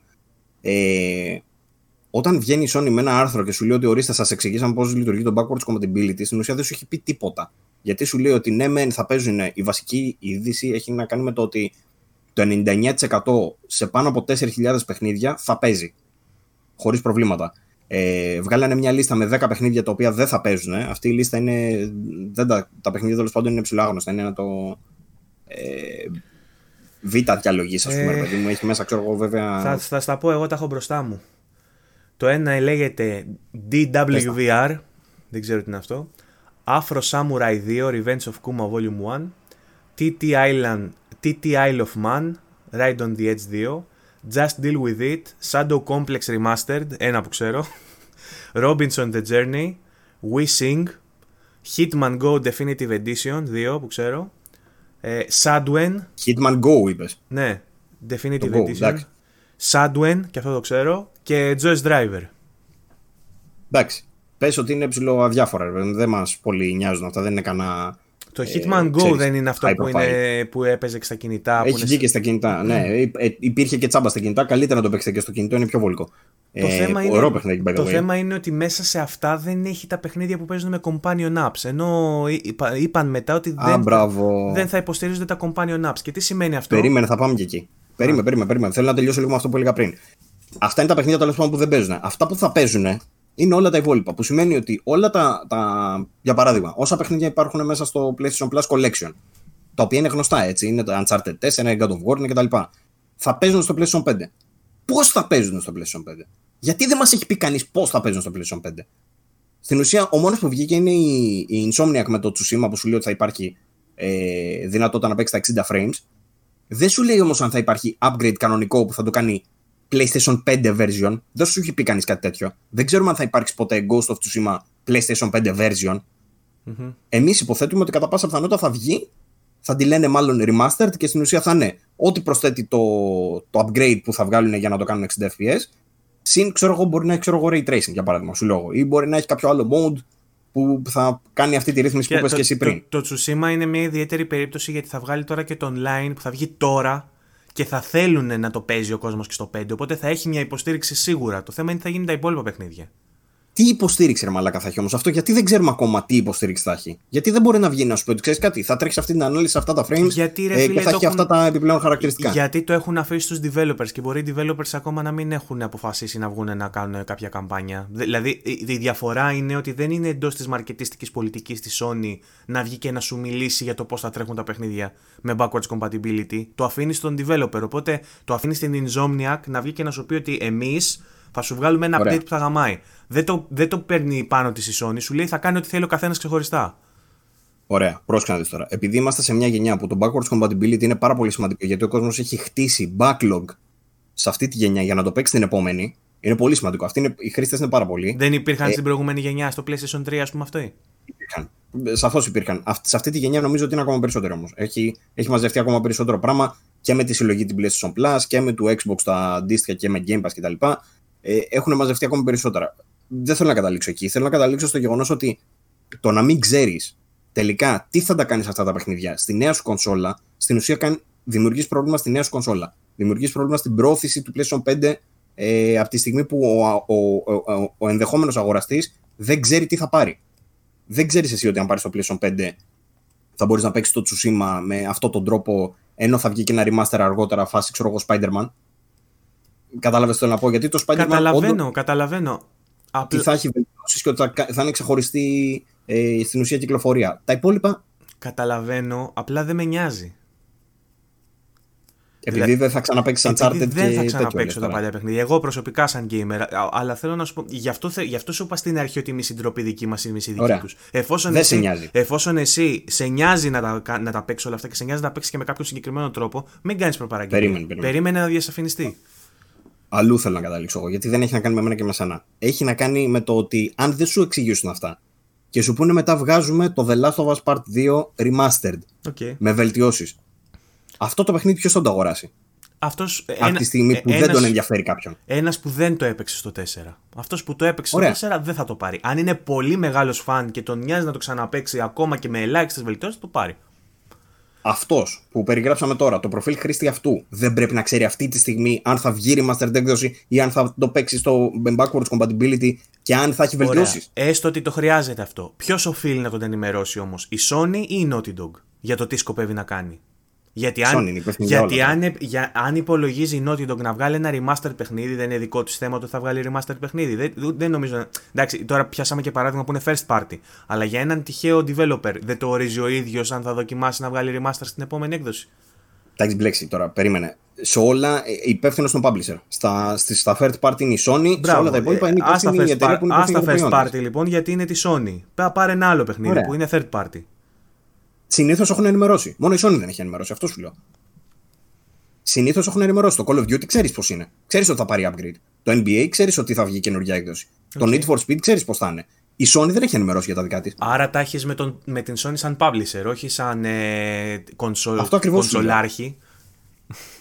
Όχι, ρε, κονσολάρχη, τι πρόβλημα έχω; Ε, Σε φάση, το, το δε, ρε, είναι... παιδί μου, δεν φταίει, το, δε φταίει το, το department που ασχολείται με την κονσόλα, φταίει το department που ασχολείται με, την, ε, με το development παιχνιδιών. Δεν είμαι σίγουρος ότι φταίει αυτό. σω ενδεχομένως, ρε παιδί μου, να έχουν υπόψη τους ότι θα βγάλουμε στο PlayStation 5 μια έκδοση Ghost of Tsushima που θα διαφημίζουμε κιόλας ότι έχει μέσα το, το online co-op. Θα τη λένε, ξέρω εγώ, Ghost of Tsushima Legends Remastered, κάτι. Ε, ε, όπου θα σου προσφέρουν σε ένα πακέτο το παιχνίδι με όλα τα DLC του. Τα οποία βέβαια τα DLC είναι δωρεάν. Αυτό είναι κάτι άλλο που έχουμε δει να εξελίσσεται σε αυτή τη γενιά, το οποίο δεν μου αρέσει καθόλου. Πάνε και βγάζουν επανεκδόσεις παιχνιδιών ε, και στην ουσία απλά σου έχουν μέσα όλο το δωρεάν DLC, απλά το έχουν σε ένα καινούργιο πακετάκι με τιμή όσοι ήταν αρχικά όμως. Αυτά είναι ψέματα όλων των εταιριών. Έτσι, ψέμα, ψευτιά. Δηλαδή, καλύτερα πάρει την παλιά έκδοση και απλά κατέβασε την DLC. Δεν έχει κανένα νόημα. Εικάζω ότι κάτι αντίστοιχο θα κάνουν και τώρα. Και αυτό είναι που με φοβίζει. Γιατί δεν θέλω να το κάνουν αυτό το πράγμα, ρε παιδί μου. Θα ήθελα να είναι πολύ πιο ξεκάθαροι και να σου πούνε: Θα βγάλουμε καινούργια έκδοση, θα έχει αυτές τις βελτιώσεις. Πώς κάναμε το Spider-Man; Το Spider-Man θα μου πεις βγαίνει τώρα, γι' αυτό το ενημερώσανε. Αλλά πρέπει να ξέρουν και για τα υπόλοιπα. Αυτό θέλω να πω. Okay, Δεν γίνεται, ας πούμε, να μην ξέρεις αν θα, το Uncharted θα πάρει upgrade. Δεν είναι λίγο παλιό παιχνίδι το Uncharted όμως για να κάτσουμε να ασχοληθούμε με το Uncharted. Είναι ένα βαρχίδα, God of War, δεν το περιμένεις. Δεν πρέπει. Καλά. Θα παίξουμε ξύλο με τον God of War. Όταν θα πάμε να βγάλουμε τα παιχνίδια της γενιά, θα παίξουμε ξύλο. λοιπόν. Ε, Τέλο πάντων, νιώθω ότι κούρασα και κουράστηκα. Οπότε ας προχωρήσουμε. Ανέφερες το. Ε, ε, ανακοίνωσαν επίσης ότι δεν θα υπάρχει support για companion apps. Mm. Companion apps, για να θυμίσουμε, είναι οι εφαρμογές που είναι για κινητό και συνδέονται με την κονσόλα για να παίξει ένα παιχνίδι. Παράδειγμα ενός παιχνιδιού που έχει companion app είναι το Erica. Άλλο παράδειγμα με πολλά παιχνίδια που χρησιμοποιούν companion apps είναι τα Playlink. Ε, γνώση είναι δύναμη, Frantics, Team Party, ε, Hidden Agenda, όλα αυτά. Έχει καμιά εικοσαριά παιχνίδια, ναι. Προσωπικά γνωρίζει, το ξέρει όλος ο κόσμος γιατί έχω βαρεθεί να μιλάω γι' αυτό. Είμαι τεράστιος φαν του Playlink. Είναι ο συνδετικός κρίκος μεταξύ εμένα, μεταξύ εμού που είμαι hardcore gamer και των εντελώς παντελώς casual gamers φίλων μου οι οποίοι θα έρθουν στο σπίτι μου για να παίξουμε κάτι, ας πούμε, και δεν μπορώ να τους βάλω να παίξουμε Last of Us και God of War μέσα σε ένα απόγευμα που θα έρθουν. Θα τους βάλω να παίξουμε Γνώση είναι δύναμη, θα τους βάλω, άμα θέλουν τύπου ταινία, να παίξουμε Hidden Agenda ή Erika. Γενικά, ο συνδετικός κρίκος με ανθρώπους που δεν είναι, είναι, μέσα στο gaming για να τους δείξω κάτι σε gaming ήταν το Playlink και το γούσταρα, γιατί με έφερνε κοντά με άλλους ανθρώπους και περνάγαμε ωραία την ώρα μας. Ε, η Sony λέει ότι δεν θα έχει support το PlayStation 5 για τα companion apps, που σημαίνει αυτομάτως ότι το Erica μπορεί να το παίξει με χειριστήριο μεν, αλλά παιχνίδια σαν τα Playlink που παίζονται μόνο με companion apps δεν θα μπορείς. Ε... Επειδή ακριβώς έτσι δεν το. Ρε παιδί μου, βγήκε η ανακοίνωση μέσω του επίσημου blog που είχε κάποιες τέτοιες λεπτομέρειες. Είναι. Ε, μπορούμε να καταλάβουμε εύκολα ότι δεν έγινε πολύ καλή δουλειά πάλι στην επικοινωνία, γιατί αμέσως μετά άρχισαν να ξεπηδούν άρθρα τι σημαίνει αυτό το άρθρο. Που σημαίνει ότι δεν ήταν πολύ ξεκάθαρη, οπότε χρειάστηκαν τα υπόλοιπα τα sites να ξεκαθαρίσουν την κατάσταση αυτή. Για παράδειγμα, το No Support for Game Companion Apps είναι ένα συμπέρασμα που μπορούμε να βγάλουμε από τα λεγόμενα της Sony. Μήπως όμως δεν εννοεί αυτό; Μήπως απλά εννοεί ότι θα βρει κάποιον άλλο τρόπο να το κάνει να δουλεύει; Πώς; Και γι' αυτό το λέω δεν είναι και μέσα στη λίστα με τα παιχνίδια που δεν υποστηρίζονται. Ε, ο μόνος τρόπος, ο μόνος τρόπος σαν workaround, αυτό καταρχάς δεν είναι επίσημη, η τοποθέτηση αυτή είναι επίσημη, είναι leaks; Το No Support for Game Companion όχι. Το επίσημο λέει ότι δεν. Περίμενα, θα σου πω ακριβώς πώς το λέει. Περίμενα τώρα. Λοιπόν. Ε... Όσο ψάχνεις, το λέω αυτό γιατί ο μόνος τρόπος που θα μπορούσα να, το, να δω ότι υπάρχει workaround σε αυτό θα ήταν να βγει μια Universal PS5 Companion App που μέσα από, ναι. το, μέσα από την οποία σαν client θα τρέχει άλλες εφαρμογές. Μόνο έτσι θα μπορούσε να γίνει, το οποίο το βρίσκω πολύ σύνθετο και πολύ λίθιο για να ισχύει. Όταν σου λέει όμως ότι δεν θα δουλεύουν companion apps και δεν ξέρω αν σε αυτό ε, ε συμπερι, συμπεριλαμβάνονται και οι εφαρμογές Playlink γιατί θεωρούνται ε, δεν είναι ούτε το companion app του PlayStation που ξέρουμε for a fact ότι δεν θα δουλεύει αλλά είναι και external apps που λέει τα external apps δεν θα δουλεύουν. Γι' αυτό σε ρωτάω να μου πεις τι λέει στο επίσημο, γιατί αν είναι επίσημο αυτό ότι δεν θα δουλεύουν τα external apps, σημαίνει ότι δεν θα δουλεύουν και οι εφαρμογές του Playlink. Που στο Playlink. δεν το βρίσκω. Ναι. Στο Playlink δεν χρησιμοποιείς το companion app του PlayStation. Στο Playlink χρησιμοποιείς για την κάθε εφαρμογή, για το κάθε παιχνίδι που παίζεις, ένα διαφορετικό app που κατεβάζεις είτε από το Play Store είτε από το. Πώς λέει, Apple Store, πώς λέγεται της Apple το. Ναι. Ε, ψάχνεις ακόμα; Κάτσε, έχω φτάσει περίπου στο τέλος. Solid separately. Το μόνο που λέει backwards compatible λέει PS4 games included in PS Plus or PS Now will run on PS5. Ε, ναι. Saves. Λέει εδώ πέρα ότι οι εφαρμογές λέει που έχουν πρόσβαση στο API του παιχνιδιού, όπως η εφαρμογή του Companion App δηλαδή για το Destiny, θα δουλεύουν ακόμα.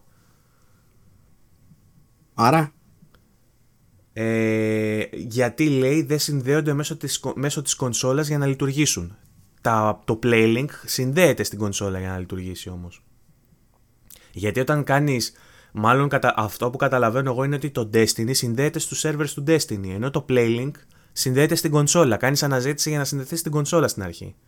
Το ίδιο Μάλακα, λέει, που το δάμε αυτό. Το ίδιο λέει συμβαίνει και για το Jackbox, τα Jackbox games, τα οποία λέει συνδέονται στο, ναι, Jack, στο Jackbox site. Οπότε λέει ναι, αυτό θα δουλεύει το Jackbox. Τα play... Δεν τα είδαμε αυτά, γιατί στο επίσημο το άρθρο δεν το βλέπω. Από πού προκύπτουν όλα αυτά λες; Μισό να δω, ναι. να δω, μισό να δω την πηγή. Ε... Λέει διάφορα, λέει πολλά ρε παιδί μου. Λέει για τα saves, λέει για τα... Support, ε... α, αυτό είναι support page για το PS5 backwards compatibility.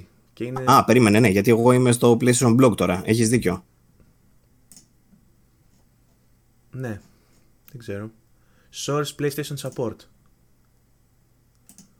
Το οποίο είναι ε, νομίζω not found. Α, όχι, το βρήκα. Είναι, είναι στο support, στο support page του PlayStation, το βρήκα. Λοιπόν, λέει, οι κονσόλες PS5 δεν υποστηρίζουν την εφαρμογή PS4 Second Screen ή συνοδευτικές εφαρμογές παιχνιδιών. Ακριβώς έτσι το λέω. Στην άρα, επίσημη σελίδα. Άρα ισχύει, άρα ισχύει αυτό που λέμε.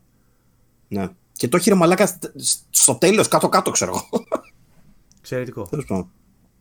Και δεν είναι τα παιχνίδια αυτά όμως στη λίστα. Γι' αυτό σου λέω. Μη, μήπως... Μπράβο. Δεν είναι, στη λίστα, δεν είναι στη λίστα με τα PS4 games που δεν θα παίζουν. Μήπως ε, θεωρείται ξεχωριστή πλατφόρμα το Playlink και δεν θεωρείται PS4. Ε, μαλα, δεν, δεν την μπορώ αυτή. Αλήθεια σου μιλάω. Αυτό που κάνουμε αυτή τη στιγμή είναι καθαρά λάθος της εταιρείας. Καθαρά. Ξεκάθαρα. Δεν υπάρχει κάτι άλλο. Μα το είπαμε αυτό. Όλες οι ανακοινώσεις της εταιρείας έχουν αστεράκια και 10 σελίδες ε, περιγραφή από κάτω. Τίποτα δεν είναι απλό πλέον. Δηλαδή δεν έχει καμία σχέση με την εταιρεία που πριν κάποια χρόνια μας έκανε την bank το DRM με ηρωνικό βιντεάκι που έδινε ο ένας το δισκάκι στον άλλον, ξέρω εγώ. Και καλά τους κάνει η Microsoft τώρα και τους καβλαντίζει, αν και αυτό που έκανε με τη βάση δεν ξέρω αν το είδες. Το κατέβασαν. Που το, το ναι. κατέβασαν γιατί ήταν cringe, εντάξει, ήταν λίγο μαλακία. Αλλά ρε φίλε, ε... τα έχουν κάνει όλα πολύ σύνθετα. Δεν... Και ε, είναι σύνθετα για μας γιατί είναι εξωφρενικά. Ε, Πώς λοιπόν, να το λοιπόν, πω. Ναι, πες άκου τώρα τι άλλο λέει. Η λειτουργία τουρνουά PS4 δεν υποστηρίζεται σε κονσόλες PS5. Είναι μια λειτουργία που βάλανε νομίζω σε πρόσφατο update. Αν το θυμάσαι.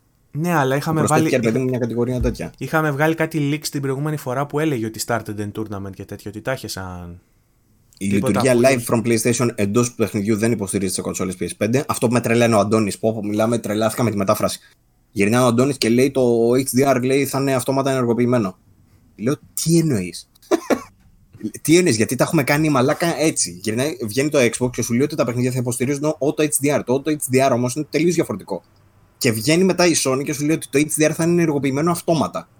Καταλαβαίνουμε λιγάκι της σύγχυσης, έτσι. Τέλος πάντων, καταλήξαμε στο εξής, ότι στο PlayStation αυτό που εννοεί ότι θα είναι ενεργοποιημένο αυτόματα, εννοεί ότι για να το απενεργοποιήσεις ε, τελείως, να μην σου εμφανίζει δηλαδή τα παιχνίδια που είναι με HDR, να μην στα εμφανίζει με HDR, θα πρέπει να πας απλά στις επιλογές, στο οθόνη και βίντεο, έξοδος βίντεο, στο HDR και να πατήσεις SDR. Θα είναι όπως είναι και στην κανονική, δηλαδή και στο PlayStation 4 αυτή τη στιγμή, που σου έχει auto και off.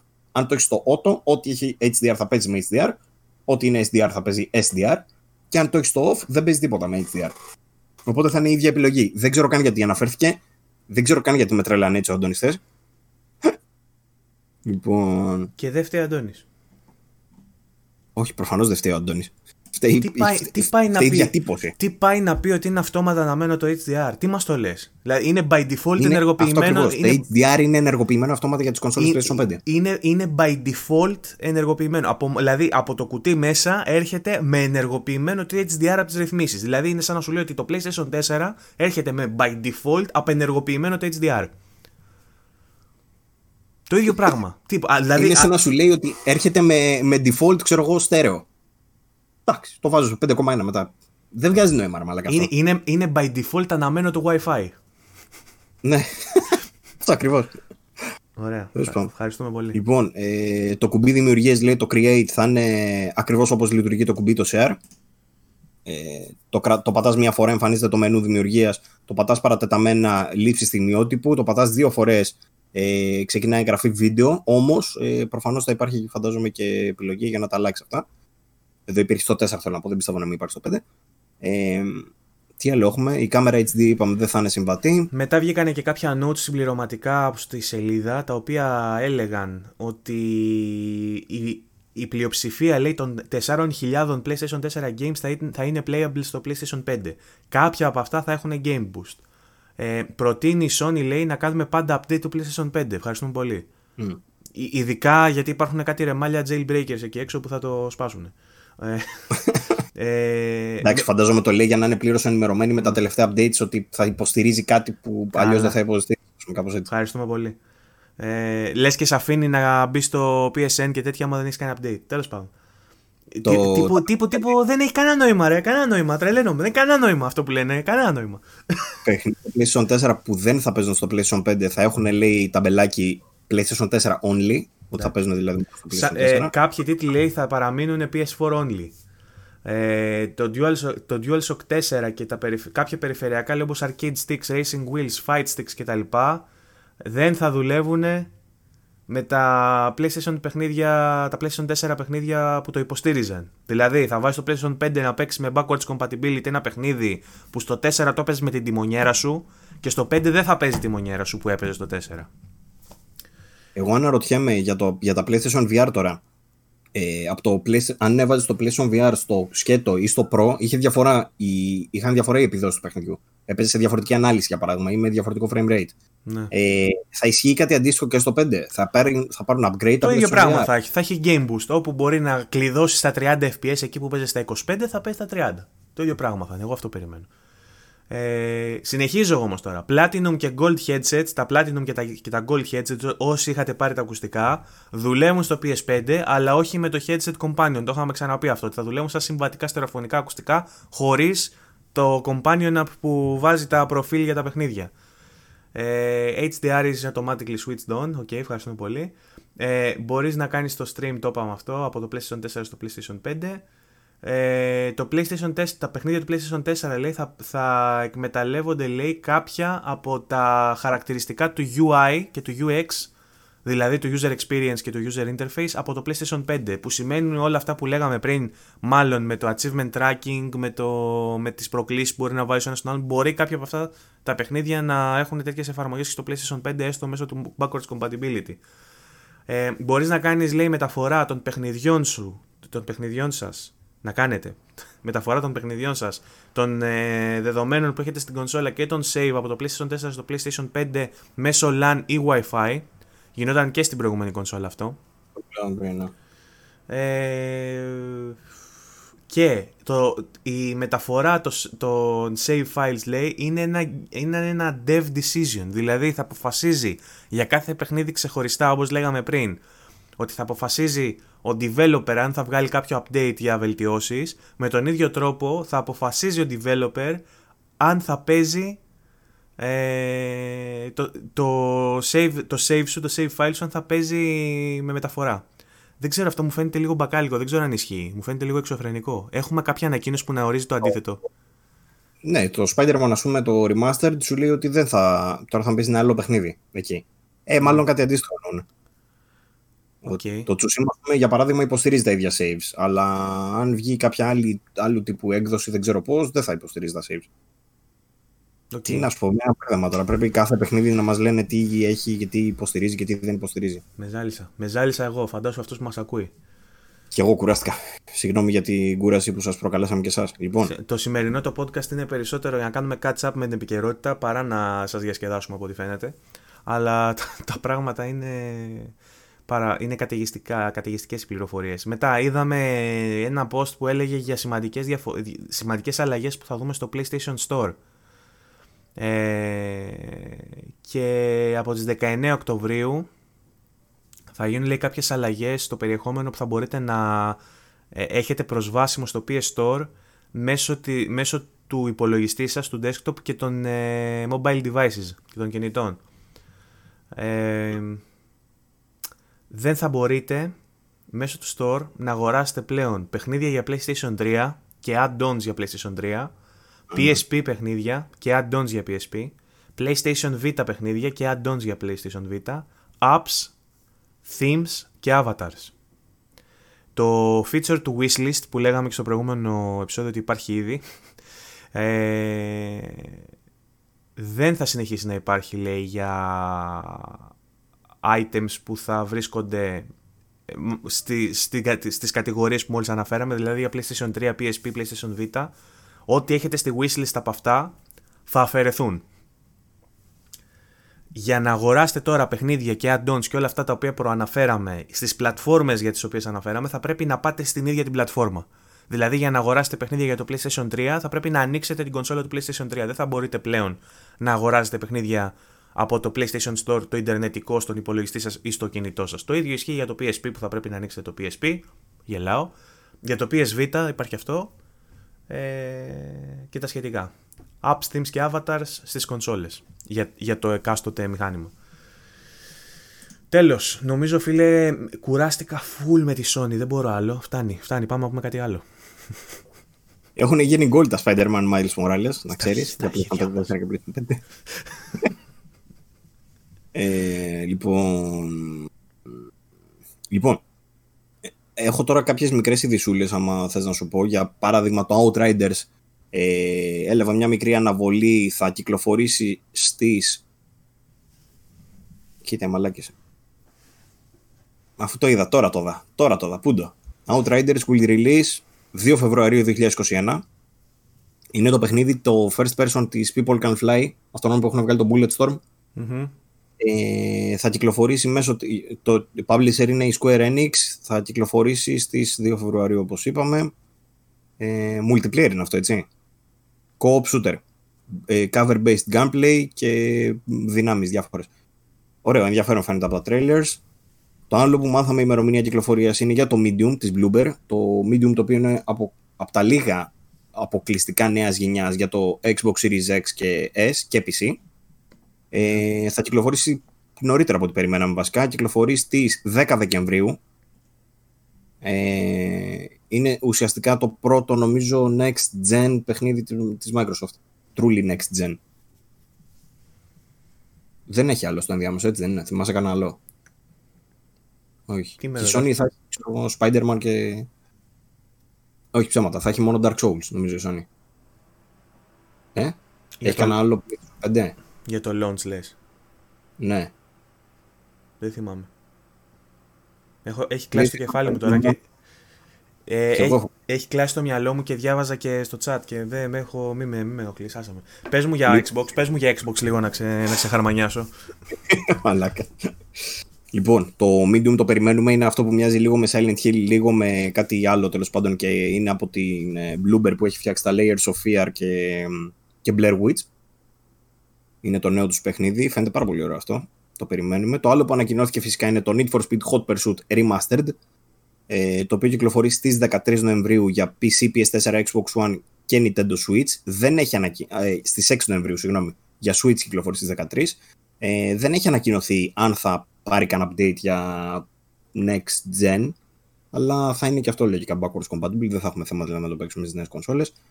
Ε, είναι ολόιδιο βασικά με το παλιό το Hot Pursuit του 2010 αν δεν κάνω λάθος, το οποίο με τη σειρά του ήταν reimagine του Need for Speed 3 Hot Pursuit που είχε βγει το 90 δεν θυμάμαι πότε. Δύο, δύο Hot Pursuit είχαν βγει. Έχει βγει, ε, τρία Hot Pursuit έχουν βγει. Έχει βγει το Need for Speed 3 Hot Pursuit το 98, αν δεν κάνω λάθος. Μετά βγήκε το Need for Speed Hot Pursuit το 2010 και μετά πρέπει να βγει και το Need for Speed, ε, for Speed Hot Pursuit 2 λίγο αργότερα. Σα sequel, ας πούμε. Τέλος πάντων, τώρα βγαίνει το Remastered του παιχνιδιού του 2010. Τα έχει κάνει και αυτή η EA, ωραία.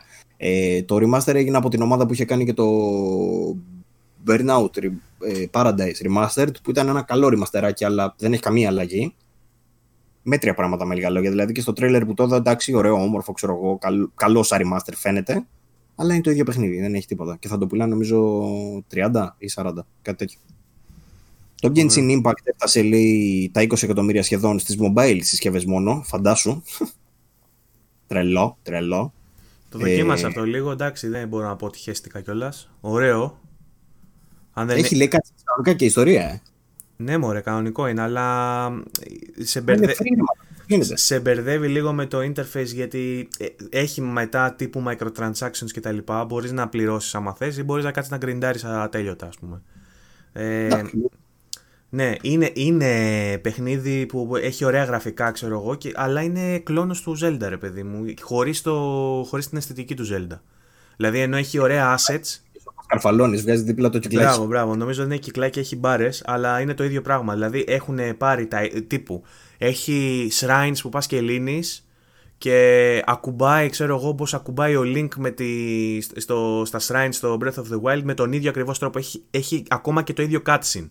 Έχει όταν κάνεις, όταν κάνεις glide αντί για τη μαλακία που έχει ο Link ξέρω εγώ που είναι σαν kite, σαν χαρταετός έχεις φτερά, αλλά έχει ώρα που μπορείς να κάνεις glide ας πούμε. Δηλαδή, και έχει ακριβώς το ίδιο animation και ακριβώς την ίδια μπάρα και τα πάντα. Δηλαδή είναι reskinned Zelda χωρίς την αισθητική του Zelda και χωρίς την ιστορία του Zelda. Αν κάποιος δεν έχει Switch ή του έχει λείψει να παίξει ένα παιχνίδι δύο με το Zelda, μπορεί να το δοκιμάσει γιατί είναι τσάμπα, απλά να μην περιμένει να δει ξέρω εγώ values παιχνιδιού σοβαρού ας πούμε. Είναι όμορφο, ε, είναι μέχρι ένα σημείο διασκεδαστικό, αλλά ως εκεί δεν είναι κάτι... Λοιπόν, το... εκτός από το Genshin Impact, όπως αναφέραμε και πιο πριν, βγαίνει το Mortal Kombat 11 Ultimate, το οποίο περιλαμβάνει Mortal Kombat 11, Mortal Kombat 11 Aftermath, Combat Pack 1, Combat Pack 2. Ε, στην ουσία έχουμε δύο single player story modes, 37 μαχητές, μέσα στους οποίους είναι και οι, και οι 13 DLC, ε, με, και το Combat Pack 2 που προστίθεται τώρα βάζει Μιλίνα, Rain και Rambo. Ο Rambo έρχεται στο Mortal Kombat. Γέρος ή νέος; Ε, έχουν βάλει για κάποιο λόγο το Rambo του, της πρώτης ταινίας. Και το Kotaku είχε ιδιαίτερο πρόβλημα με αυτό γιατί σου λέει ότι το Rambo το 1 ήταν εντελώς αντιπολεμική ταινία εν αντιθέσει με τις υπόλοιπες ταινίες. Οπότε για να το βάλετε στο Mortal Kombat που τον ξεφτυλίζετε έτσι με αίματα και με σπλατεριές, δεν έπρεπε να βάλετε τον 1, έπρεπε να βάλετε από τις επόμενες ταινίες. Ε, φοβερή αρθράρα αυτή στο Κοτάκου. Ο Βασίλης ε, συμφώνησε. Έσκυζε τα ηματιά του. Λοιπόν, εκτός από το Mortal Kombat τώρα, έχουμε ε, κάποιες πληροφορίες που λένε ότι υπάρχουν listings ε, για το Xbox Series X ότι θα βγουν οι σειρές Wolfenstein, Prey και Dishonored σε collection. Αυτό θα έχει ενδιαφέρον να το δούμε, αν, αν θα είναι βελτιωμένο, πόσο θα είναι βελτιωμένο, σε τι τιμή θα έρθουν κτλ. Πιστεύω θα είναι απλά ports δυστυχώς. Αν και Wolfenstein ήθελα να μύθω. Εγώ που δεν το έχω παίξει με κανένα από αυτά, για κάποιο λόγο δεν έχω παίξει τίποτα από Bethesda σε αυτή τη γενιά. Ε, Wolfenstein αξίζει full. Και μου αρέσει πάρα πολύ το τελευταίο που είναι στο σήμερα. Όχι το Prey είναι πολύ τρελή. Έχω παίξει ένα πεντάωρο, ξέρω. Το... Απίστευτο. Δεν το έχω παίξει ο Μαλάκας. το Prey. Ναι. Και τα Dishonored. Ε, Dishonored έχω παίξει, εντάξει. Τα, τα Dishonored τα έχω τιμώσει, τα, τιμώσει, τα έχω τιμήσει, αλλά το, το Wolfenstein δεν το έχω παίξει και θέλω να το παίξω, αλλά θέλω να τα, να τα πάρω με τη σειρά, γιατί έχει origin story στον πρωταγωνιστή κτλ. Που είναι πανάρχιο mm. παιχνίδι, απλά έχει κάνει ένα reboot τύπου με τα τελευταία παιχνίδια η Bethesda και θέλω να τα πάρω από, τη, από την αρχή, όμως το πρώτο ρε φίλε είναι barely playable ξέρω εγώ σαν shooter, είναι πολύ παλιό ας πούμε, δεν είναι τόσο θα ήθελα να δω ένα remaster, αν όχι remake, στο πρώτο. Το δεύτερο, το τελευταίο που βγήκε τώρα, ε, βγήκε και το Youngblood, πώς λέγεται, ένα άλλο που είναι... Ε, Co-op. Co-op, ναι, αλλά το τελευταίο που βγήκε, το δεύτερο ουσιαστικά, είναι αρκετά σύγχρονο. Παίζεται πάρα πολύ άνετα. Τέλος πάντων, το παίζα. Λοιπόν, ε, βγήκανε νέα για νέα ταινία Resident Evil. Την περιμέναμε αυτή από το στούντιο που μας έχει δώσει και τις προηγούμενες ταινίες με την ε, Jovovich. Ευτυχώς αυτή τη φορά δεν μπλέκεται ούτε η Jovovich ούτε ο άντρας της. Επιτέλους. Το, το ακόμα πιο γαμάτο είναι ότι λέει θα βασιστεί, εν αντιθέσει με τις άλλες ταινίες, θα βασιστεί λέει αυτή στο Resident Evil 1 και 2, στα παιχνίδια μας. Επιτέλους. Και θα έχει μέσα Jill, Chris, Claire, όλους τους πρωταγωνιστές βασικά του 1 και του 2. Ε, και μάλιστα έχει γίνει και το casting και φαίνεται απίστευτο. Ε, όλοι οι ηθοποιοί είναι κομπλέ. Ο Λεόν, παρότι δεν μοιάζει, είναι ο μόνος μάλλον που δεν μοιάζει. Παρ' όλα αυτά είναι και αυτός λένε πολύ καλός ηθοποιός. Ε, και θα το δούμε από την ε, Constantine Film μέσα στο 21-22. Είδα ότι θα γίνει live action και το Kingdom's Come Deliverance. Ναι, ρε μαλακά, καλό άσχετο αυτό. Μπράβο, μπράβο. Περισσότερες ταινίες και παιχνίδια, περισσότερες ταινίες και σειρές για βασισμένα σε παιχνίδια. Λοιπόν, έχω μια άλλη δήλωση του Jim Ryan που λέει ότι περιμένουμε λέει, το PS5 να ξεπεράσει το PS4 ε, για τους ε, πρώτους πέντε μήνες. Εντάξει, έχουμε πει και τους λόγους γι' αυτό όμως. Ναι, και συγκεκριμένα να ξεπεράσει λέει, τα 7 εκατομμύρια σε πωλήσεις. Είναι λογικό γιατί όσο περνάνε τα χρόνια είπαμε ότι ανεβαίνει το, το base των ε, gamer. Δεν είναι μόνο δηλαδή ότι κάνει επιτυχία το 4 και γι' αυτό θα πάει καλά το 5. Σωστό. Αυτό είναι σωστό. Λοιπόν, υπήρχε μια παρουσίαση για τα 3D ακουστικά της Sony τα καινούργια. Δεν λέει τίποτα πραγματικά. Τα ακουστικά δυστυχώς θα πρέπει να περιμένουμε να βγούνε ή να μας τα δώσουν τέλος πιο πριν να τα δοκιμάσουμε για να σας αναφέρουμε αν και πώς και τι χρησιμοποιούν για να κάνουν αυτό το 3D που λέμε. Εγώ σκόπευα να τα πάρω, αλλά. Ναι, σκόπευα να τα πάρω, αλλά το ξανασκέφτομαι. Μάλλον θα πάρω κάμερα όμως. Ακουστικά χωρίς να ξέρεις τον ήχο. Είναι σαν να παίρνεις τηλεόραση χωρίς να έχεις δει την εικόνα της, ξέρω Δεν γίνονται αυτά. Είμαι, είμαι ευκολόπιστος. Τους έπεισα ότι θα βγάλουν ε, τεχνολογία 3D audio φοβερή και τέτοια. Εντάξει. Δεν, δεν αμφιβάλλω ότι μπορεί να είναι πολύ καλά, ρε παιδί μου, αλλά αυτό πρέπει να τα δούμε πρώτα. Έχω πίστη, αλλά ε, ε, νομίζω ότι ξεκίνησα full πορωμένος και hyped, αλλά με τον τρόπο που διαχειρίζονται το launch ε, με έχουν τρομάξει λίγο. Δεν ξέρω δηλαδή πλέον αν ξέρουν τι κάνουν. όχι δεν ξέρω, έχω αρχίσει και έχω τις αμφιβολίες μου. Λοιπόν, έχουμε άλλο ένα μικρό νεάκι που λέει ότι το Black Ops Cold War έχει field of view sliders σε όλες τις πλατφόρμες, όχι μόνο στα PC πλέον. Μπορεί να αλλάξει δηλαδή το field of view, πόσο κοντά μακριά θα είναι. Θα έχει πλάκα να δούμε αν επηρεάζει, αν επηρεάζει το performance. δεν, δεν ακούγεται τίποτα γιατί ναι. όταν, όταν, μιλάω πάει από πάνω σου, τέλος πάντων. συγγνώμη. Όχι, ε, ε, εγώ συγγνώμη γιατί μιλάω από πάνω σου. Απλά έλεγε ο Παύλος, αν δεν ακούσατε, ότι με το slider αυτό ανοίγει το εύρος που βλέπεις μπροστά σου. Και λέω θέλω να δω αν θα επηρεάσει το performance για να ακουστούν όλα ξανά. Λοιπόν, του Τσουσίμα, επειδή δεν το ανέφερα πριν, η ανακοίνωση στο Twitter λέει ότι θα το λάβει το update αυτό που λέγαμε για το backwards compatibility την πρώτη μέρα. Φαντάζομαι όλα τα παιχνίδια το ίδιο θα κάνουν. Ε, νωρίτερα δεν γίνεται. Ε, η Microsoft που είπες ότι θα σκάσει στο iOS το Game Pass, αυτό έχει πει; Ναι, ναι. Ότι θα μπουν τέλος πάντων μέσα στο 21. Επίσημα. User Direct Browser-based solution. Σόπαρε. Λοιπόν, και έχουμε τώρα το... ένα update που πήρε το Mafia. Το τερμάτισα και εγώ, το έχεις τερματίσει και εσύ έχεις ανεβάσει και το review στο VG24. Όποιος θέλει να μπει να το δει. Του έχεις βάλει 8, έτσι. Ναι, ναι.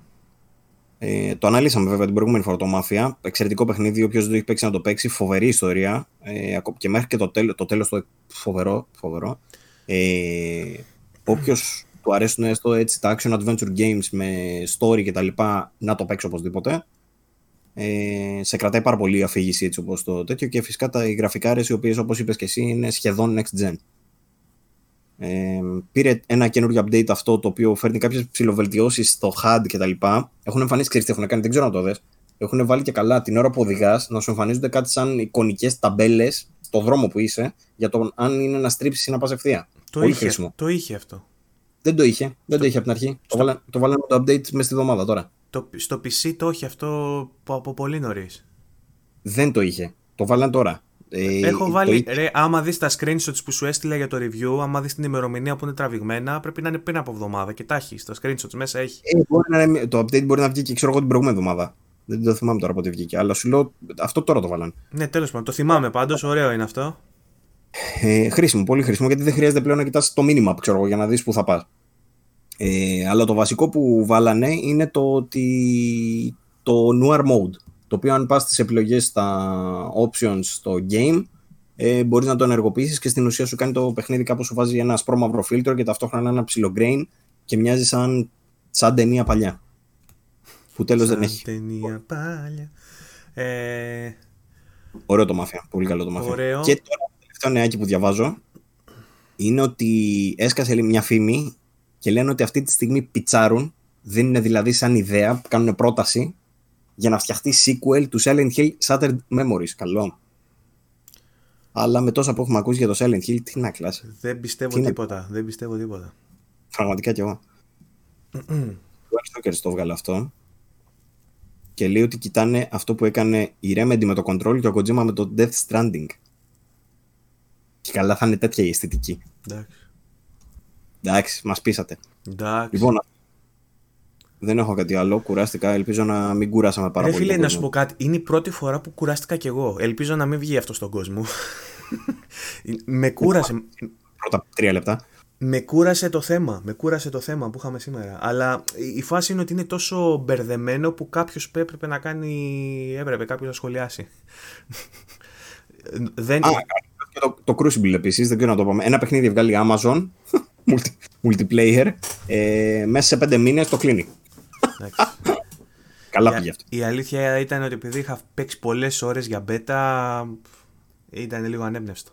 Και μιας και είπα beta, μπορούμε να πούμε ότι θα παίξουμε ή όχι ακόμα; Όχι. Ωραία. Είναι under embargo. Έχουμε τέλος πάντων κάποια τεστ με τη Ubisoft. Αυτό ότι είναι με τη Ubisoft έπρεπε να το πεις. Εντάξει, το έχουν πει κι άλλοι γι' αυτό. Εντάξει. Ωραία. Θα παίξουμε κάτι Ubisoft. Καλό, το δείτε. Ε, ήδη το, το ένα έχει παιχτεί, το άλλο θα παιχτεί. Και θα έχουμε. Και άμεσα νομίζω την ίδια μέρα κιόλας που θα βγει το ένα θα παίζουμε το άλλο, κάπως έτσι. Okay. Θα, θα έχουμε previews σύντομα και λογικά και βίντεο, οπότε... Ωραία, νομίζω έχει ψοφήσει λίγο η φάση. Παύλο, πρέπει να κλείνουμε σιγά σιγά. δεν, δεν, θυμάμαι, δεν θυμάμαι την τελευταία φορά που υπήρξαμε τόσο νοχελικοί και νησταγμένοι σε επεισόδιο. Είμαστε πάλι, πάλι πρέπει να φτάσαμε τρίωρο νομίζω. Ε. Α το τρίωρο, δεν είναι το χρόνο, ο χρόνος, είναι το τι λέγαμε ότι που με έκανε να νηστάξω. ναι, ναι, όχι, συμφωνώ. Εγώ έχω πονάει το, το, το στέρνο μου, το στομάχι μου, να με πιέσεις. Τέλος πάντων, αυτά. Λοιπόν, αυτά. ευχαριστούμε πάρα πολύ τον κόσμο που μας παρακολούθησε. Ακόμα και σε αυτό το επεισόδιο που ε, μόλις παραδεχτήκαμε ότι ήταν για τον Μπούτσοξ. Είπαμε ότι μπορεί να έχει πολλές πληροφορίες, ρε, άπειρες πληροφορίες. Ε, αφήστε feedback. Το, το ύφος του Εδεσαϊκού και μπορεί ναι. να κουράσαμε. Αφήστε feedback αν δεν σας αρέσει τόσο μεγάλη ανάλυση να το ξέρουμε, να προσαρμοστούμε μεγάλη φορά, να μην, να μην στεκόμαστε τόσο πολύ. Ε, αφήστε γενικά τα σχόλιά σας για, να τα, για να τα σχολιάζουμε. Τα σχόλιά σας να τα σχολιάζουμε. Ε, να κάνουμε αυτό που κάναμε στην αρχή του επεισοδίου. Ναι. Ε, και γενικά περάστε και μια βόλτα από τα social media, από το VG24 Gaming ε, Community. Ε, περάστε από το YouTube να μας κάνετε ένα subscribe αν δεν είστε ήδη. Ακούστε μας και στο Spotify όταν είστε έξω για να ανεβαίνουμε και στα ranks. Πες Παύλο, τι θες να πεις; Όχι αυτό. Κάντε like, download, subscribe, ε, share. όλα αυτά βοηθάνε. Τα πάντα βοηθάνε. Και επίσης να πω ότι το Avengers δεν πάει πολύ καλά. Έπρεπε, έπρεπε να το πεις αυτό για κλείσιμο, Παύλο, οπωσδήποτε ότι το Avengers δεν πάει καλά. Ήταν, ήταν λίγο θλιβερό το θέμα και οι τύποι ανακοίνωσαν ένα update που θα βγάλουν κάποια loot και κάτι τέτοια και τους γράφουν όλοι στα σχόλια. Άμα δεις τα σχόλια στο, στο facebook κάτω από αυτό το post είναι θλίψιμο. Τώρα εγώ... Βγάζετε το καινούριο deal, ξέρω. Να πω ότι εγώ τα έλεγα ή δεν είναι κατάλληλη στιγμή; Ρε, είναι πολύ κρίμα, μαλάκα, γιατί έχουν σκάσει πολλά λεφτά. Εγώ αρχίζω και ανησυχώ και για τη Square Enix, καλά, εντάξει, πες, και κυρίως για την Crystal Dynamics. Θα την, πάρει, θα την πάρει Microsoft. Θα την πάρει Microsoft. και όλα μια χαρά. και θα βγάλει Tomb Raider στο, στο Xbox αποκλειστικό. Και θα είναι η απάντηση του Uncharted. Ορίστε. Δεν γίνεται αυτό γιατί τα δικαιώματα είναι Square Enix. Θα τα πάρει, θα τα αγοράσει και αυτά. Θα αγοράσει και, Square, θα αγοράσει και την Square Enix. Ναι. Okay. Λοιπόν, αυτά από εμά. Ευχαριστούμε πάρα πολύ για τη στήριξη, ευχαριστούμε πάρα πολύ για τα σχόλια. Ανανεώνουμε το ραντεβού μας για την επόμενη εβδομάδα που hopefully θα είναι πολύ καλύτερο. λοιπόν, ευχαριστούμε, να είστε καλά. Από εμένα τον Βαγγέλη Λερό και τον Παύλο Κρούστη. Καλή συνέχεια. Yeah.